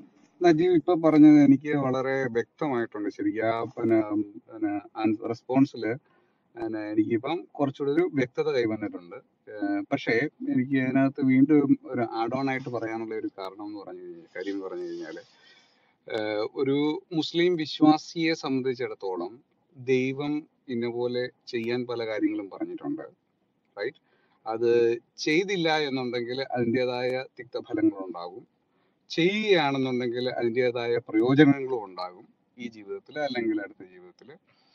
അങ്ങനെ ഒരു ഒരു അവസരം വരുമ്പോഴിപ്പോ ഒരു ഒരു ഒരു ഒരു വിശ്വാസി തന്റെ വസ്ത്രധാരണത്തെ സംബന്ധിച്ച് ഒരു തീരുമാനം എടുക്കുകയാണെന്നുണ്ടെങ്കിൽ ആ ഒരു വരും വരായികളെ പറ്റി ആലോചിച്ചായിരിക്കില്ലേ അവർ ചെയ്യുന്നത്? അതോ ഈ പറഞ്ഞ പോലുള്ള അനാറ്റമിയുടെ ലോജിക്കും അല്ലെങ്കിൽ സമൂഹത്തിന്റെ ആ സമയത്ത് നിലനിൽക്കുന്ന മര്യാദകളുടെ ലോജിക്കും ഒന്നും അവിടെ ഒരു പ്രശ്നമാവുന്നില്ലല്ലോ. അപ്പോൾ അതൊരു അതൊരു ശരിക്കും ഒരു നിഷ്പക്ഷമായിട്ടുള്ള ഒരു ഒരു ഒരു തീരുമാനമായിരിക്കും അത്.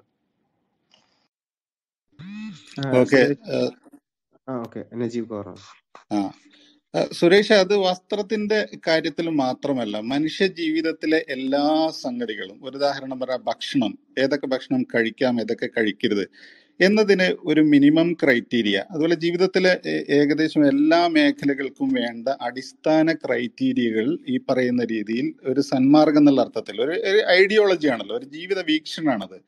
അത് ദൈവം നൽകിയിട്ടുണ്ട് എന്ന് തന്നെയാണ് നമ്മൾ വിചാരിക്കുന്നത്.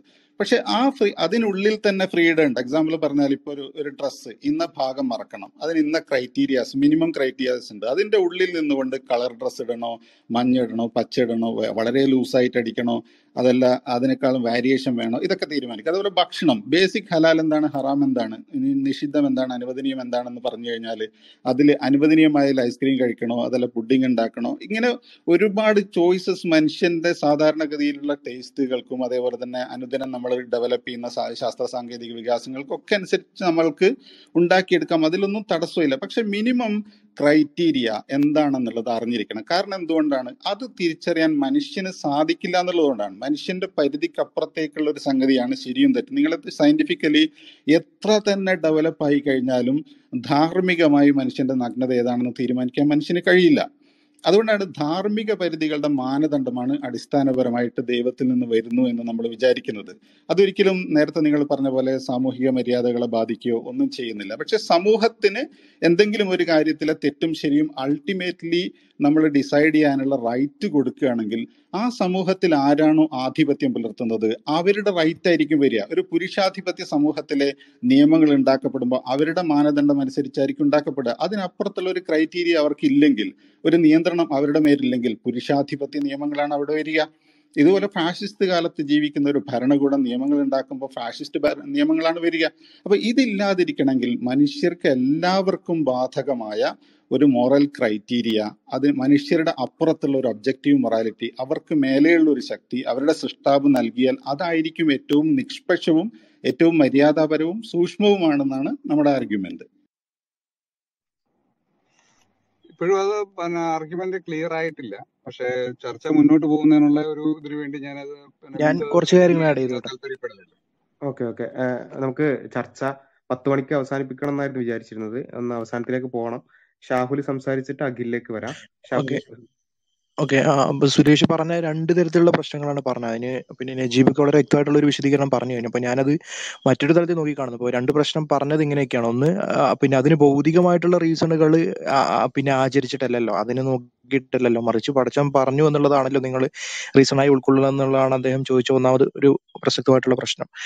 അത് അങ്ങനെ തന്നെയാണ്, പടച്ചവൻ പറഞ്ഞു എന്നുള്ളത് തന്നെയാണ് ആത്യന്തികമായിട്ടുള്ള റീസൺ. അല്ലെങ്കിൽ ആത്യന്തികമായിട്ടുള്ള ഒരു പിന്നെ ഒരു ശരിയുണ്ട് എന്നുള്ളത് ശരിക്കും വിശ്വാസികൾ മാത്രമല്ലല്ലോ, ഭൗതികവാദികൾ പോലും അംഗീകരിക്കേണ്ടി വരുന്ന ചില സ്ഥലങ്ങളെങ്കിലും ഉണ്ട്. അതായത് ഇവിടെ ഇപ്പൊ താങ്കൾ ചോദിക്കുന്നത് ഹിജാബ് ഉപയോഗിക്കുന്നത് കൊണ്ട് കോൺസിക്വൻഷ്യൽ ആയിട്ട് കോൺസിക്വൻസ് അനുസരിച്ച് കൊണ്ട് ഒരു നന്മ പറയാൻ കഴിഞ്ഞെങ്കിൽ മാത്രമാണോ അത് ശരിയായി അംഗീകരിക്കുന്നത് ചോദിച്ചു കഴിഞ്ഞാൽ, അത് പിന്നെ അതിന്റെ ഒരു നല്ല കോൺസിക്വൻസിനെ സയന്റിഫിക്കലായിട്ടോ അല്ലെങ്കിൽ ഫിലോസഫിക്കലായിട്ടോ വിശദീകരിക്കാൻ കഴിഞ്ഞിട്ട് മാത്രമേ അത് വിശ്വസിക്കാൻ കഴിയൂ എന്നുള്ളൊരു നിലപാട് ഒരിക്കലും ഇസ്ലാമിനെ സംബന്ധിച്ചിടത്തോളം ഇല്ല. മറിച്ച് അത് പടച്ചവൻ പറഞ്ഞു എന്നുള്ളത് തന്നെയാണ് അതിന്റെ ആത്യന്തികമായിട്ടുള്ള റീസൺ. അതേസമയം നമുക്ക് അതിന്റെ ലോജിക്കും റീസൺസും പറയാൻ കഴിയും, എന്തുകൊണ്ട് ഈ രൂപത്തിലുള്ള വസ്ത്രധാരണം എന്നുള്ളത് നിരവധി റീസൺസ് പറയാമല്ലോ. ഇപ്പോൾ ഉദാഹരണത്തിന് പിന്നെ മിക്ക മേജർ പോൺ സൈറ്റുകളും അവരുടെ വാർഷിക വ്യൂവേഴ്സിനെ സംബന്ധിച്ചിട്ടുള്ള ഡാറ്റാസ് പുറത്തു വിടലുണ്ട്. അതിൽ പിന്നെ ഈ അടുത്ത് പിന്നെ പോൺ ഹബോ അങ്ങനെയുള്ള അതിന്റെ ഒരു ഡാറ്റ നോക്കി സെവന്റി ഫൈവ് പെർസെന്റേജോ മറ്റോ ആണ് പിന്നെ പുരുഷ വിസിറ്റേഴ്സ് ഉള്ളത്. അപ്പൊ മേജർ ആയിട്ടുള്ള ഒരു വിസിറ്റേഴ്സ് പുരുഷന്മാർ എന്തുകൊണ്ടാകുന്നു? അപ്പൊ പുരുഷന്മാർക്ക് അതുകൊണ്ട് എന്തുണ്ടാകുന്നുണ്ട്? വിഷ്വൽ ആയിട്ടുള്ള പ്ലഷർ ഉണ്ടാകുന്നുണ്ട്, അവരത് അനുഭവിക്കുന്നുണ്ട്. അത് മേജർ ആയിട്ടുള്ള ഒരു വിഭാഗം തന്നെ പുരുഷന്മാരാണെന്ന് പറയുമ്പോൾ പുരുഷന്മാർ തന്നെയാണ് അതിന്റെ കൂടിയ ഉപഭോക്താക്കൾ എന്ന് പറയുമ്പോൾ അതുകൊണ്ട് ഗുണം ഉണ്ടാകുന്നത് പുരുഷന്മാർക്കാണെന്നുള്ളത്, പുരുഷന്മാർ അത് അനുഭവിക്കുന്നുണ്ട് എന്നുള്ളതൊക്കെ നമുക്ക് പറയാൻ കഴിയുന്നതാണ്. അതുപോലെ തന്നെ പരിണാമ സിദ്ധാന്തത്തിന്റെ അടിസ്ഥാനത്തിലും പറയാൻ കഴിയും, പിന്നെ ഒരുപാട് ഇണകളുമായി ബന്ധപ്പെടുന്ന അതുപോലെ ഒരുപാട് ഇണകളിലോട്ട് അട്രാക്റ്റഡ് ആകുന്ന പുരുഷനെ സംബന്ധിച്ചിടത്തോളം അതൊരു റീപ്രൊഡക്റ്റീവ് സക്സസിൽ ആണ് അത് കൊണ്ടുവെത്തിക്കുക. കാരണം അത് ഒരുപാട് ഇണകളുമായി ബന്ധപ്പെടുന്നതുകൊണ്ട് ഒരുപാട് കുഞ്ഞുങ്ങളുണ്ടാവും, ഒരുപാട് ജനറ്റിക് കോപ്പീസ് ഉണ്ടാവും, അതുകൊണ്ട് തന്നെ ഒരുപാട് ആ ജനറ്റിക് കോപ്പി അതിജീവിക്കുകയും ചെയ്യും. അപ്പോൾ അങ്ങനെയാണ് പരിണാമം തന്നെ വർക്ക് ചെയ്യുന്നത്, നാച്ചുറൽ സെലക്ഷൻ തന്നെ അങ്ങനെ വർക്ക് ചെയ്യുന്നത് പറഞ്ഞിട്ടുണ്ടല്ലോ. അപ്പൊ ആ രൂപത്തിലാണ് മനുഷ്യരുണ്ടായെന്നുണ്ടെങ്കിൽ. അല്ലാതെ നജീബ് പറഞ്ഞതിൽ നിന്ന് വ്യത്യസ്തമായിട്ട് ഷാഹുൽ പറഞ്ഞത് എനിക്ക് മനസ്സിലാകുന്നത് അതിന്റെ ഞാൻ പറഞ്ഞത് പൂർത്തിയാകുമ്പോൾ താങ്കൾക്ക് മനസ്സിലാവും.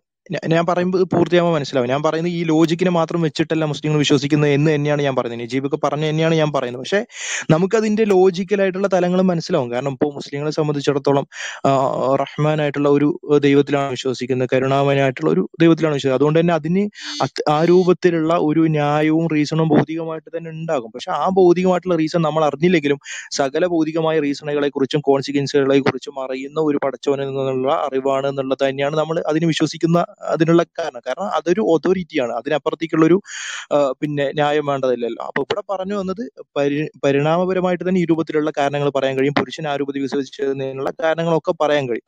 പക്ഷെ ആ കാരണങ്ങളുടെ ആവശ്യമില്ല എന്നുള്ളതാണ്. അപ്പോൾ പിന്നെ ഇപ്പോൾ വേണമെങ്കിൽ ഇപ്പൊ കോൺസിക്വൻസിനെയാണ് താങ്കളുടെ പിന്നെ പ്രധാനമായിട്ടും ചോദിച്ചുകൊണ്ടിരിക്കുന്നത്. പക്ഷെ കോൺസിക്വൻസിനല്ലല്ലോ ഇപ്പൊ ഇസ്ലാമിക ഭാഗത്തു നിന്ന് മാത്രമല്ല ഭൗതികവാദികളുടെയോ നാസ്തികതയുടെയോ ഭാഗത്തു നിന്ന് നോക്കിക്കഴിഞ്ഞാലും പലപ്പോഴും ഒരു ഗുഡ് കോൺസിക്വൻസ് ആണ് ഒരു കാര്യം കൊണ്ട് ഉണ്ടാകുന്നത് എന്നുണ്ടെങ്കിൽ പോലും നമ്മൾ ആ കോൺസിക്വൻസ് നോക്കിയിട്ട് ആ കാര്യം ശരിയാണെന്ന് പറയില്ല. അപ്പൊ ഉദാഹരണത്തിന് നാസ്തിക ലോകത്ത് അറിയപ്പെടുന്ന ഗുരു ഓഫ് സെക്യുലർ എത്തിക്സ് എന്നറിയപ്പെടുന്ന വ്യക്തിയാണ്, സെക്യുലർ എത്തിക്സിന്റെ തന്നെ ഗുരുവായിട്ട് അറിയപ്പെടുന്ന വ്യക്തിയാണ് പീറ്റർ സിംഗർ. അദ്ദേഹം പറയുന്നുണ്ട്, നിങ്ങൾക്ക് ആദ്യം ഉണ്ടാകുന്നത് ഡിസബിൾഡ് ആയിട്ടുള്ള അംഗവൈകല്യമുള്ള ഒരു കുഞ്ഞാണെന്നുണ്ടെങ്കിൽ ആ കുഞ്ഞ് അധികം കോൺഷ്യസ് ആയിരിക്കില്ല, ആ കുഞ്ഞിന് ഈ ലോകത്തെ സംബന്ധിച്ച് വലിയ ബോധമൊന്നും ഉണ്ടായിട്ടുണ്ടാവില്ല, ഒരു പട്ടിക്കും പന്നിക്കും താഴെ ബോധം മാത്രമേ ആ കുട്ടിക്ക് ഉണ്ടാകുള്ളൂ എന്നാണ് പീറ്റർ സിംഗർ പറയുന്നത്. എന്നിട്ട് അദ്ദേഹം പറയുന്ന കാര്യം, ആ കുഞ്ഞിനെ കൊന്നു കളയുന്നത് കൊണ്ട് വലിയൊരു എവിലല്ല വലിയൊരു തിന്മയല്ല നിങ്ങൾ ചെയ്യുന്നത്, മറിച്ച് അങ്ങനെ ഒരു കുഞ്ഞിനെ കൊ കൊന്നു കളഞ്ഞാലോ നിങ്ങൾക്ക് അധികം വൈകാതെ നല്ലൊരു കുഞ്ഞുണ്ടാകും. അതിലൂടെ കൂടുതൽ സന്തോഷമുള്ള കൂടുതൽ ഹാപ്പി ആയിട്ടുള്ള മറ്റൊരു ജീവിതം നിങ്ങൾക്ക് ഉണ്ടാവും. അപ്പൊ നിങ്ങൾ ജീവിതം എന്ന് പറയുന്നത് ഇവിടെയുള്ള ഈ ജീവിതവും അതിൽ നിന്നുണ്ടാവുന്ന ഗുഡ് കോൺസിക്വൻസും ഹാപ്പിനെസ്സും മാത്രമാണ് ജീവിതം എന്നുണ്ടെങ്കിൽ, അല്ലെങ്കിൽ നന്മ എന്ന് പറയുന്ന ഈ ഗുഡ് കോൺസിക്വൻസിനെ നോക്കിയിട്ട് മാത്രമാണ് നിലനിൽക്കുന്നത് എന്നുണ്ടെങ്കിൽ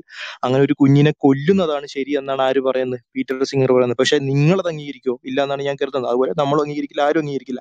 അപ്പൊ ഇവിടെ ഗുഡ് കോൺസിക്വൻസ് ആണോ നോക്കിയത്? അതല്ല, അതിനപ്പുറം ഒരു കുഞ്ഞിനെ കൊല്ലുക എന്ന് പറയുന്നത് തിന്മയാണ്, അത് അത് മനുഷ്യൻ ചെയ്യാൻ പാടില്ലാത്തൊരു കാര്യമാണെന്നുള്ള ഒരു മോറൽ സ്റ്റാൻഡേർഡിനെയാണോ നമ്മൾ എടുത്തുപയോഗിച്ചത്? ഒരു ആത്യന്തികമായിട്ട് ഈ കോൺസിക്വൻസ് നന്മയാണെങ്കിലും തിന്മയാണെങ്കിലും മനുഷ്യൻ ചെയ്യരുതാത്ത ചില കാര്യങ്ങളുണ്ട്. കുഞ്ഞിനെ, സ്വന്തം കുഞ്ഞിനെ കൊല്ലുക എന്ന് പറയുന്നത് അത്രത്തോളം മോശപ്പെട്ട കാര്യമാണ്, അത് പാടില്ലാത്തതാണെന്നുള്ളത് നിങ്ങളും നമ്മളും അംഗീകരിക്കുന്ന കാര്യമാണ്. അപ്പൊ അവിടെ കോൺസിക്വൻസ് ആണോ നോക്കിയല്ല, കോൺസിക്വൻസ് അല്ല. അപ്പൊ ആത്യന്തികമായ ഒരു നീതി ഉണ്ട് എന്നുള്ളതാണ്.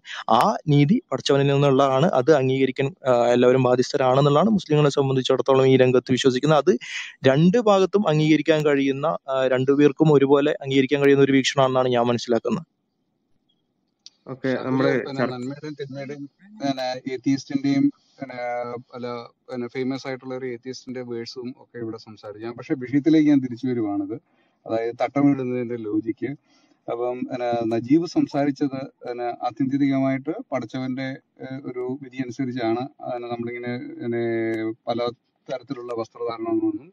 ഷാ ഷാഹുല് പറഞ്ഞതനുസരിച്ച് അത് തന്നെയാണ് കാരണം. പക്ഷെ അതിനെ കോംപ്ലിമെന്റ് ആയിട്ട് നമുക്ക് പല ലോജിക്കൽ ആയിട്ടുള്ള കാരണങ്ങളും ഒക്കെ അതിനുണ്ടെന്നാണ് പറഞ്ഞത്.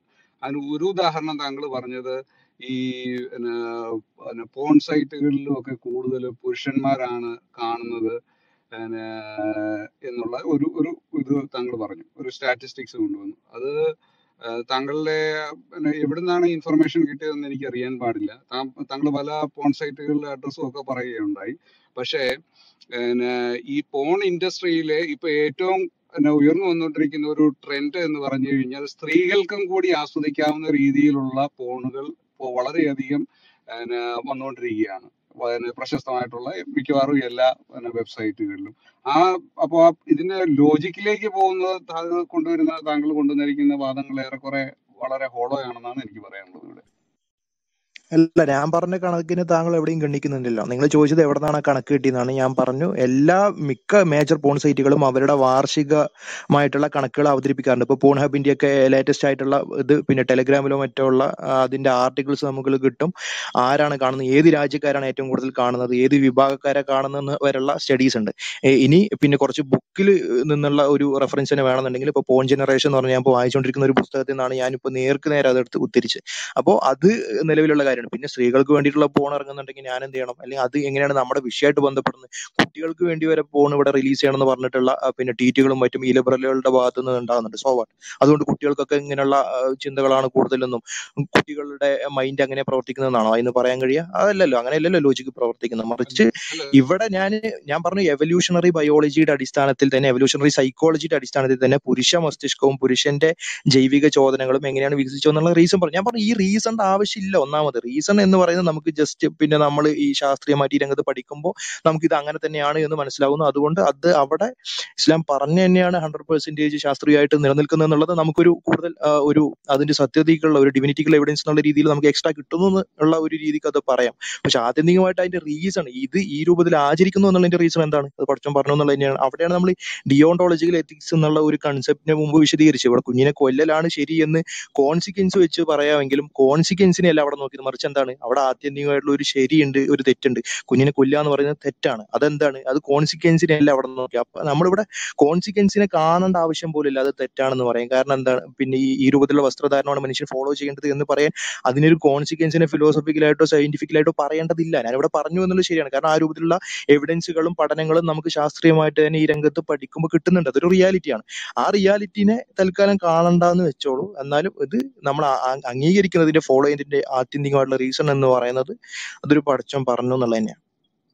അല്ല, ഞാൻ പറഞ്ഞെന്ന് പറഞ്ഞു കഴിഞ്ഞാല് പിന്നെ നേരത്തെ അബ്ദുള്ള ബാസിലും പറഞ്ഞത് വെച്ച് നോക്കുമ്പോൾ പുരുഷന്മാർക്കാണ് ഇത് സ്ത്രീകളുടെ നഗ്ന ശരീരം കാണുമ്പോൾ വിഷ്വൽ പ്ലഷർ കിട്ടുന്നതെന്ന് പറഞ്ഞു.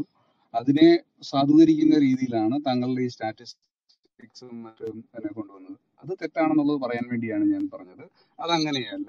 സ്റ്റാറ്റിസ്റ്റിക്സ് നയൻറ്റി പെർസെന്റേജോ നയൻറ്റി ഫൈവ് പെർസെന്റേജോ ഇതും ഉണ്ടായിക്കോട്ടെ, പക്ഷെ ഇപ്പോൾ സ്ത്രീകൾക്കും കൂടി ആസ്വദിക്കാവുന്ന രീതിയിലുള്ള പോൺ വീഡിയോസ് ബോർഡ് ഇൻഡസ്ട്രിയിൽ ഒരു പുതിയ ട്രെൻഡായിട്ട് വന്നുകൊണ്ടിരിക്കുകയാണ് ഇപ്പോൾ. അതായത് സ്ത്രീകൾക്കും വിഷ്വൽ പ്ലഷർ ആസ്വദിക്കാം എന്നുള്ളതിന്റെ ഒരു തെളിവാണ്, ഇൻഡസ്ട്രിയുടെ ഒരു തെളിവാണ് ഈ പറഞ്ഞത്. അപ്പൊ ആ പറഞ്ഞ ഒരു മിനിറ്റ്, പിന്നെ ഇവിടെ ഒരിക്കലും പറഞ്ഞത് സ്ത്രീകൾക്ക് വിഷ്വൽ പ്ലഷർ ഇല്ലേ ഇല്ല എന്നല്ല പറഞ്ഞത്, മറിച്ച് ഇതിന്റെ സ്റ്റിമുലസ് ആയി അതിന്റെ ഒരു തുടക്കം എന്നുള്ള നിലക്ക് വരുന്നത്. പിന്നെ അത് പിന്നെ നമുക്ക് പിന്നെ പുരുഷനെ കുറിച്ചും സ്ത്രീയെ കുറിച്ചും വളരെ ബേസിക് ആയി തന്നെ അറിയുന്ന ഒരു ബയോളജിയാണത്. പിന്നെ എങ്ങനെയാണ് അതിന്റെ പിന്നെ ഇത് ട്രിഗർ സ്റ്റാർട്ട് ചെയ്യുന്നത് എന്നുള്ള ഒരു അതിനപ്പുറത്തേക്ക് പിന്നെ പുരുഷന്മാർക്ക് പിന്നെ ഒരു കെയറിംഗ് ഉള്ള ഒരു വാക്ക് കേട്ടാൽ അതിൽ ഒരു പിന്നെ ഇത് ഉണ്ടാവൂലെന്നോ അല്ലെങ്കിൽ സ്ത്രീക്ക് ഒരു വിഷ്വൽ ആയിട്ടുള്ള എന്തെങ്കിലും കണ്ടാൽ ഒരു തോന്നലും ഉണ്ടാവില്ല എന്നൊന്നും അല്ല പറഞ്ഞത്. അത് പലതും അതിൽ ഡിപ്പെൻഡന്റ് ആണ്. അതൊന്നും നമുക്ക് പൂർണ്ണമായി പറയാൻ പറ്റില്ല. നമുക്ക് ഉള്ള അറിവ് വെച്ച്, നമുക്ക് അറിയുന്ന ബയോളജി വെച്ച്, നമുക്ക് അറിയുന്ന സൈക്കോളജി വെച്ച്, നമുക്കറിയുന്ന പിന്നെ സ്റ്റാറ്റിസ്റ്റിക്സ് വെച്ചിട്ട് വേണം നമുക്ക് കുറച്ച് കുറച്ച് അനുമാനങ്ങൾ പറയാൻ പറ്റുന്നേ ഉള്ളൂ. അതാണ് ഇവിടെ ഷാഹുലും പറഞ്ഞത്. നമുക്ക് മനസ്സിലാകുന്ന കുറെ ലോജിക്കുകൾ ആ രൂപത്തിൽ നമുക്ക് മനസ്സിലാക്കാമെങ്കിലും അതിൻ്റെയൊക്കെ അപ്പുറത്ത് പിന്നെ ഇങ്ങനെയുള്ള കോൺസിക്വൻസിനൊക്കെ അപ്പുറത്ത് പിന്നെ നമ്മൾ അടിസ്ഥാനപ്പെടുത്തുന്നത് എന്തിനാണ് എന്ന് വീണ്ടും വീണ്ടും പറഞ്ഞ നമ്മളത് വീണ്ടും വീണ്ടും ഒരു ആവർത്തനമാകുന്നത് കൊണ്ട് ഇപ്പൊ തൽക്കാലം അത് ഒരു പത്ത് പത്ത് മണിക്ക് അവസാനിപ്പിക്കാമെന്ന് പറഞ്ഞ ഒരു ചർച്ച ഇനിയും കൂടുതൽ നീട്ടിക്കൊണ്ടുവന്നതിൽ അർത്ഥമില്ല. പാനലിലുള്ള മറ്റുള്ളവർക്കും കൂടി അവസരം കൊടുക്കേണ്ടതുണ്ട്. അഖിൽ സംസാരിച്ചു. അഖില ഞാൻ സംസാരിച്ചോട്ടെ. ഞാൻ കുറെ നേരമായിട്ട് ഇങ്ങനെ വെയിറ്റ് ചെയ്ത് നിൽക്കുക. ഞാനിവിടെ അഖിൽ ഓക്കെ ആണെങ്കിൽ ജോമി സംസാരിച്ചോളൂ. കാരണം അഖിൽ കുറെ നേരം ഇവിടെ തന്നെ ഉണ്ടായിരുന്നു, ജോമി പുറത്തു പോയി വന്നിരുന്നു. കണക്ഷന്റെ ഇഷ്യൂ ഉള്ളതുകൊണ്ട് ഇടയ്ക്കിടയ്ക്ക് അത് പോകും. അഖിൽ ഓക്കെ ആണോ? അല്ലെങ്കിൽ എനിക്ക് എനിക്ക് അവസരം തന്നാ മതി. Okay okay okay okay Jomy സംസാരിച്ചോ. ഓക്കെ, ഞാൻ നേരത്തെ ചോദിച്ചായിരുന്നു അപ്പം ഈ ചർച്ച എന്തിനെ, ഈ ടോപ്പിക് എന്തിനെ ബേസ് ചെയ്തിട്ടാണെന്നുള്ളത് ഒന്ന് ക്ലാരിഫൈ ചെയ്യാമെന്ന് നേരത്തെ ചോദിച്ചു. അപ്പം നിങ്ങൾ നേരിട്ട് ആൻസർ പറഞ്ഞില്ലെങ്കിലും മറ്റുള്ളവർക്ക് കൊടുത്ത ഉത്തരത്തിൽ നിന്ന് എനിക്കത് ഏകദേശം മനസ്സിലായി.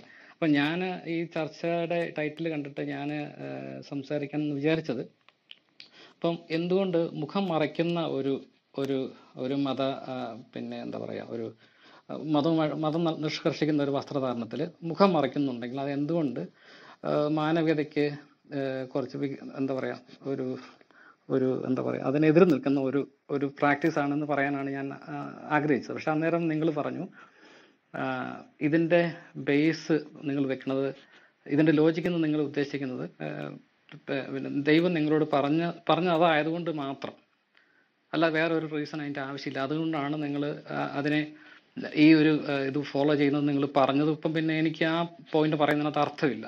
അതുകൊണ്ട് ഞാൻ രണ്ടാമത്തെ കാര്യത്തിലേക്ക് കടക്കുകയാണ്. ഞാൻ പറഞ്ഞ ഇത്രയും പറഞ്ഞ ക്ലിയർ അല്ലേ? അതെ, അതിന്റെ പിന്നെ ലോജിക് കൂടി നമ്മൾ പറഞ്ഞിരുന്നു. താങ്കൾ കഴിഞ്ഞ ചർച്ച മാത്രമല്ല പിന്നെ നിങ്ങൾ ഒരു മിനിറ്റ് ജോമി കറക്റ്റ് അല്ലാന്ന് ചോദിച്ചുകൊണ്ട് പറയാണ്. അതായത് ഒരു ദൈവം ഉണ്ട് എന്നുള്ളതും ആ ദൈവം പിന്നെ ആ ദൈവം ഇസ്ലാം പഠിപ്പിക്കുന്ന അള്ളാഹു ആണ് എന്നുള്ളതും ആ ദൈവം ഞങ്ങൾ നമ്മളിലേക്ക് കമ്മ്യൂണിക്കേറ്റ് ചെയ്തിട്ടുണ്ട് എന്നൊക്കെ ലോജിക്കലായി ഞങ്ങൾ പല ചർച്ചകൾ ഈ ഒരു ഗ്രൂപ്പിൽ തന്നെ നടത്തി ഒരുപാട് എത്തിസ്റ്റുകളായിട്ടൊക്കെ സംവദിച്ച് നമ്മൾ പിന്നെ ഒരുപാട് ആളുകൾക്ക് ബോധ്യപ്പെട്ട ഒരു കാര്യമായിരുന്നു. അപ്പൊ അതിന്റെ അടിസ്ഥാനത്തിൽ അതാണ് ലോജിക്ക്. അതായത് ഒരു ദൈവമുണ്ട് എന്നുള്ളതും അത് ഇസ്ലാം പഠിപ്പിക്കുന്ന രൂപത്തിൽ ഒരു അള്ളാഹു ആണ് എന്നുള്ളതും ആ അള്ളാഹു കമ്മ്യൂണിക്കേറ്റ് ചെയ്തിട്ടുണ്ട്, നിയമങ്ങൾ ഒബ്ജക്റ്റീവ് കുറെ മോറൽ വാല്യൂസ് പഠിപ്പിച്ചിട്ടുണ്ട് എന്നെല്ലാം ലോജിക്കലി മനസ്സിലാകുന്ന ഒരാളെ സംബന്ധിച്ചിടത്തോളം അവന് സമർപ്പിക്കലാണ് യുക്തി എന്നുള്ളതാണ്. അതല്ലാതെ കേവലം പിന്നെ ദൈവം പറഞ്ഞിട്ടുണ്ട് അതുകൊണ്ട് എന്നുള്ള ഒരു പിന്നെ ഒരു ഓവർ സിംപ്ലിഫിക്കേ സിംപ്ലിഫിക്കേഷൻ വേണ്ടാന്നുള്ളത് കൊണ്ടാണ് ഞാൻ ജസ്റ്റ് ഇടപെട്ട് പറഞ്ഞത്. താങ്കൾക്ക് അടുത്തതിലേക്ക് പോവാം. പിന്നെ അടുത്ത പോയിന്റ് താങ്കൾ പറയാൻ ഉദ്ദേശിച്ച് പറഞ്ഞോളൂ.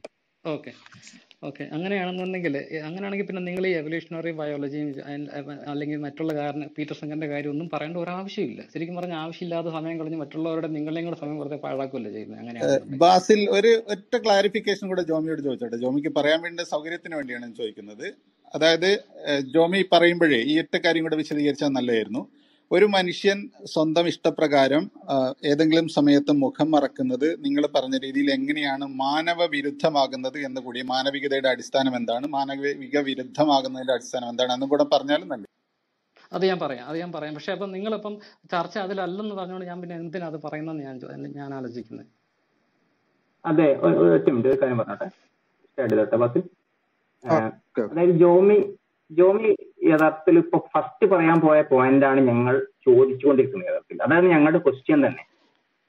അതെ,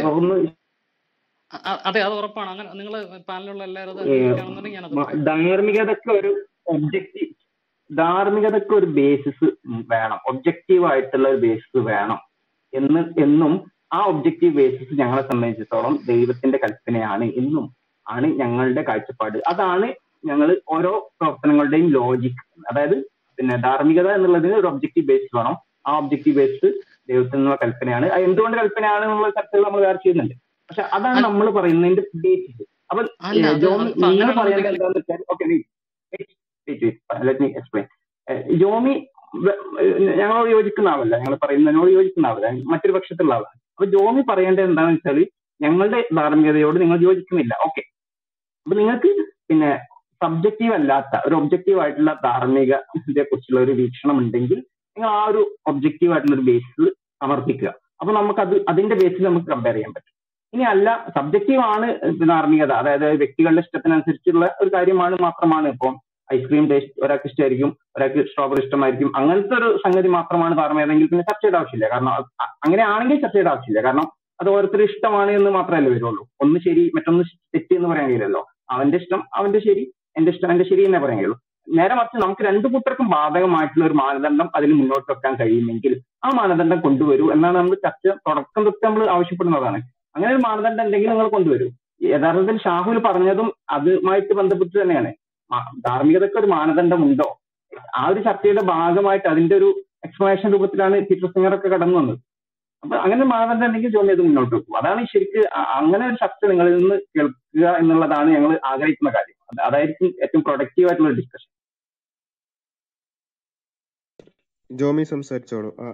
മാനദണ്ഡം എന്താണ് എന്നുള്ളത് പറയാൻ പറ്റുകയാണെങ്കിൽ നന്നായിരുന്നു.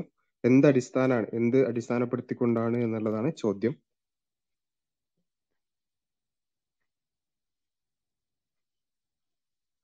ജോമി മൈക്ക് മ്യൂട്ടാണ്. നേരത്തെ കുറച്ച് നെറ്റ്വർക്കിന്റെ പ്രശ്നം ഉണ്ടെന്ന് പറഞ്ഞിരുന്നു. ഹലോ, പറഞ്ഞോളൂ. അല്ല, ശരിക്കും ഈ എന്താ ആ പോയിന്റ് പറയാനാണ് ഞാൻ ഏറ്റവും കൂടുതൽ ആഗ്രഹിക്കുന്നത്. അതാണ് നമ്മൾ ശരിക്കും ചർച്ച ചെയ്യേണ്ടതെന്നാണ് ഞാൻ വിശ്വസിക്കുന്നത്. പക്ഷെ നിങ്ങൾ ഏറ്റവും കൂടുതൽ ആവർത്തിച്ച് പറയുന്നത് ദൈവത്തിൻ്റെ കാര്യം ആയതുകൊണ്ടും പിന്നെ നിങ്ങൾ നിങ്ങൾ എന്താ പറയുക, ഈ കാര്യത്തെപ്പറ്റി നിങ്ങളുടെ പോയിന്റിനെ സപ്പോർട്ട് ചെയ്യാൻ വേണ്ടിയിട്ട് ഒത്തിരി സ്ത്രീകൾ സ്ത്രീകൾ വന്നിട്ടുണ്ടായിരുന്നു. മൂന്നോ നാലോ സ്ത്രീകൾ വന്നിട്ടുണ്ടായിരുന്നു. എല്ലാവരും പറഞ്ഞതും ദൈവത്തിൻ്റെ ആ കൽപ്പനയെ അനുസരിക്കാനുള്ള താല്പര്യത്തിൻ്റെ പേരിൽ അത് പറഞ്ഞപ്പം ഭയങ്കരമായിട്ടുള്ള വൈരുദ്ധ്യമുണ്ട്. അതുകൊണ്ടാണ് ഞാൻ ചോദിച്ചത്. എനിക്ക് നിങ്ങൾ പറഞ്ഞ ഞാൻ നിങ്ങൾ പറയുന്ന എന്ത് ഞാൻ ഏത് രീതിയിൽ റെസ്പോണ്ട് ചെയ്യണമെന്നാണ്, അല്ലെങ്കിൽ ഏത് സൈഡ് പറയണമെന്നാണ്, അല്ലെങ്കിൽ ഏത് ആസ്പെക്ടിനെ എന്താ പറയുക സ്പർശിക്കണമെന്നാണ് നിങ്ങൾ ആഗ്രഹിക്കുന്നതെന്ന് ഞാൻ അങ്ങനെ പറയാം. ഉറപ്പ് ഉറപ്പായിട്ട് അങ്ങനെ പറയാം. ഓക്കെ, അപ്പോൾ നിങ്ങൾ ചോദിച്ചു ഈ ധാർമ്മികതയുടെ ബേസിനെ കുറിച്ചുള്ള എൻ്റെ അഭിപ്രായം നിങ്ങൾ ചോദിച്ചു. ഞാൻ പറയുന്നത് സെൻറ്റിയൻ്റ് ആയിട്ടുള്ള ഒരു ബീയിങ്, അതായത് വേദന അറിയാനുള്ള ശേഷിയുള്ള ഒരു ഒരു ഒരു ഒരു ഒരു ബീയിങ്. ആ ബീയിങ് എന്നുള്ള വാക്ക് ഞാൻ പറയാൻ എന്താ പറയുക ജീവി എന്നുള്ള വാക്ക് ഞാൻ പറയാൻ മടിച്ചത്. നമ്മൾ പറയാൻ ജീവി ഇപ്പോൾ ഒരു എന്താ പറയുക ഒരു മര മരങ്ങളെ ഉൾക്കൊള്ളുന്ന ഒരു ഒന്നാണല്ലോ ലൈഫ്. അതുകൊണ്ടാണ് ഞാൻ ആ വാക്ക് പറയാൻ മടിച്ചത്. പക്ഷേ ഞാൻ നമുക്ക് വേണമെങ്കിൽ കുറച്ച് സേഫ് ആയിട്ടാണ് അങ്ങനെ പറയാമെന്ന് വിചാരിക്കുന്നത്. കാരണം വേദന അറിയാൻ കഴിയുന്ന മനുഷ്യന് മാത്രമല്ല മൃഗങ്ങൾക്കും കഴിയും. വേദന അറിയാനുള്ള കഴിവുണ്ട്. അത് എവല്യൂഷണറിയിൽ നമുക്ക് കിട്ടിയതാണ്. അതിനൊരു പ്രത്യേക ഒരു ബയോളജിക്കലായിട്ടുള്ളൊരു റീസണും ഉണ്ട്. അപ്പം ആ വേദന അറിയാൻ ശേഷിയുള്ള കഴിയുന്ന ഒരു വ്യക്തി ഒരു ഒരു ജീവിനെ മുറിപ്പെടുത്തുക എന്നുള്ളത് തിന്മയാണെന്നാണ് നമുക്ക് പറയാൻ പറയാവുന്ന ഒരു കാര്യം. പക്ഷേ ഇപ്പം നമ്മൾ മൃഗങ്ങളെ സ്ലോട്ടർ ചെയ്യുന്ന സമയത്ത് നമ്മളത് പാലിക്കാറില്ല. അല്ലെങ്കിൽ പിന്നെ എന്താ പറയുക, ശരിക്കും പറഞ്ഞാൽ അത്ര മറ്റ് മനുഷ്യരുടെ മുന്നിൽ ഒരു നീന്തൽക്കുളത്തിൽ ചുറ്റുമിരിക്കുന്ന കുറേ ആയിരക്കണക്കിന് മനുഷ്യരുടെ മുമ്പിലേക്ക് ഒരു ആൾക്കാരെ രസിപ്പിക്കാനായിട്ട് ഡോൾഫിനോട് ചാടാൻ ആവശ്യപ്പെടുമ്പോഴത്തേക്കും നമ്മൾ അതിനോട് ക്രൂരത ചെയ്യുന്നുണ്ട്. അല്ലെങ്കിൽ ഒരു ഫാം ഒരു ഫാമിൽ എന്താ പറയുക നിന്ന് തിരിയാൻ സ്ഥലമില്ലാത്ത പോലെ പന്നികളെ വളർത്തുമ്പോൾ നമ്മൾ തിന്മ ചെയ്യുന്നുണ്ട്. നമ്മൾ പക്ഷേ ഈ ഇതൊന്നും മനുഷ്യരുടെ ഇൻട്രസ്റ്റ് നമ്മൾ മുന്നിൽ വെക്കുന്നതുകൊണ്ട് നമ്മൾ ഈ തെറ്റുകൾക്ക് ചെയ്തുകൊണ്ടിരിക്കുന്നു, ഇപ്പോഴും ചെയ്തുകൊണ്ടിരിക്കുന്നു. ഇനിയും ഭാവിയിൽ അതൊക്കെ തന്നെ ഉണ്ടാകുമെന്ന് ഏകദേശം നമുക്ക് ഉറപ്പിക്കാം. അപ്പം ഞാൻ പറയണത് വേദന അറിയാൻ പറ്റുന്ന ഒരു ഒരു ബീയിങ്ങിനെ വേദനിപ്പിക്കുന്നതാണ് തെറ്റ്. നമുക്കത് വേണമെന്നുണ്ടെങ്കിൽ ഒരു ഒരു യൂണിവേഴ്സൽ ഇതായിട്ട് വെക്കാവുന്നതാണ്.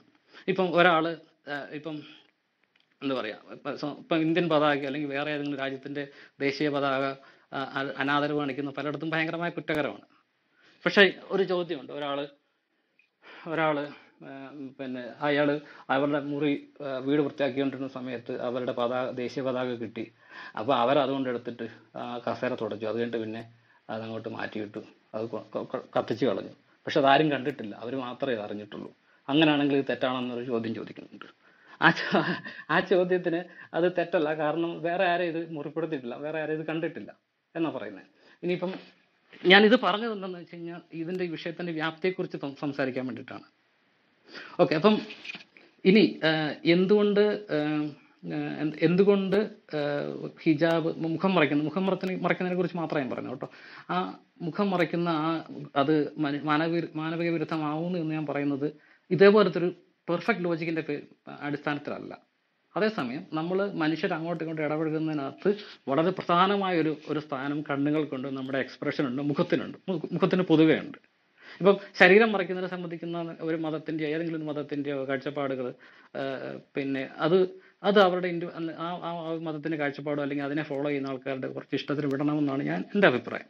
ഞാൻ ശരീരം മുഴുവൻ മറയ്ക്കുന്ന ഒരു കാഴ്ചപ്പാട്, ഒരു വസ്ത്രത്തോട് എനിക്ക് പൊതുവെ താല്പര്യമില്ല.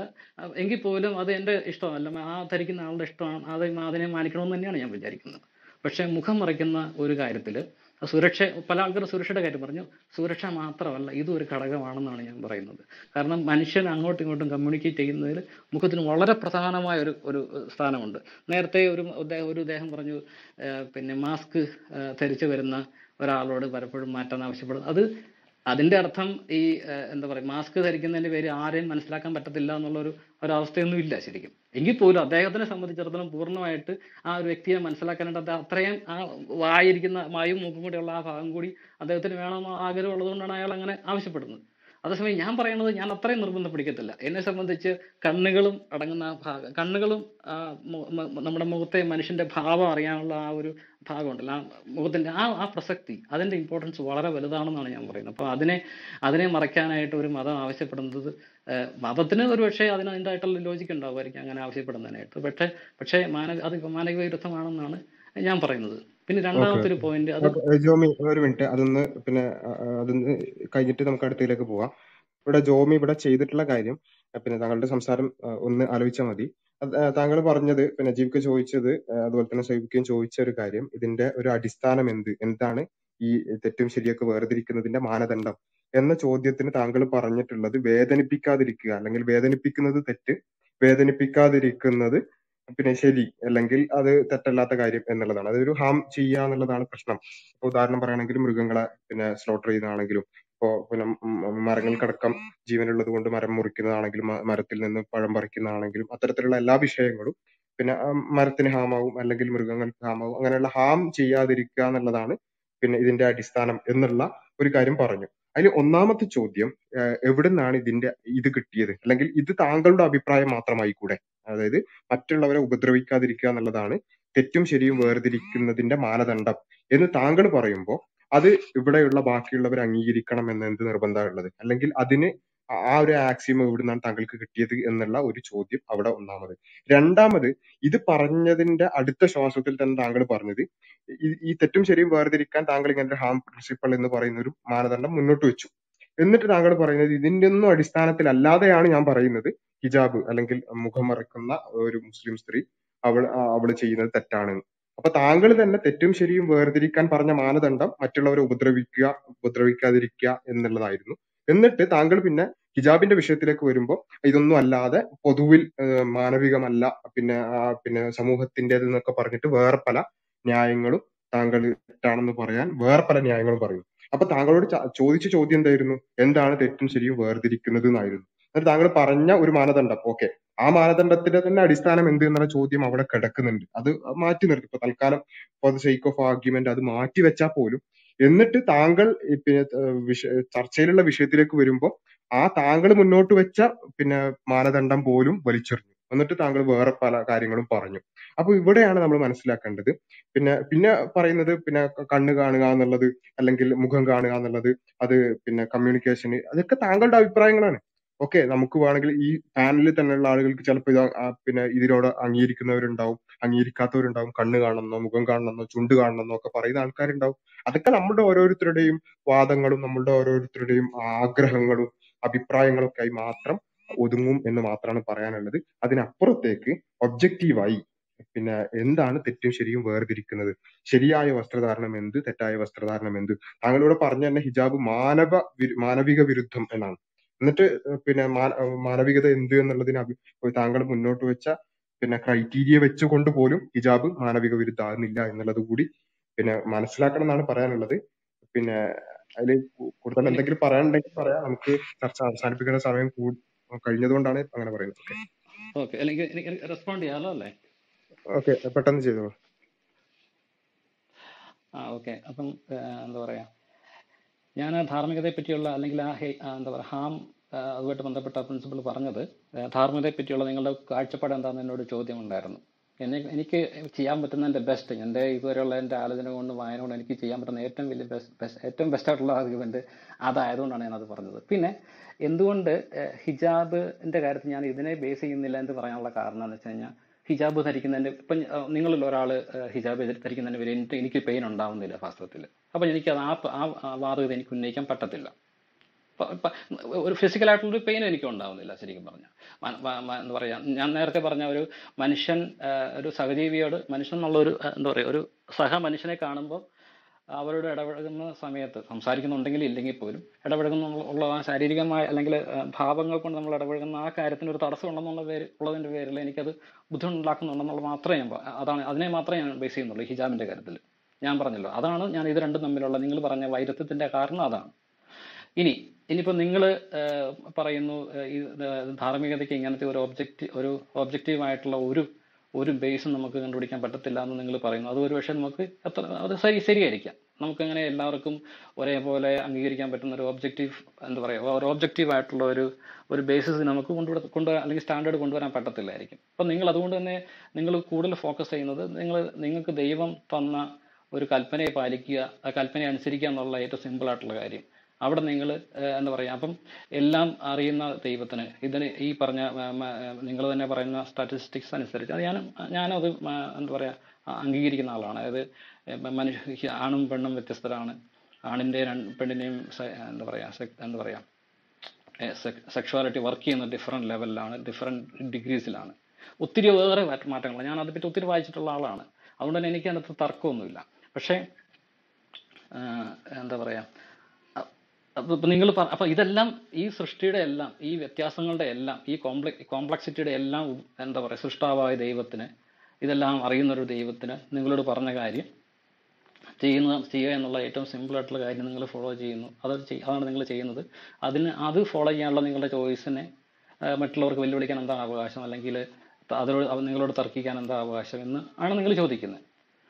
ആ ആർഗ്യുമെൻറ്റ് നിങ്ങൾ പറയുകയാണെന്നുണ്ടെങ്കിൽ നിങ്ങൾ തന്നെ പറഞ്ഞു മനുഷ്യർക്ക് മനുഷ്യരുടെ അറിവ് തീരെ പരി പരിമിതമാണ് അതുകൊണ്ട് ദൈവത്തിൻ്റെ അറിവിനെ പിന്നെ മനസ്സിലാക്കാൻ മനുഷ്യർക്ക് കഴിവില്ലാത്തതുകൊണ്ട് നമ്മളത് ദൈവം പറഞ്ഞ നേരെ അനുസരിക്കുക ചെയ്യുന്നതെന്ന് നിങ്ങൾ പറയുന്നു. അങ്ങനെയാണെന്നുണ്ടെങ്കിൽ ദൈവം പറഞ്ഞ മനസ്സിലാക്കിയത് നിങ്ങൾ ഈ ഈ പരിമിത ബുദ്ധിമുട്ട് നിങ്ങൾ എങ്ങനെ മനസ്സിലാക്കി എന്നുള്ളത് ചോദ്യമല്ലേ? ദൈവം പറഞ്ഞത് മനസ്സിലാക്കാനുള്ള ബുദ്ധി നിങ്ങൾക്കുണ്ടെന്ന് നിങ്ങൾ വിചാരിക്കുന്നുണ്ടോ? ഓക്കെ, പിന്നെ ജോമി അത് മറ്റൊരു വിഷയ ഒരു വളരെ ചർച്ച ചെയ്യേണ്ട മറ്റൊരു വിഷയമാണ്. കാരണം നമ്മുടെ ബുദ്ധിക്ക് പരിമിതി ഉള്ളത് കൊണ്ട് ദൈവത്തിന്റെ കൽപ്പനകൾ നമുക്ക് മനസ്സിലാക്കാൻ സാധിക്കുമോ എന്നുള്ള ഒരു ചോദ്യം അത് വേണമെങ്കിൽ നമുക്ക് പിന്നെ വളരെ വിശദമായി പിന്നീട് ചർച്ച ചെയ്യാവുന്നതാണ്. ഡോക്ടർ സൈബ് എന്തെങ്കിലും ആഡ് ചെയ്യാനുണ്ടായിരുന്നു? അതായത് പിന്നെ ബാസില് ഞാൻ മനസ്സിലാക്കുന്നത് ബാസില് നമ്മുടെ ബുദ്ധിക്ക് പരിമിതി ഉണ്ട് എന്ന് പറഞ്ഞ ബാസിൽ ഉദ്ദേശിച്ചത് നമ്മുടെ നോളജിന്റെ പരിധിയാണ് എന്നാണ് ഞാൻ മനസ്സിലാക്കുന്നത്. അതായത് ബുദ്ധിക്ക് പരിമിതി ഉണ്ട് എന്ന് പറഞ്ഞാൽ നമുക്ക് ലോജിക് ഉണ്ട്, നമുക്ക് ലോജിക്കിനെ നമ്മുടെ ഒരു ലോജിക് ഉണ്ട്. മനുഷ്യന് ലോജിക് എന്ന് പറഞ്ഞ സംഗതി ഉണ്ട്. നോൺ കോൺട്രഡിക്ഷൻ ആവശ്യമാണ്, നോൺ കോൺട്രഡിക്ഷൻ സംഭവിക്കില്ല എന്നുള്ളതിന്റെ അടിസ്ഥാനത്തിൽ നമ്മൾ രൂപപ്പെടുത്തിയ ഒരു ലോജിക് ഉണ്ട് മനുഷ്യന്.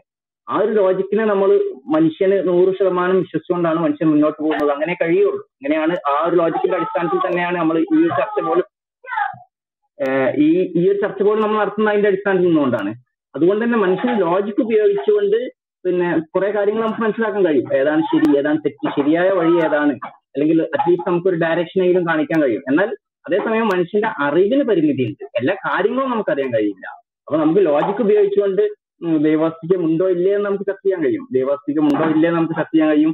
നമ്മുടെ നമുക്കൊരു മൊറാലിറ്റിക്ക് നമ്മുടെ ധാർമ്മികതയ്ക്ക് ഒരു ഒബ്ജക്റ്റീവ് ബേസിസ് വേണമോ വേണ്ടയോ എന്ന് നമുക്ക് ലോജിക്കിലൂടെ നമുക്ക് അറിവ് ചെയ്യാൻ പറ്റും. അങ്ങനെ ഒരുപാട് കാര്യങ്ങൾ നമുക്ക് ലോജിക്കിലൂടെ അറിവ് ചെയ്യാൻ പറ്റും. അതുപോലെ നമ്മുടെ നമ്മുടെ അറി അറിവിന്റെ പരിമിതി നിന്നുകൊണ്ടും ഒരുപാട് കാര്യങ്ങൾ നമുക്ക് അറിയാൻ പറ്റും. പക്ഷെ നമ്മൾ പരിമിതി ഉണ്ട് എന്ന് പറഞ്ഞത് എന്താണ്? നോളജ് നമുക്ക് പൂർണ്ണമായിട്ടില്ല എന്നാണ്. അതായത് ഇപ്പം നമുക്കിപ്പോ ആണിന്റെയും പെണ്ണിന്റെയും ഒരുപാട് വ്യത്യാസങ്ങളുണ്ട്. ആ വ്യത്യാസങ്ങൾ എല്ലാ വ്യത്യാസങ്ങളും മനസ്സിലാക്കിക്കൊണ്ട് അതിന് അനുഗുണമായ ഒരു ഡ്രസ് കോഡ് നമുക്ക് ഉണ്ടാക്കാൻ കഴിയില്ല എന്നതാണ് നമ്മൾ പറയുന്നത്. അല്ല, അപ്പം നിങ്ങൾ പറയുന്നതനുസരിച്ച് നമ്മുടെ അറിവിന് പരിമിതിയുണ്ട്, നമ്മുടെ അറിവിന് പരിമിതിയുണ്ട് പക്ഷെ നമുക്ക് നമുക്ക് നമ്മുടെ ബുദ്ധി ഉപയോഗിക്കാം. അപ്പം ഈ ദൈവം ദൈവം നിശ്ചയിച്ച് നമ്മളോട് പറഞ്ഞ കാര്യങ്ങൾ മനസ്സിലാക്കാനുള്ള ബുദ്ധി നമുക്കുണ്ടെന്ന് പറയുമ്പോൾ നമ്മളും ദൈവത്തിന് ഒരേ ബുദ്ധിയാണെന്ന് പറയേണ്ടി വരും. അതല്ല, അതായത് നമ്മള് നമ്മുടെ ലോജിക്കാണ് ഞാൻ പറയുന്നത്. അതായത് ലോജിക്കും അറിവും വ്യത്യസ്തമായ സംഗതികളാണ്. അറിവ് എന്ന് പറഞ്ഞാൽ നമ്മൾക്ക് പിന്നെ ഒരു ഒരു ഒരു സംഗതിയെ കുറിച്ചുള്ള അറിവ് കിട്ടുന്നത് പോലെയല്ല ലോജിക്ക്. ഉദാഹരണത്തിന് നമുക്ക് ലോജിക്കിലൂടെ മാത്രം നമുക്ക് ഒരുപാട് കാര്യങ്ങൾ പറയാൻ പറയാൻ പറ്റും. ഇപ്പൊ ജസ്റ്റ് ബൈ നോൺ കോൺട്രഡിക്ഷൻ വെച്ചുകൊണ്ട് നമുക്കിപ്പോ ഒരു പിന്നെ ഒരു എത്രയോ ദശലക്ഷക്കണക്കിന് ദൂരമുള്ള ഒരു പ്രകാശവർഷം ദൂരമുള്ള ഒരു ഗാലക്സിയിൽ വട്ടത്തിൽ ഉള്ള ഒരു ത്രികോണം ഇല്ല എന്ന് നമുക്ക് പറയാൻ കഴിയും. അത് ലോജിക്കാണ്. അതേസമയം ആ ആ പറഞ്ഞ ഗാലക്സിയിൽ പിന്നെ എന്തൊക്കെ ഷേപ്പുള്ള സംഗതികളാണ് ഉള്ളത് എന്ന് നമുക്ക് അതിന് ആ ഒരു അറിവ് നമുക്കില്ല, നോളജ് നമുക്കില്ല, നോളജ് ഗ്യാപ്പ് നമുക്ക് ഉണ്ടാവും ഉണ്ട്. പക്ഷെ അതേസമയം ലോജിക്ക് ഉപയോഗിച്ചിട്ട് നമുക്ക് അവിടെ പിന്നെ വട്ടത്തിലുള്ള ത്രികോണം ഉണ്ടാവില്ല എന്നുള്ള ലോജിക്കലായിട്ടുള്ള ഡിസിഷൻസ് നമുക്ക് എടുക്കാൻ കഴിയും. അപ്പൊ അത് രണ്ടും വ്യത്യസ്തമാണല്ലോ. ലോജിക്കലായിട്ട് നമുക്ക് പല കാര്യങ്ങളും ഡിസൈഡ് ചെയ്യാൻ കഴിയും. അതേസമയം അതിന്റെ പിന്നെ ഡീറ്റെയിൽസ് ആയിട്ടുള്ള വിവരങ്ങൾ നോളജ് ഗ്യാപ്പ് നോളജ് നമുക്ക് ഉണ്ടായിക്കൊള്ളാൻ വേണ്ട അറിവ്. അത് രണ്ടും വ്യത്യസ്തമായ സംഗതികളാണ്, ലോജിക്കും അറിവും എന്നുള്ളത്. അപ്പൊ അല്ല, ദൈവം ദൈവം പറഞ്ഞത് കാര്യം നിങ്ങൾ മനസ്സിലാക്കിയത് ബുദ്ധി ഉപയോഗിച്ചിട്ടാണോ, പിന്നെ അറിവ് ഉപയോഗിച്ചിട്ടാണോ, ലോജിക് ഉപയോഗിച്ചിട്ടാണോ, ഏത് ഏത് ഏത് ഉപയോഗിച്ചിട്ടാണ്? അതെ, അതാണ് നമ്മൾ പറഞ്ഞത്. അതായത് ദൈവം അല്ല ഏത് ഉപയോഗിച്ചിട്ടാണ് നിങ്ങൾ മനസ്സിലാക്കിയത് ഈ പറഞ്ഞ ദൈവം നിങ്ങളോട് പറഞ്ഞ കാര്യം, അതായത് ഈ വസ്ത്രധാരണത്തെ കുറിച്ച് ദൈവം നിങ്ങളോട് പറഞ്ഞ കാര്യം നിങ്ങൾ മനസ്സിലാക്കിയത് ബുദ്ധി ഉപയോഗിച്ചിട്ടാണോ, അതോ ലോജിക് ഉപയോഗിച്ചിട്ടാണോ, അതോ എന്താ പറയാ വേറെ ഏതെങ്കിലും തരത്തിലുള്ള അറിവ് ഉപയോഗിച്ചിട്ടാണോ? അതെ, അതാണ് പറഞ്ഞത്. അതായത് ഇതിന് ഉത്തരം പറ, ഞാൻ ചോദിച്ചു.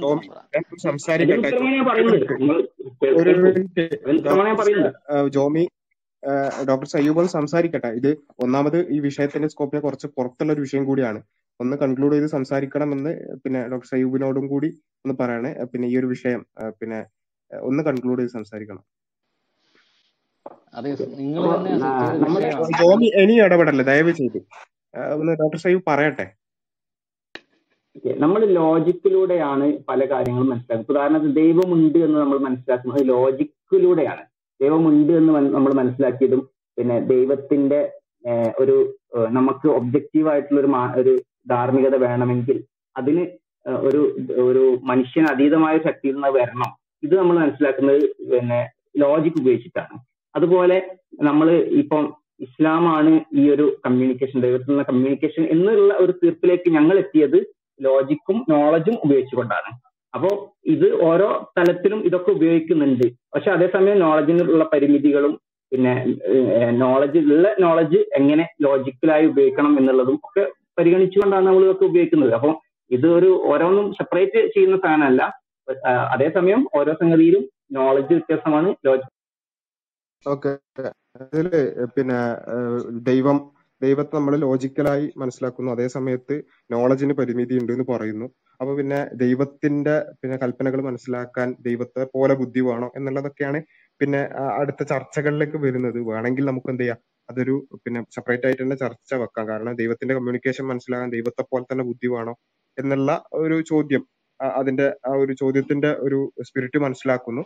പക്ഷെ നമ്മുടെ ചർച്ചയുടെ സ്കോപ്പിന് വളരെയധികം അപ്പുറത്തായത് കൊണ്ട് ഇനിയും പിന്നെ നമ്മൾ പത്ത് മണിക്ക് അവസാനിപ്പിക്കാന്ന് പറഞ്ഞ ചർച്ച ഇനിയും അത്തരം ഒരു വിഷയത്തിൽ കൂടുതൽ കൊണ്ടുപോകുന്നത് നല്ലതല്ല എന്ന് തോന്നുന്നു. അഖിൽ ഇതിനേക്കാളും വലിയ വലിയ സ്കോപ്പുള്ള ഒരു വിഷയമാണെന്നുണ്ടെങ്കിൽ അത് അത് ചർച്ച ചെയ്ത് ഇപ്പൊ സമയം കളയാൻ തരത്തില്ല. പക്ഷെ എനിക്ക് ഭയങ്കര അലസ്യം തോന്നുന്നത് എന്താണെന്ന് വെച്ചാൽ നിങ്ങൾ ഈ കാര്യം ഇതുവരെ ചിന്തിച്ചിട്ടില്ല എന്നുള്ളതാണ്. എന്തുകൊണ്ടാണ് അത് ചിന്തിക്കുക? താങ്കള് ജസ്റ്റ് അൺമാസ്കിംഗ് എത്തീസം എന്നുള്ള ഒരു യൂട്യൂബ് ചാനലിൽ സെർച്ച് ചെയ്താൽ ഈ ഈ ഗ്രൂപ്പിൽ തന്നെ നടന്നിട്ടുള്ള മുൻപുള്ള ചർച്ചകൾ പിന്നെ ലഭ്യമാവും. അപ്പൊ അതിൽ ഇത്തരം വിഷയങ്ങളെല്ലാം കമ്മ്യൂണിക്കേഷൻ എങ്ങനെയെന്നുള്ളതും അതെങ്ങനെയാണ് പിന്നെ നമ്മളിലേക്ക് എത്തിയത് എന്നുള്ളതും നമ്മളെങ്ങനെയാണ് അതിന് സമർപ്പണം എന്നുള്ളതല്ല വളരെ വിശദമായി ഡിസ്കസ് ചെയ്ത് കഴിഞ്ഞ കാര്യമാണ്. വളരെ ചുരുങ്ങിയ സമയത്തിന് ഇത്തരത്തിൽ ഇത്തരത്തിലുള്ള പുതിയ വിഷയങ്ങൾ വരുമ്പോൾ അത് പിന്നെ വിശദീകരിക്കാനുള്ള ഒരു പ്രയാസം കൂടി കണക്കിലെടുത്തുകൊണ്ടാണ് നമ്മള് അതൊരു മറ്റൊരു ചർച്ചയാക്കാം, അല്ലെങ്കിൽ കഴിഞ്ഞ ചർച്ചകൾ താങ്കൾ കേട്ടാ മതി എന്ന് പറയാൻ കാരണം അതുകൊണ്ടാണ്. ജസ്റ്റ് ഒന്ന് യൂട്യൂബിൽ സെർച്ച് ചെയ്താൽ മതി, അൺമാസ്കിംഗ് എത്തീസം എന്നുള്ള ചാനലിലാണ് നമ്മുടെ ഈ ഈ ഗ്രൂപ്പിൽ നടക്കുന്ന ചർച്ചകളെല്ലാം അപ്ലോഡ് ചെയ്യാറുള്ളത്. അതിൽ വളരെ വ്യക്തമായിട്ട് താങ്കൾക്ക് കേൾക്കാൻ സാധിക്കും. Okay, thank U. അഖിൽ സംസാരിച്ചോളൂ. Okay, thanks. ആക്ച്വലി ഞാനൊരു ഈ ചർച്ചയുടെ തുടക്കം മുതൽ തന്നെ ഉണ്ടായിരുന്നു. പിന്നെ എന്തുകൊണ്ടാണ് എനിക്ക് ഇത്ര ഡിലേ ആയതെന്നറിയില്ല. മേ ബി നെറ്റ്വർക്ക് ഇഷ്യൂ എന്തെങ്കിലുമൊക്കെ ആയിരിക്കും. എനിവേ, സോ ഇപ്പോഴെങ്കിലും ഒരു ചാൻസ് തന്നതിന് താങ്ക്സ്. ഞാൻ ഇത്ര നേരം വെയിറ്റ് ചെയ്തത്. ആക്ച്വലി ഇനിയിപ്പോൾ ഇത്ര പറയുന്നതിൽ അർത്ഥമുണ്ടോയെന്ന് എനിക്കറിയില്ല. കാരണം ഇനിയിപ്പോൾ നമ്മളെന്തായാലും ഒരു കൺക്ലൂഷനിലേക്ക് എത്തുവാണ്. അപ്പോൾ പിന്നെ ഞാനൊരു ആർഗ്യുമെൻറ്റ് വെച്ചോ അല്ലെങ്കിൽ അങ്ങനെയൊന്നും പോകാൻ ഉദ്ദേശിക്കുന്നില്ല. എനിവേയ്സ്, ഇപ്പോൾ ഒന്ന് രണ്ട് കാര്യങ്ങൾ ഞാൻ സൂചിപ്പിക്കുന്നു. ഒന്നാമത്തത് എന്താണ്, ഇപ്പോൾ നിങ്ങളിപ്പോൾ തട്ടമിടുന്നതിൻ്റെ ലോജിക്ക് ചോദിച്ച് ഒന്ന് ഒന്ന് അത് ചോദിച്ച് തട്ടമിട ഒന്നുകിൽ നമ്മൾ ഹിജാബ് അല്ലെങ്കിൽ ആ ഒരു രൂപത്തിൽ സംസാരം, ഒന്നുകിൽ ആ രൂപത്തിലുള്ള ചർച്ചകളാവണം, അതല്ലെങ്കിൽ ഈ പറഞ്ഞതുപോലെ എന്താണ് മൊറാലിറ്റിയുടെ ബേസ് അല്ലെങ്കിൽ ആ രൂപത്തിൽ ഇപ്പോൾ ഒബ്ജക്റ്റീവ് മൊറാലിറ്റി അല്ലെങ്കിൽ സബ്ജക്റ്റീവ് മൊറാലിറ്റി എന്താണ് നമ്മൾ മുന്നോട്ട് വയ്ക്കുന്നത് എന്ന കാര്യങ്ങൾ. ഇനിയിപ്പോൾ ഇസ്ലാമിൽ ഒബ്ജക്റ്റീവാണോ സബ്ജക്റ്റീവാണോ മൊറാലിറ്റി, ഈ കാര്യങ്ങളൊക്കെ ചർച്ച ചെയ്യാൻ നമുക്ക് വേറൊരു ഒരു ഒരു ഡിസ്കഷൻ പോയിന്റ് സെറ്റ് ചെയ്ത് അങ്ങനെ ചർച്ച ചെയ്യുന്നതായിരിക്കും ബെറ്റർ എന്ന് എനിക്ക് തോന്നുന്നത്. എന്തായാലും എനിവേ, ഈ ഒരു ചർച്ചയിൽ പലവട്ടം നിങ്ങൾ അതിലേക്ക് ക്ഷണിക്കുന്നത് കണ്ടു. പക്ഷെ ഞാൻ ഇപ്പോൾ ഉദ്ദേശിക്കുന്നത്, എനിക്കതിനകത്തൊരു ബെറ്റർ പോയിന്റ് ആയിട്ട് തോന്നി ഇപ്പം നജീബ് ഇവിടെ സംസാരിച്ചപ്പോൾ പറയുകയുണ്ടായി, എന്താണ് ഈ നഗ്നത എന്നുള്ളത് എങ്ങനെ ഡിഫൈൻ ചെയ്യും, അല്ലെങ്കിൽ വസ്ത്രധാരണത്തെ ഇപ്പോൾ നഗ്നത മറയ്ക്കുക എന്ന് പറയുമ്പോൾ വസ്ത്രധാരണത്തെ അതിനെ നിങ്ങളെങ്ങനെ മാനദണ്ഡപ്പെടുത്തും എന്ന കാര്യങ്ങളൊക്കെ ചോദിക്കണ്ടായി. അപ്പോൾ അതുപോലെ തന്നെ ഇപ്പോൾ ഇവിടെ മുന്നേ സംസാരിച്ച കുറച്ച് വനിതകൾ വന്നിട്ട് ഇസ്ലാമിൽ അവർ ഭയങ്കര കംഫർട്ടാണ്, ഡ്രസ്സ് വസ്ത്രധാരണത്തിൽ കംഫർട്ടാണ്, ഇങ്ങനെയുള്ള കാര്യങ്ങളൊക്കെ സംസാരിക്കേണ്ടായി. അപ്പോൾ ഒന്ന് രണ്ട് കാര്യങ്ങൾ ഞാൻ വേഗം പറഞ്ഞ് കൺക്ലൂഡ് ചെയ്യാം. ഇപ്പോൾ ഈ വനിതകളെ വിളിച്ച് അല്ലെങ്കിൽ വനിതകൾ വന്നിങ്ങനെ ഇസ്ലാമിൽ ഞാൻ ഭയങ്കര കംഫർട്ടാണ് അല്ലെങ്കിൽ ഈ വസ്ത്രധാരണത്തിൽ ഞാൻ ഭയങ്കര കംഫർട്ടാണ് എന്ന് പറയുന്നത് അത്ര ഒരു, അതായത് ഓക്കെ അവരുടെ ഒരു അഭിപ്രായമാണ്. എന്നിരുന്നാൽ പോലും അവരെ അഭിപ്രായം രൂപപ്പെടുത്തിയത് അല്ലെങ്കിൽ അഭിപ്രായം രൂപപ്പെടാനുണ്ടായ കാരണം ഇങ്ങനെയുള്ള കുറെ ചുറ്റുപാടുകളും അങ്ങനെയുള്ള കാര്യങ്ങൾ വെച്ചാണ് നമുക്ക് ഒരു വ്യക്തിയുടെ അഭിപ്രായത്തെ നമുക്ക് അതിനോട് കണക്കാക്കാൻ പറ്റുള്ളൂ. പിന്നെ വേറൊരു കാര്യമുള്ളതെന്ന് വെച്ചിട്ടുണ്ടെങ്കിൽ, ഇപ്പോൾ ദൈവം ഇങ്ങനെ പറഞ്ഞു അതുകൊണ്ട് അങ്ങനെ ചെയ്യുന്നു എന്ന ഒരു കാര്യം. ദൈവം ഇങ്ങനെ പറഞ്ഞു എന്ന് പറയുമ്പോൾ ആക്ച്വലി ഇത് മനസ്സിലാക്കേണ്ടത്, ഇപ്പൊ വസ്ത്രധാരണം അത് മൊത്തത്തിൽ പറയുമ്പോൾ മനസ്സിലായി, അതായത് ഇപ്പൊ നജീബ് ചോദിച്ചതുപോലെ നഗ്നത എങ്ങനെയാണ് ഡിഫൈൻ ചെയ്യുക അല്ലെങ്കിൽ എന്തിന്റെ അടിസ്ഥാനത്തിലാണ് നഗ്നത വരുന്നത്, ഈ ഒരു കാര്യം. അതായത് ഈ വസ്ത്രധാരണം പോലും ആക്ച്വലി മനുഷ്യര് കൈവരിക്കുന്നത്, അതായത് വസ്ത്രധാരണം തന്നെ നോക്കിയാൽ മനസ്സിലാവും. അതായത് ഓരോ സംസ്കാരങ്ങൾക്കും സമൂഹത്തിനൊക്കെ അനുസരിച്ച് വസ്ത്രധാരണങ്ങൾ വസ്ത്രധാരണത്തിൽ ഒരുപാട് വ്യത്യാസങ്ങളുണ്ട്. ഈവൻ ഒരു ട്വന്റി ഇയേഴ്സ് ബിഫോർ നമ്മുടെ കേരളത്തിൽ തന്നെ ഏത് രൂപത്തിലായിരുന്നു വസ്ത്രധാരണം എന്ന് ചിന്തിച്ചാൽ തന്നെ നമുക്ക് മനസ്സിലാവും. ഹലോ, കേൾക്കുന്നുണ്ടല്ലോ അല്ലേ? ഓക്കെ, അപ്പോ ചിന്തിച്ചാൽ തന്നെ നമുക്ക് മനസ്സിലാവും വസ്ത്രധാരണത്തിൽ വരുന്ന കാലഘട്ടങ്ങൾ അനുസരിച്ച് വരുന്ന മാറ്റങ്ങൾ, സംസ്കാരത്തിനനുസരിച്ച് വരുന്ന മാറ്റങ്ങളൊക്കെ നമുക്ക് മനസ്സിലാവും. അപ്പൊ ഈ ഒരു സ്ത്രീകളുടെ വസ്ത്രധാരണമാണ് മെയിൻ ആയിട്ടൊരു ഇതിനകത്തൊരു ചർച്ച ആകുന്നത് കൊണ്ട് ഇപ്പൊ അറേബ്യയിലെ വസ്ത്രധാരണം തന്നെയാണ് ഇസ്ലാമിന്റെ വസ്ത്രധാരണമായിട്ട് വന്നിരിക്കുന്നത്. അതായത് ഇപ്പൊ അറേബ്യയിൽ ഇപ്പോ അറേബ്യയിൽ വന്നിട്ടുള്ള, അതായത് ബി സി ഒന്നാം നൂറ്റാണ്ടില് ഉള്ള ഒരു ആ സംസ്കാരത്തെ പറ്റി ഒക്കെ രേഖപ്പെടുത്തപ്പെട്ടിട്ടുണ്ട്. ആ രേഖപ്പെടുത്തപ്പെട്ടിരിക്കുന്നതിൽ അവർ പറയുന്നത് ഇതുപോലെയുള്ള വസ്ത്രധാരണങ്ങൾ തന്നെ, അതായത് എന്ന് പറഞ്ഞാൽ ഞാൻ പറയുന്നത് ഇപ്പൊ നിലവിലെ സ്ത്രീകൾ ധരിക്കുന്ന ഈ പർദ്ദ പോലെയുള്ളതല്ല. എന്നിരുന്നാൽ പോലും അവിടുത്തെ മണൽക്കാറ്റ്, പൊടിക്കാറ്റ്, ഇങ്ങനെയുള്ള സവിശേഷമായ സാഹചര്യം ഇതൊക്കെ കരുതിയെടുത്ത് ഏത് നിമിഷവും മുഖം മറയ്ക്കാൻ പറ്റുന്ന രൂപത്തിലുള്ള വസ്ത്രധാരണമാണ് പുരുഷന്മാരാണെങ്കിലും സ്ത്രീകളായാലും ധരിച്ചുകൊണ്ടിരുന്നത് എന്ന് പല പലയിടങ്ങളിൽ രേഖപ്പെടുത്തപ്പെട്ടിട്ടുണ്ട്. പിന്നെ അതുപോലെ തന്നെ എന്താണ്, അപ്പോൾ ഈ വസ്ത്രധാരണം നമ്മുടെ ഈ ഒരു ദൈവം കൽപ്പിക്കപ്പെട്ട വസ്ത്രധാരണം എന്ന് പറയുന്നത് അറേബ്യയുടെ സംസ്കാരമാണ്. ഇനി അത് ധരിച്ചത് കൊണ്ട് എന്തെങ്കിലും പ്രശ്നമുണ്ടോ എന്ന് വെച്ചാൽ, മുഖം മറയ്ക്കാത്തടത്തോളം കാലത്തോളം അതുകൊണ്ട് യാതൊരു ആർക്കും ഒരു ബുദ്ധിമുട്ടില്ല, അതുകൊണ്ടൊരു പ്രശ്നമില്ല എന്നുള്ളതാണ്. പിന്നെ അതുപോലെ ഈ നഗ്നത എന്ന് പറയുമ്പോൾ ആക്ച്വലി നമ്മൾ ഇപ്പൊ ഈ വസ്ത്രധാരണം ഞാൻ ഇപ്പൊ പറഞ്ഞു വന്നത്, അതായത് സംസ്കാരം ഇങ്ങനെയുള്ള കാര്യങ്ങളൊക്കെ ഡിപ്പെൻഡന്റ് ആയിട്ടാണ് ഈ വസ്ത്രധാരണം വരുന്നത് എന്ന് എന്നുള്ളത് കൊണ്ട് തന്നെ നഗ്നതയ്ക്കും അത്രയേ പ്രസക്തിയുള്ളൂ. അതായത് പോരാന്ന് പറ അതായത് ഞാൻ പറഞ്ഞു വന്നത് അപ്പൊ അത്രയേ പ്രസക്തിയുള്ളൂ. അതായത് ഇപ്പോ മുന്നേ നമ്മുടെ കേരളത്തില് നമ്മുടെ കേരളത്തിലെ ഇപ്പൊ രാജാക്കന്മാരുടെയൊക്കെ വസ്ത്രധാരണം ശ്രദ്ധിച്ചിട്ടുണ്ടെങ്കിൽ മനസ്സിലാവും. ഇപ്പൊ മാറു നിറയ്ക്കുന്നതിനൊക്കെ പറ്റി ചിന്തി പറയുന്നുണ്ടായിരുന്നു. അതായത് മാറു നിറയ്ക്കലൊക്കെ എന്ന് വെച്ചിട്ടുണ്ടെങ്കിൽ ആക്ച്വലി അവര് ഈ നഗ്നത മറയ്ക്കണ്ട എന്ന രൂപത്തിലല്ല മാറു മറയ്ക്കണ്ട എന്ന് പറഞ്ഞത്. അതായത് ആക്ച്വലി മാറു മറയ്ക്കുക എന്നുള്ളത് അന്നത്തെ ഒരു ഭോഷായിരുന്നു. അതായത് ഇച്ചിരി ഉയർന്ന ജാതിക്കാര് അല്ലെങ്കിൽ സമൂഹത്തിൽ മുൻ മുൻ നിരയിൽ നിൽക്കുന്നവർ അവര് മാറു മറയ്ക്കുന്നു, അതുകൊണ്ട് നമുക്ക് മറയ്ക്കണം എന്നതായിരുന്നു അവിടുത്തെ വിഷയം. അതായത് നഗ്നത ആയതുകൊണ്ടല്ല. അപ്പൊ ഈ നഗ്നത എന്നുള്ളതും ഇങ്ങനെ പല രൂപത്തില് ഡിഫൈൻ പല രൂപത്തിൽ നമ്മുടെ സമൂഹത്തിനനുസരിച്ച് മാറിക്കൊണ്ടിരിക്കുന്നതും മാറ്റങ്ങൾ, അതായത് ഓരോ സമൂഹത്തിന്റെയും കാഴ്ചപ്പാടുകൾക്കനുസരിച്ച് മാറിക്കൊണ്ടിരിക്കുന്നത്. അതായത് ഇപ്പോൾ ഏറ്റവും വലിയൊരു എക്സാമ്പിൾ പറഞ്ഞിട്ടുണ്ടെങ്കിൽ കേരളത്തില് ഇപ്പൊ നിലവിൽ ആരോടെങ്കിലും ഒരു സ്വിമ്മിങ് സ്യൂട്ട് ഇട്ടുകൊണ്ട് പുറത്തിറങ്ങാൻ പറഞ്ഞിട്ടുണ്ടെങ്കിൽ, അല്ലെങ്കിൽ ഒരു ബീച്ചിൽ പോകാൻ പറഞ്ഞിട്ടുണ്ടെങ്കിൽ, ഒരു ബിക്കിനി ഇട്ടുകൊണ്ട് ഒരു ബീച്ചിൽ പോകാൻ പറഞ്ഞിട്ടുണ്ടെങ്കിൽ, നമുക്കത് നമ്മുടെ കേരളത്തിലെ സ്ത്രീകളെ സംബന്ധിച്ചിടത്തോളം അത് ഭയങ്കര ബുദ്ധിമുട്ടാണ്, ഇറിറ്റേറ്റഡ് ആണ്, ഈ പറഞ്ഞ എല്ലാ ബുദ്ധിമുട്ടും ഉണ്ടാവും. പക്ഷെ അതേസമയം ഇതേ സ്ത്രീകൾ തന്നെ നമുക്ക് വെസ്റ്റേൺ കൺട്രീ സോറി നമ്മുടെ അമേരിക്ക അല്ലെങ്കിൽ ഇതുപോലെയുള്ള കൺട്രീസിൽ എങ്ങനെയാണ് അവർ പോകുന്നത്? അവർക്ക് ഇതൊന്നും ഒരു ഈ പറഞ്ഞ നഗ്നതയുടെ അല്ലെങ്കിൽ മാനത്തിന്റെ ഒന്നും പ്രശ്നം അവിടെ വരുന്നില്ല. അപ്പോ ബേസിക്കലി ഞാൻ കുറെ കാര്യങ്ങൾ എനിക്ക് പറയണമെന്നുണ്ടായിരുന്നു, പക്ഷെ ഇതൊക്കെ എനിക്ക് പറയാൻ ഇപ്പൊ ഞാൻ പെട്ടെന്നൊന്ന് കൺക്ലൂഡ് ചെയ്ത് എന്തൊക്കെയോ പറഞ്ഞു പോകുന്നൊന്നുമല്ലാതെ മൊത്തത്തിൽ പറയുന്നില്ല. അപ്പൊ ഇതൊക്കെയാണ് ഞാൻ പറഞ്ഞു വന്നത്. ഒന്നാമത്തെ കാര്യം, ഇസ്ലാമില് ഈ പറയുന്നത് ദൈവത്തിന്റെ കൽപ്പനയോ അല്ലെങ്കിൽ കുന്തോന്നും അല്ല. ജസ്റ്റ് അതായത് ആ കാലഘട്ടത്തിൽ അറേബ്യയിൽ അവതരിപ്പിച്ചൊരു മതം ആയതുകൊണ്ട് മാത്രം അതിന്റെ വസ്ത്രധാരണ രീതി ആ രൂപത്തിലായി, അത്രേ ഉള്ളൂ. പിന്നെ രണ്ടാമത്തെ കാര്യം, നഗ്നത എന്നുള്ളത് ഞാൻ പരിണാമ സിദ്ധാന്തത്തിൽ വിശ്വസിക്കുന്ന ഒരാളാണ്. അതുകൊണ്ട് മനുഷ്യൻ ഡ്രസ്സ് ചെയ്ത് തുടങ്ങി ഇന്ന് ഈ രൂപത്തിൽ എത്തിയത് എത്തിയപ്പോഴാണ് നമുക്ക് നഗ്നത എന്താണെന്ന് പോലും തിരിച്ചറിഞ്ഞത്. ഇതിനു മുന്നേ നമ്മുടെ ഇതുപോലെയുള്ള ഗൂഹ്യഭാഗങ്ങളൊക്കെ മറയ്ക്കപ്പെട്ടിരുന്നത് രോമങ്ങൾ കൊണ്ടായിരുന്നു. അത് പോയതിനു ശേഷം വസ്ത്രങ്ങളായപ്പോഴാണ് നമുക്ക് നഗ്നത എന്താണെന്ന് തിരിച്ചറിയാൻ പോലും പറ്റുന്നത്. അപ്പൊ അതാണ് നഗ്നതയുടെ ഉള്ള ഡെഫിനേഷൻ.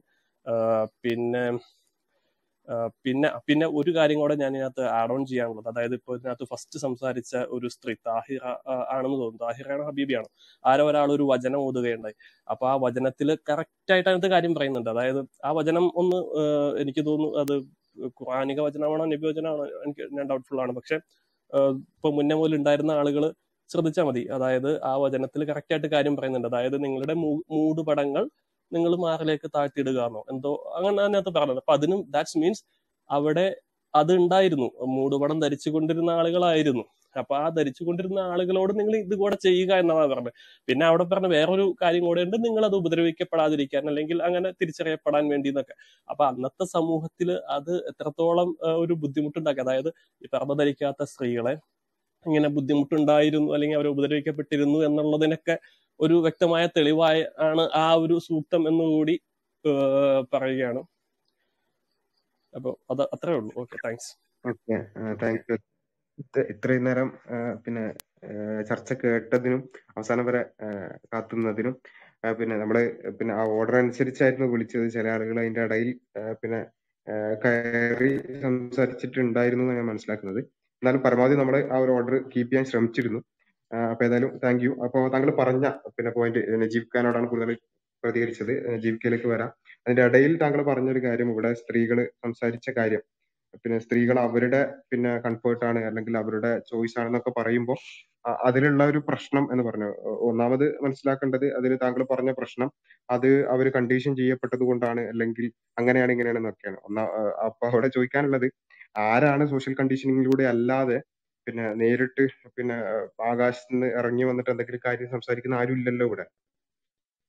ഇവിടെ പിന്നെ ഈ ഒരു താങ്കൾ പറഞ്ഞ കുറെ കാര്യങ്ങളുണ്ട്. അതൊക്കെ താങ്കൾ സംസാരിക്കുന്നത് താങ്കളുടെ ജീവിതാനുഭവത്തിൽ നിന്നും താങ്കൾക്ക് കിട്ടിയ പിന്നെ അറിവിലൂടെയും താങ്കൾക്ക് കിട്ടിയ വിവരത്തിന്റെയൊക്കെ അടിസ്ഥാനത്തിലാണ്. അതേപോലെ തന്നെയാണ് അവർക്ക് കിട്ടിയ അറിവിന്റെയും അവർക്ക് കിട്ടിയ പിന്നെ അനുഭവത്തിന്റെയും അവരിൽ അവർ അനുഭവിച്ച സ്വാതന്ത്ര്യവും അവർ അനുഭവിച്ച ഒരു കംഫർട്ടും ഒക്കെ അവർ ഇവിടെ തുറന്നു പറയുമ്പോൾ അതിനെ ആ രൂപത്തിൽ പറയുന്നത് ഒരിക്കലും ശരിയല്ല എന്നാണ് ആ വിഷയത്തിൽ പറയാനുള്ളത്. കാരണം ഒരു സ്ത്രീ വന്ന് പറയാണ്, ഞാൻ ഈ വസ്ത്രത്തിൽ പിന്നെ ഭയങ്കര കംഫർട്ടാണ്, തുറിച്ചു നോട്ടങ്ങളെ പിന്നെ അതിനെ അതിജീവിച്ചുകൊണ്ട് അല്ലെങ്കിൽ അത് പിന്നെ അത് പിന്നെ കൂടുതലായി പിന്നെ അതുകൊണ്ടുള്ള പ്രശ്നങ്ങൾ ഇല്ലാതെ എനിക്ക് പിന്നെ ജീവിക്കാൻ ഇതുകൊണ്ട് സാധിക്കുന്നു എന്നൊരു സ്ത്രീ പറയുമ്പോൾ അത് കണ്ടീഷനിങ് കൊണ്ടും ബാക്കിയുള്ളവർ സംസാരിക്കുമ്പോഴൊക്കെ അതൊക്കെ പിന്നെ വേറെന്തോ പിന്നെ പിന്നെ ആകാശത്ത് നിന്ന് വന്നിട്ടുള്ള വിവരത്തിന്റെ അടിസ്ഥാനത്തിൽ എന്നും പറയുന്നതിന് അർത്ഥമില്ലല്ലോ. എല്ലാവരും സംസാരിക്കുന്നത് അവരുടെ പിന്നെ പരിമിതമായ അറിവിന്റെയും അനുഭവത്തിന്റെയും ഒക്കെ അടിസ്ഥാനത്തിൽ തന്നെ ആയിരിക്കും എന്നാണ് അതിനോട് പ്രതികരിക്കാനുള്ളത്. ബാക്കി നജീബ് ഖാൻ ആഡ് ചെയ്യും ഇൻഷാല്ലാ.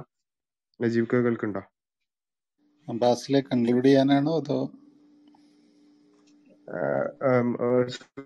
മുഹമ്മദ് സുഹൈൽ കൂടി സംസാരിക്കാണ്ടായിരുന്നു?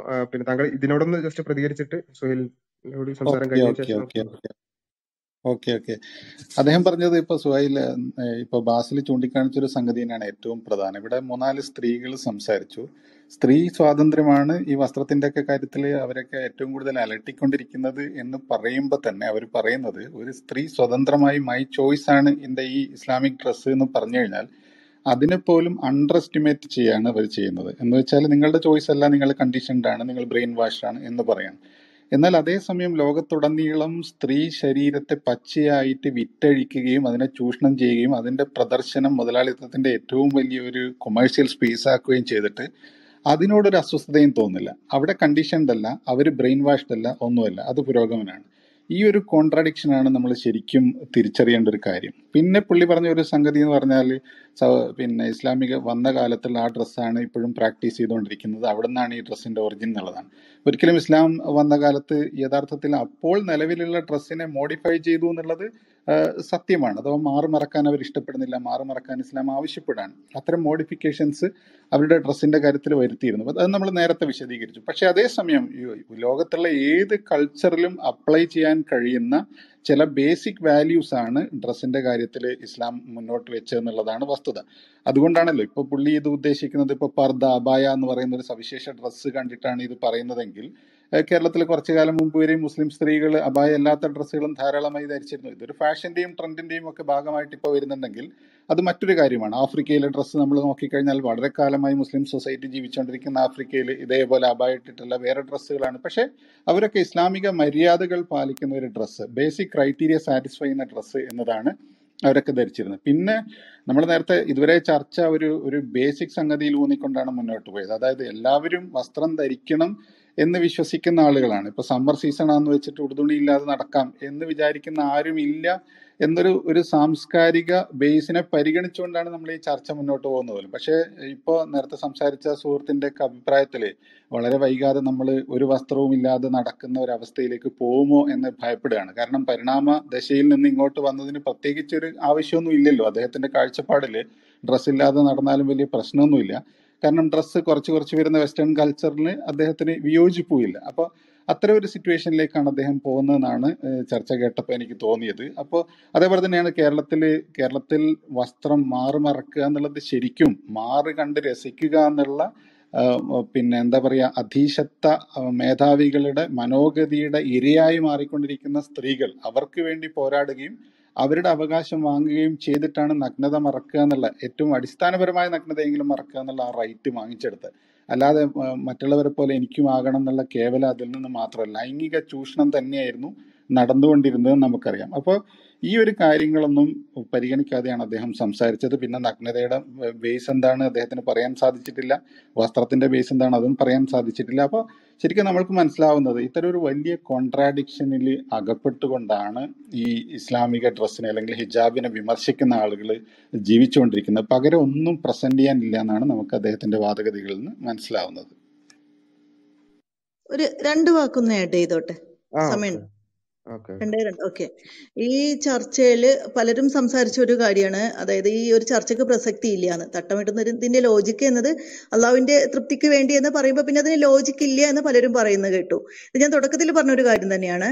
അതായത് ഒരു മുസ്ലിം സ്ത്രീ അവള് അവൾക്ക് ഇഷ്ടപ്പെട്ട ഒരു വസ്ത്രം ധരിക്കുന്നു, അത് അള്ളാഹുവിന്റെ തൃപ്തിക്ക് വേണ്ടി, അത് മറ്റുള്ളവർക്ക് യാതൊരു ബുദ്ധിമുട്ടും ഇല്ല, എന്നിട്ടും അത് ചർച്ച ചെയ്യുകയും വിമർശിക്കുകയും ചോദ്യം ചെയ്യപ്പെടുകയും ചെയ്യുന്നത് ചെയ്യുന്നത് കൊണ്ടാണ് ഇങ്ങനെ ഒരു ചർച്ച സംഘടിപ്പിച്ചിട്ടുള്ളത്.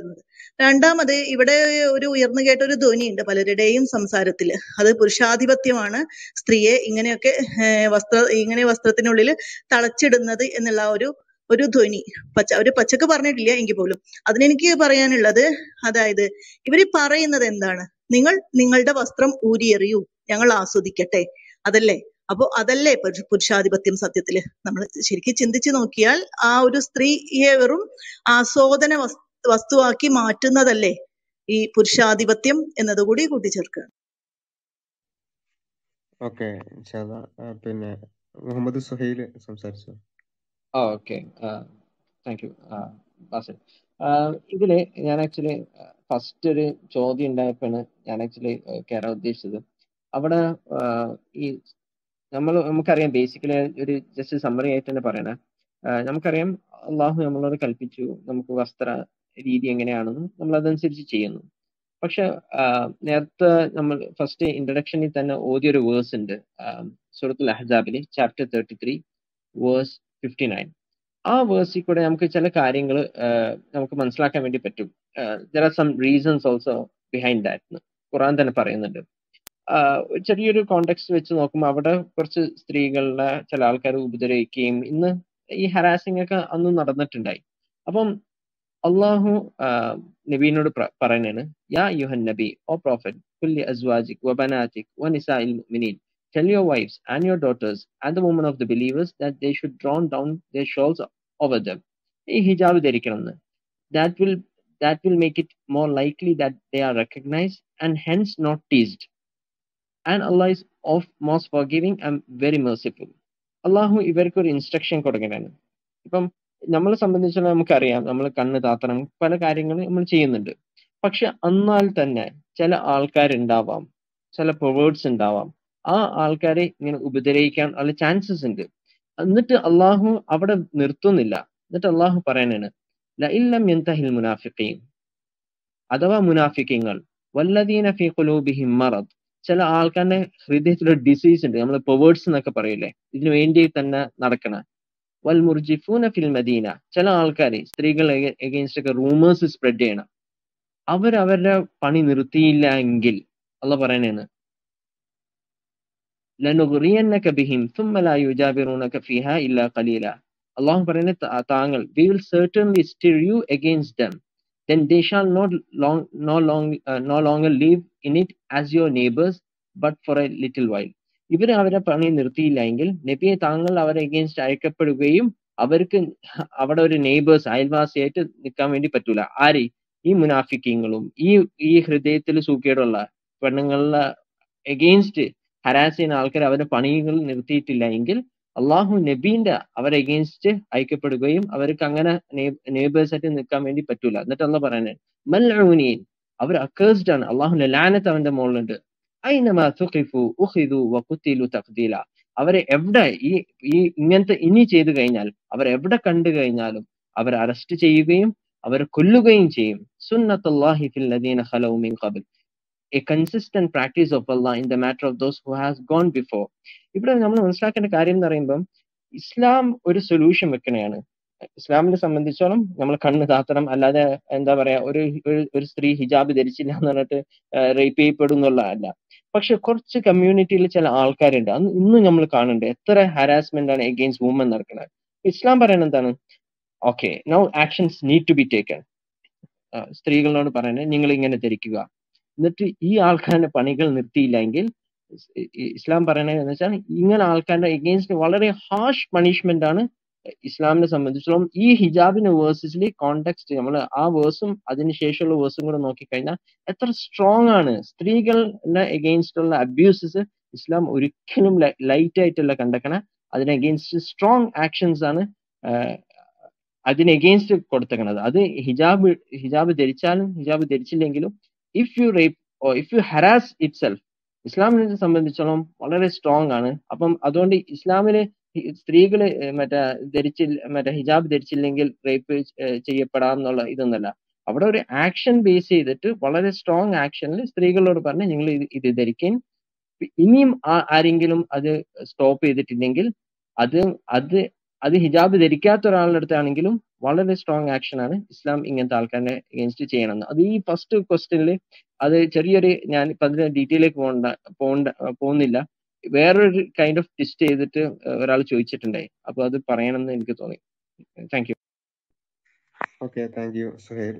പിന്നെ അത് ആഡ് ചെയ്യപ്പെടേണ്ടത് വളരെ അത്യാവശ്യമാണെന്ന് തോന്നുന്നു. പിന്നെ കാരണം ഒരിക്കലും തന്നെ ഇസ്ലാം ആ നിലക്ക് പറഞ്ഞില്ല. പലപ്പോഴും പർദ്ദയുമായി ബന്ധപ്പെട്ടുകൊണ്ടോ സ്ത്രീകളുടെ വസ്ത്രധാരണവുമായി ബന്ധപ്പെട്ടുകൊണ്ടോ ഇത്തരം ആർഗ്യുമെന്റുകൾ പറയുമ്പോൾ പർദ്ദ ധരിക്കാത്തവരെല്ലാം പിന്നെ അവര് പിന്നെ റേപ്പ് ചെയ്യപ്പെടേണ്ടവരാണെന്നാണ് വാദം എന്ന് നേരെ അങ്ങോട്ട് കൊണ്ടുപോയിട്ട് പിന്നെ ഇല്ലാത്ത വാദത്തിന് പിന്നെ പിന്നെ ഒരുപാട് മറുപടികൾ പറയുന്ന ഒരു രീതി പലപ്പോഴും കാണാറുണ്ട്.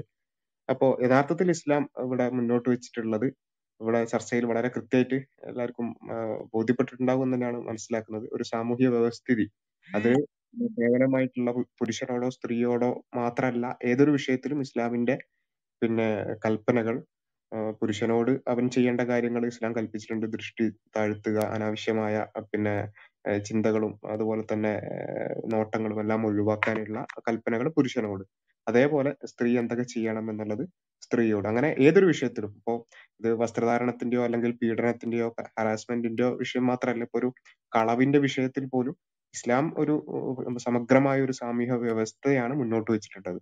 പിന്നെ പലപ്പോഴും കളവിലേക്ക് നയിക്കുന്നത് പിന്നെ ദാരിദ്ര്യമോ അത്തരത്തിലുള്ള കാര്യങ്ങളോ ആണെങ്കിൽ ആദ്യം ദാരിദ്ര്യം ഇല്ലാതാക്കാനുള്ള ജക്കാത്ത് പോലെയുള്ള സംവിധാനങ്ങൾ മുന്നോട്ട് വെക്കുന്നു.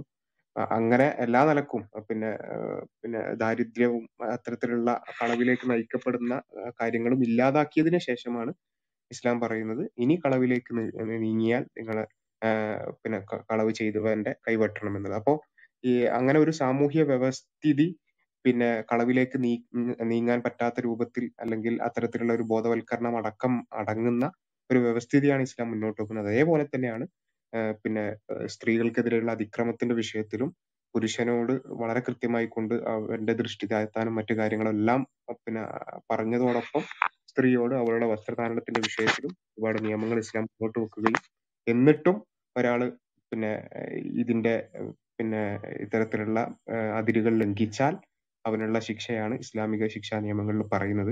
അപ്പൊ ആ സാമൂഹ്യ വ്യവസ്ഥിതിയെ ഒരു സമഗ്രമായി മനസ്സിലാക്കാൻ കൂടി ഇത്തരം ചർച്ചകളിൽ നമുക്ക് സാധ്യമാവേണ്ടതുണ്ട്. അവിടെയാണ് നേരത്തെ ജയദീപ് ഒക്കെ പറഞ്ഞിട്ടുള്ളത്, സമൂഹത്തെ കൺസിഡർ ചെയ്യണം എന്ന് പറയുമ്പോൾ ഇസ്ലാമാണ് യഥാർത്ഥ ഇസ്ലാമിന്റെ നിയമങ്ങൾ നോക്കുമ്പോഴാണ് യഥാർത്ഥത്തിൽ സമൂഹത്തിനെ പൂർണ്ണമായി കൺസിഡർ ചെയ്തുകൊണ്ടുള്ള നിയമങ്ങൾ നമുക്ക് കാണാൻ പറ്റുക. പലപ്പോഴും പിന്നെ മോഡേണിസ്റ്റുകളും ലിബറലിസ്റ്റുകളും ഒക്കെ സംസാരിക്കുന്നത് ഒരു ഉട്ടോപ്യയിൽ നിന്നുകൊണ്ടാണ് എന്നുകൂടി നമുക്ക് മനസ്സിലാകുന്ന കാര്യമാണ്. ഏതായാലും നമുക്ക് ചർച്ച രണ്ടു മണിക്കൂർ പറഞ്ഞിട്ട് പിന്നെ എല്ലാവരെയും പാനലിൽ ഉള്ള എല്ലാവരെയും സംസാരിപ്പിക്കണം എന്നുള്ളത് കൊണ്ടാണ് ഇത്രയും സമയം വൈകിയത്. എല്ലാവരോടും ആ വിഷയത്തിൽ ക്ഷമ ചോദിക്കണം. അതോടൊപ്പം ഹാൻഡ് റൈസ് ചെയ്ത കുറച്ച് ആളു ആളുകൾക്ക് അവസരം നൽകാനും കഴിഞ്ഞിട്ടില്ല.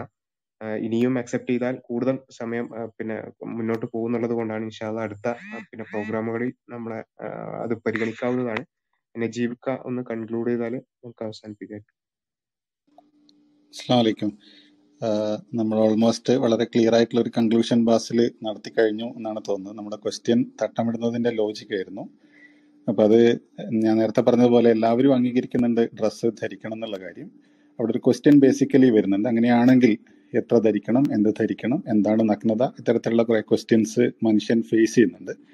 അവിടെ ഡോക്ടർ സാഹിബ് വിഷയാവതരണത്തിൽ പറഞ്ഞൊരു കാര്യം അതാണ്, അതിൽ ഓരോരുത്തരുടെ ചോയ്സ് എന്ന തീരുമാനമാണ് നിങ്ങൾ എടുക്കുന്നതെങ്കിൽ ഒരു മുസ്ലിം സ്ത്രീ അവരുടേതായ വസ്ത്രധാരണം നടത്തുമ്പോൾ അതിൽ അസ്വസ്ഥമാവേണ്ട യാതൊരു കാര്യമില്ല. അതേസമയം അതല്ല ഇന്ന മാനദണ്ഡങ്ങൾ അനുസരിച്ച് ഇന്നതുപോലെ ഡ്രസ്സ് ധരിക്കണം എന്ന് നിങ്ങൾക്ക് വ്യക്തമായ ഒരു ഒബ്ജക്റ്റീവ് മാനദണ്ഡം ഉണ്ടെങ്കിൽ, ഒരു ക്രൈറ്റീരിയ ഉണ്ടെങ്കിൽ അത് മുന്നോട്ട് വെക്കണം. നിർഭാഗ്യവശാൽ ഇതിൽ ഏതാണ് തങ്ങളുടെ നിലപാട് എന്ന് കൃത്യപ്പെടുത്താൻ ഇവിടെ ചർച്ചയിൽ പങ്കെടുത്ത വ്യത്യസ്ത വീക്ഷണമുള്ള ആളുകൾക്ക് മറുഭാഗത്തിന് കഴിഞ്ഞിട്ടില്ല എന്നാണ് ഞാൻ മനസ്സിലാക്കുന്നത്. പിന്നീട് അവർ ഉന്നയിച്ച ഒരു വിഷയം വളരെ പ്രധാനപ്പെട്ട ഒന്ന്, നിങ്ങൾ മുഖം മറക്കുന്നില്ലെങ്കിൽ നമുക്ക് പ്രശ്നമൊന്നുമില്ല എന്നുള്ളതാണ്. അപ്പോൾ മുഖം മറക്കലാണ് പ്രശ്നം. ഓക്കെ, ഇപ്പം തന്നെ കേരളത്തിലെ സ്ത്രീകളൊക്കെ നോക്കുകയാണെങ്കിൽ അധികം പേരും മുഖം മറക്കാത്തവരാണ്. പക്ഷെ മുഖം മറക്കുന്ന ആളുകൾ അതിലുണ്ട്. അവർക്ക് അവരുടേതായ തെളിവുകളും ന്യായങ്ങളും ഉണ്ട് എന്ന് മാത്രമല്ല, അതിലുപരി അവർക്ക് അതിലുള്ള റൈറ്റ് ഉണ്ട് എന്നുള്ളതാണ്. അപ്പോൾ മുഖം മറക്കുന്നതിൻ്റെ പ്രശ്നം എന്താണെന്നുള്ളൊരു ചർച്ചയും കൂടെ ഇവിടെ വന്നിരുന്നു. അവർ ഉന്നയിച്ച ഒരു പ്രധാന കാര്യം ഒന്നാണ്, രണ്ട് കാര്യമാണ് ഉന്നയിച്ചത്. ഒന്ന് സെക്യൂരിറ്റിയാണ്. സെക്യൂരിറ്റിക്ക് വിഘാതമാകുന്ന രീതിയിൽ മുഖം മറക്കുന്ന ആളുകൾ നമ്മളിതുവരെ കണ്ടിട്ടില്ല എന്ന് എന്ന് മാത്രമല്ല, ഹൈ സെക്യൂരിറ്റിയുള്ള ഒരുപാട് എയർപോർട്ടുകളിലൂടെ നമ്മൾ സഞ്ചരിച്ചിട്ടുണ്ട്. അവിടെ ഒന്നും ഇത്തരത്തിലുള്ള ഒരു വിഷയം ഉയർന്നു വന്നിട്ടില്ല. മുഖം കാണണമെന്ന് ആവശ്യപ്പെടുന്ന ഘട്ടത്തിൽ അവർ കാണിക്കാൻ സന്നദ്ധമാകാറുണ്ട്. അങ്ങനെ ഒരു വിഷയം യഥാർത്ഥത്തിൽ നിലനിൽക്കുന്നില്ല, ഊഹാധിഷ്ഠിതമായ ഒരു ആരോപണം മാത്രമാണത്. രണ്ടാമത് ഒരാൾ ഇവിടെ വന്നിട്ട് പറഞ്ഞു കമ്മ്യൂണിക്കേഷന് മുഖം കാണൽ അത്യാവശ്യമാണെന്ന്. അയാൾ ഇവിടെ നിന്നുകൊണ്ട് സംസാരിക്കുന്നത് തന്നെ ഈ പറയുന്ന പ്ലാറ്റ്ഫോം, ഇപ്പം നമ്മൾ ഉപയോഗിച്ചു കൊണ്ടിരിക്കുന്ന ഈ പ്ലാറ്റ്ഫോം ഇവിടെ മുഖം കാണുന്നില്ല. മുഖം മറച്ച് എത്രയോ പേരുണ്ട്. ശബ്ദം കേട്ടുകൊണ്ട് നമുക്ക് കമ്മ്യൂണിക്കേറ്റ് ചെയ്യാൻ പറ്റുന്നുണ്ട്, ഫോൺ വഴി നമ്മൾ കമ്മ്യൂണിക്കേറ്റ് ചെയ്യാൻ പറ്റുന്നുണ്ട്. അപ്പോൾ കമ്മ്യൂണിക്കേഷന് മുഖം കാണുക എന്നത് ഒരു എസെൻഷ്യൽ സംഗതിയല്ല. അതേസമയം മുഖം കണ്ടാൽ നമ്മൾ കംഫർട്ടബിൾ ആയിരിക്കും, നമുക്കതൊരു മീഡിയം തന്നെയാണ്, അതിൻ്റെ സാധ്യതകൾ നിഷേധിക്കുന്നില്ല. അപ്പോൾ മുഖം കാണിക്കുക എന്നത് ഒരാളുടെ ഫ്രീഡമാണ്. ഞാൻ എൻ്റെ മുഖം കാണിച്ചുകൊണ്ട് നിങ്ങളോട് സംസാരിക്കണം എന്നാണ് ഞാൻ ആഗ്രഹിക്കുന്നതെങ്കിൽ എനിക്കത് ചെയ്യാം, അതെൻ്റെ ഫ്രീഡമാണ്. നിങ്ങളുടെ റൈറ്റായി മാറുന്നത് എപ്പോഴാണത്? ഒരു രാജ്യത്തിൻ്റെ നിയമം അനുസരിച്ച് എൻ്റെ മുഖം കാണിക്കൽ സെക്യൂരിറ്റി റീസൺ കൊണ്ട് നിർബന്ധമായി മാ മാറുമ്പോൾ മാത്രമാണത് റൈറ്റായി മാറുന്നത്. അപ്പോൾ ഇദ്ദേഹം പറയുന്നത് നമ്മളിപ്പോൾ ചെയ്തുകൊണ്ടിരിക്കുന്നത്, മുഖം കാണിക്കാതെ സംസാരിച്ചു കൊണ്ടിരിക്കുന്നത്, എൻ്റെ വോയിസ് ആണല്ലോ നിങ്ങൾ കേൾക്കുന്നത്, അത് മാനവ വിരുദ്ധമാണെന്നാണ്. അപ്പം നമ്മൾ ചോദിച്ചു എന്ത് മാ എന്ത് മാനദണ്ഡമാണ് നിങ്ങളുടെ മാനവികതയുടേത്? അദ്ദേഹത്തിന് പ്രത്യേകിച്ച് ഒരു ഒരു പിന്നെ തത്വം അദ്ദേഹം മുന്നോട്ട് വെച്ചു, പ്ലഷർ തത്വം, എന്താ പെയിനിൻ്റെ കാര്യമൊക്കെ പറഞ്ഞിരുന്നു അദ്ദേഹം. പക്ഷേ അതൊന്നും ഉപയോഗിച്ച് അദ്ദേഹത്തിന് ഇതിനെ റീസണിഫൈ ചെയ്യാൻ പറ്റിയില്ല എന്നുള്ളതാണ്. അപ്പോൾ എന്ന് വെച്ചാൽ അവിടെയും ഏകദേശം ആ വാദം അസ്ഥിവാരമില്ലാത്തതാണെന്ന് നമുക്ക് മനസ്സിലായി. ചുരുക്കി പറഞ്ഞാൽ എന്തുകൊണ്ട് ഒരു ഒരു മുസ്ലിം സ്ത്രീ ആഗ്രഹിക്കുകയാണെങ്കിൽ അവൾക്ക് ഹിജാബ് സ്വീകരിച്ചുകൂടാ എന്നതിന് ഒരു ന്യായവും ഇവിടെ മുന്നോട്ട് വെക്കാനുണ്ടായില്ല. നേരെ മറിച്ച് ഒരാൾക്ക് ലോജിക്കലി അയാൾ ദൈവത്തിൻ്റെ സൃഷ്ടിയാണെന്നും ദൈവം നമുക്ക് ഒരു മാർഗദർശനം നൽകിയിട്ടുണ്ട് എന്നും വിശ്വസിക്കുന്ന ഒരാളാണെങ്കിൽ ജീവിതത്തിൻ്റെ എല്ലാ ഭാഗങ്ങളിലും ദൈവത്തിൻ്റെ നിർദ്ദേശങ്ങളും അതേപോലെ സന്മാർഗവും പാലിക്കുന്ന ഒരാൾക്ക് അയാളുടെ ഡ്രസ്സിൻ്റെ കാര്യത്തിലും അത് പാലിക്കാവുന്നതേ ഉള്ളൂ. അതിൽ അസ്വാഭാവികമായോ ഇല്ലോജിക്കലായോ ഒന്നുമില്ല എന്നുള്ളതാണ് നമുക്ക് ചർച്ചയിൽ നിന്ന് മനസ്സിലായത്. അതുകൊണ്ട് നമ്മൾ ഇതുവരെ ഉണ്ടായിരുന്നൊരു കോൺഫിഡൻസ്, ഇവിടെ മുസ്ലിം സ്ത്രീകൾ തന്നെ പറഞ്ഞു അവർ കംഫർട്ടബിൾ ആണ്, അവരതിൽ ബോധ്യപ്പെട്ടിരിക്കുന്ന ആളുകളാണ്. അപ്പം ഇത് അടിച്ചമർത്തലോ അല്ലെങ്കിൽ ബ്രെയിൻ വാഷ്ഡോ അല്ല, മനുഷ്യൻ്റെ ചിന്തിക്കാൻ കഴിയുന്ന മനുഷ്യൻ്റെ ചോയ്സുകളിൽ കൃത്യമായൊരു ചോയ്സാണ് എന്ന് മാത്രമല്ല വളരെ ലോജിക്കലാണ്, വളരെ കംഫർട്ടബിളാണ്, വളരെ കൃത്യവുമാണ്. ഈ ഒരു കാര്യം മുന്നോട്ട് വെക്കാനാണ് ഈ ചർച്ച ഇവിടെ പ്രയോജനപ്പെട്ടത് എന്നാണ് ഞാൻ കരുതുന്നത്. ഈ ചർച്ച സമ്പുഷ്ടമാക്കി എല്ലാവർക്കും നന്ദി പറയണം. നേരത്തെ പറയും പോലെ നമ്മുടെ വീഡിയോകൾ അൺമാസ്കിംഗ് അത്തീസം യൂട്യൂബ് ചാനലിൽ അപ്ലോഡ് ചെയ്യപ്പെടാറുണ്ട്. ഓരോ വീക്കിലും ഇത്തരത്തിലുള്ള ചർച്ചകൾ മുന്നോട്ട് വെക്കപ്പെടാറുണ്ട്. തീർച്ചയായിട്ടും കൂടുതൽ നമ്മൾ പഠിക്കാനും മനസ്സിലാക്കാനും സന്നദ്ധരാകണമെന്ന് കൂടി ആവശ്യപ്പെട്ടുകൊണ്ട് ഞാൻ അവസാനിപ്പിക്കുന്നു. നന്ദി.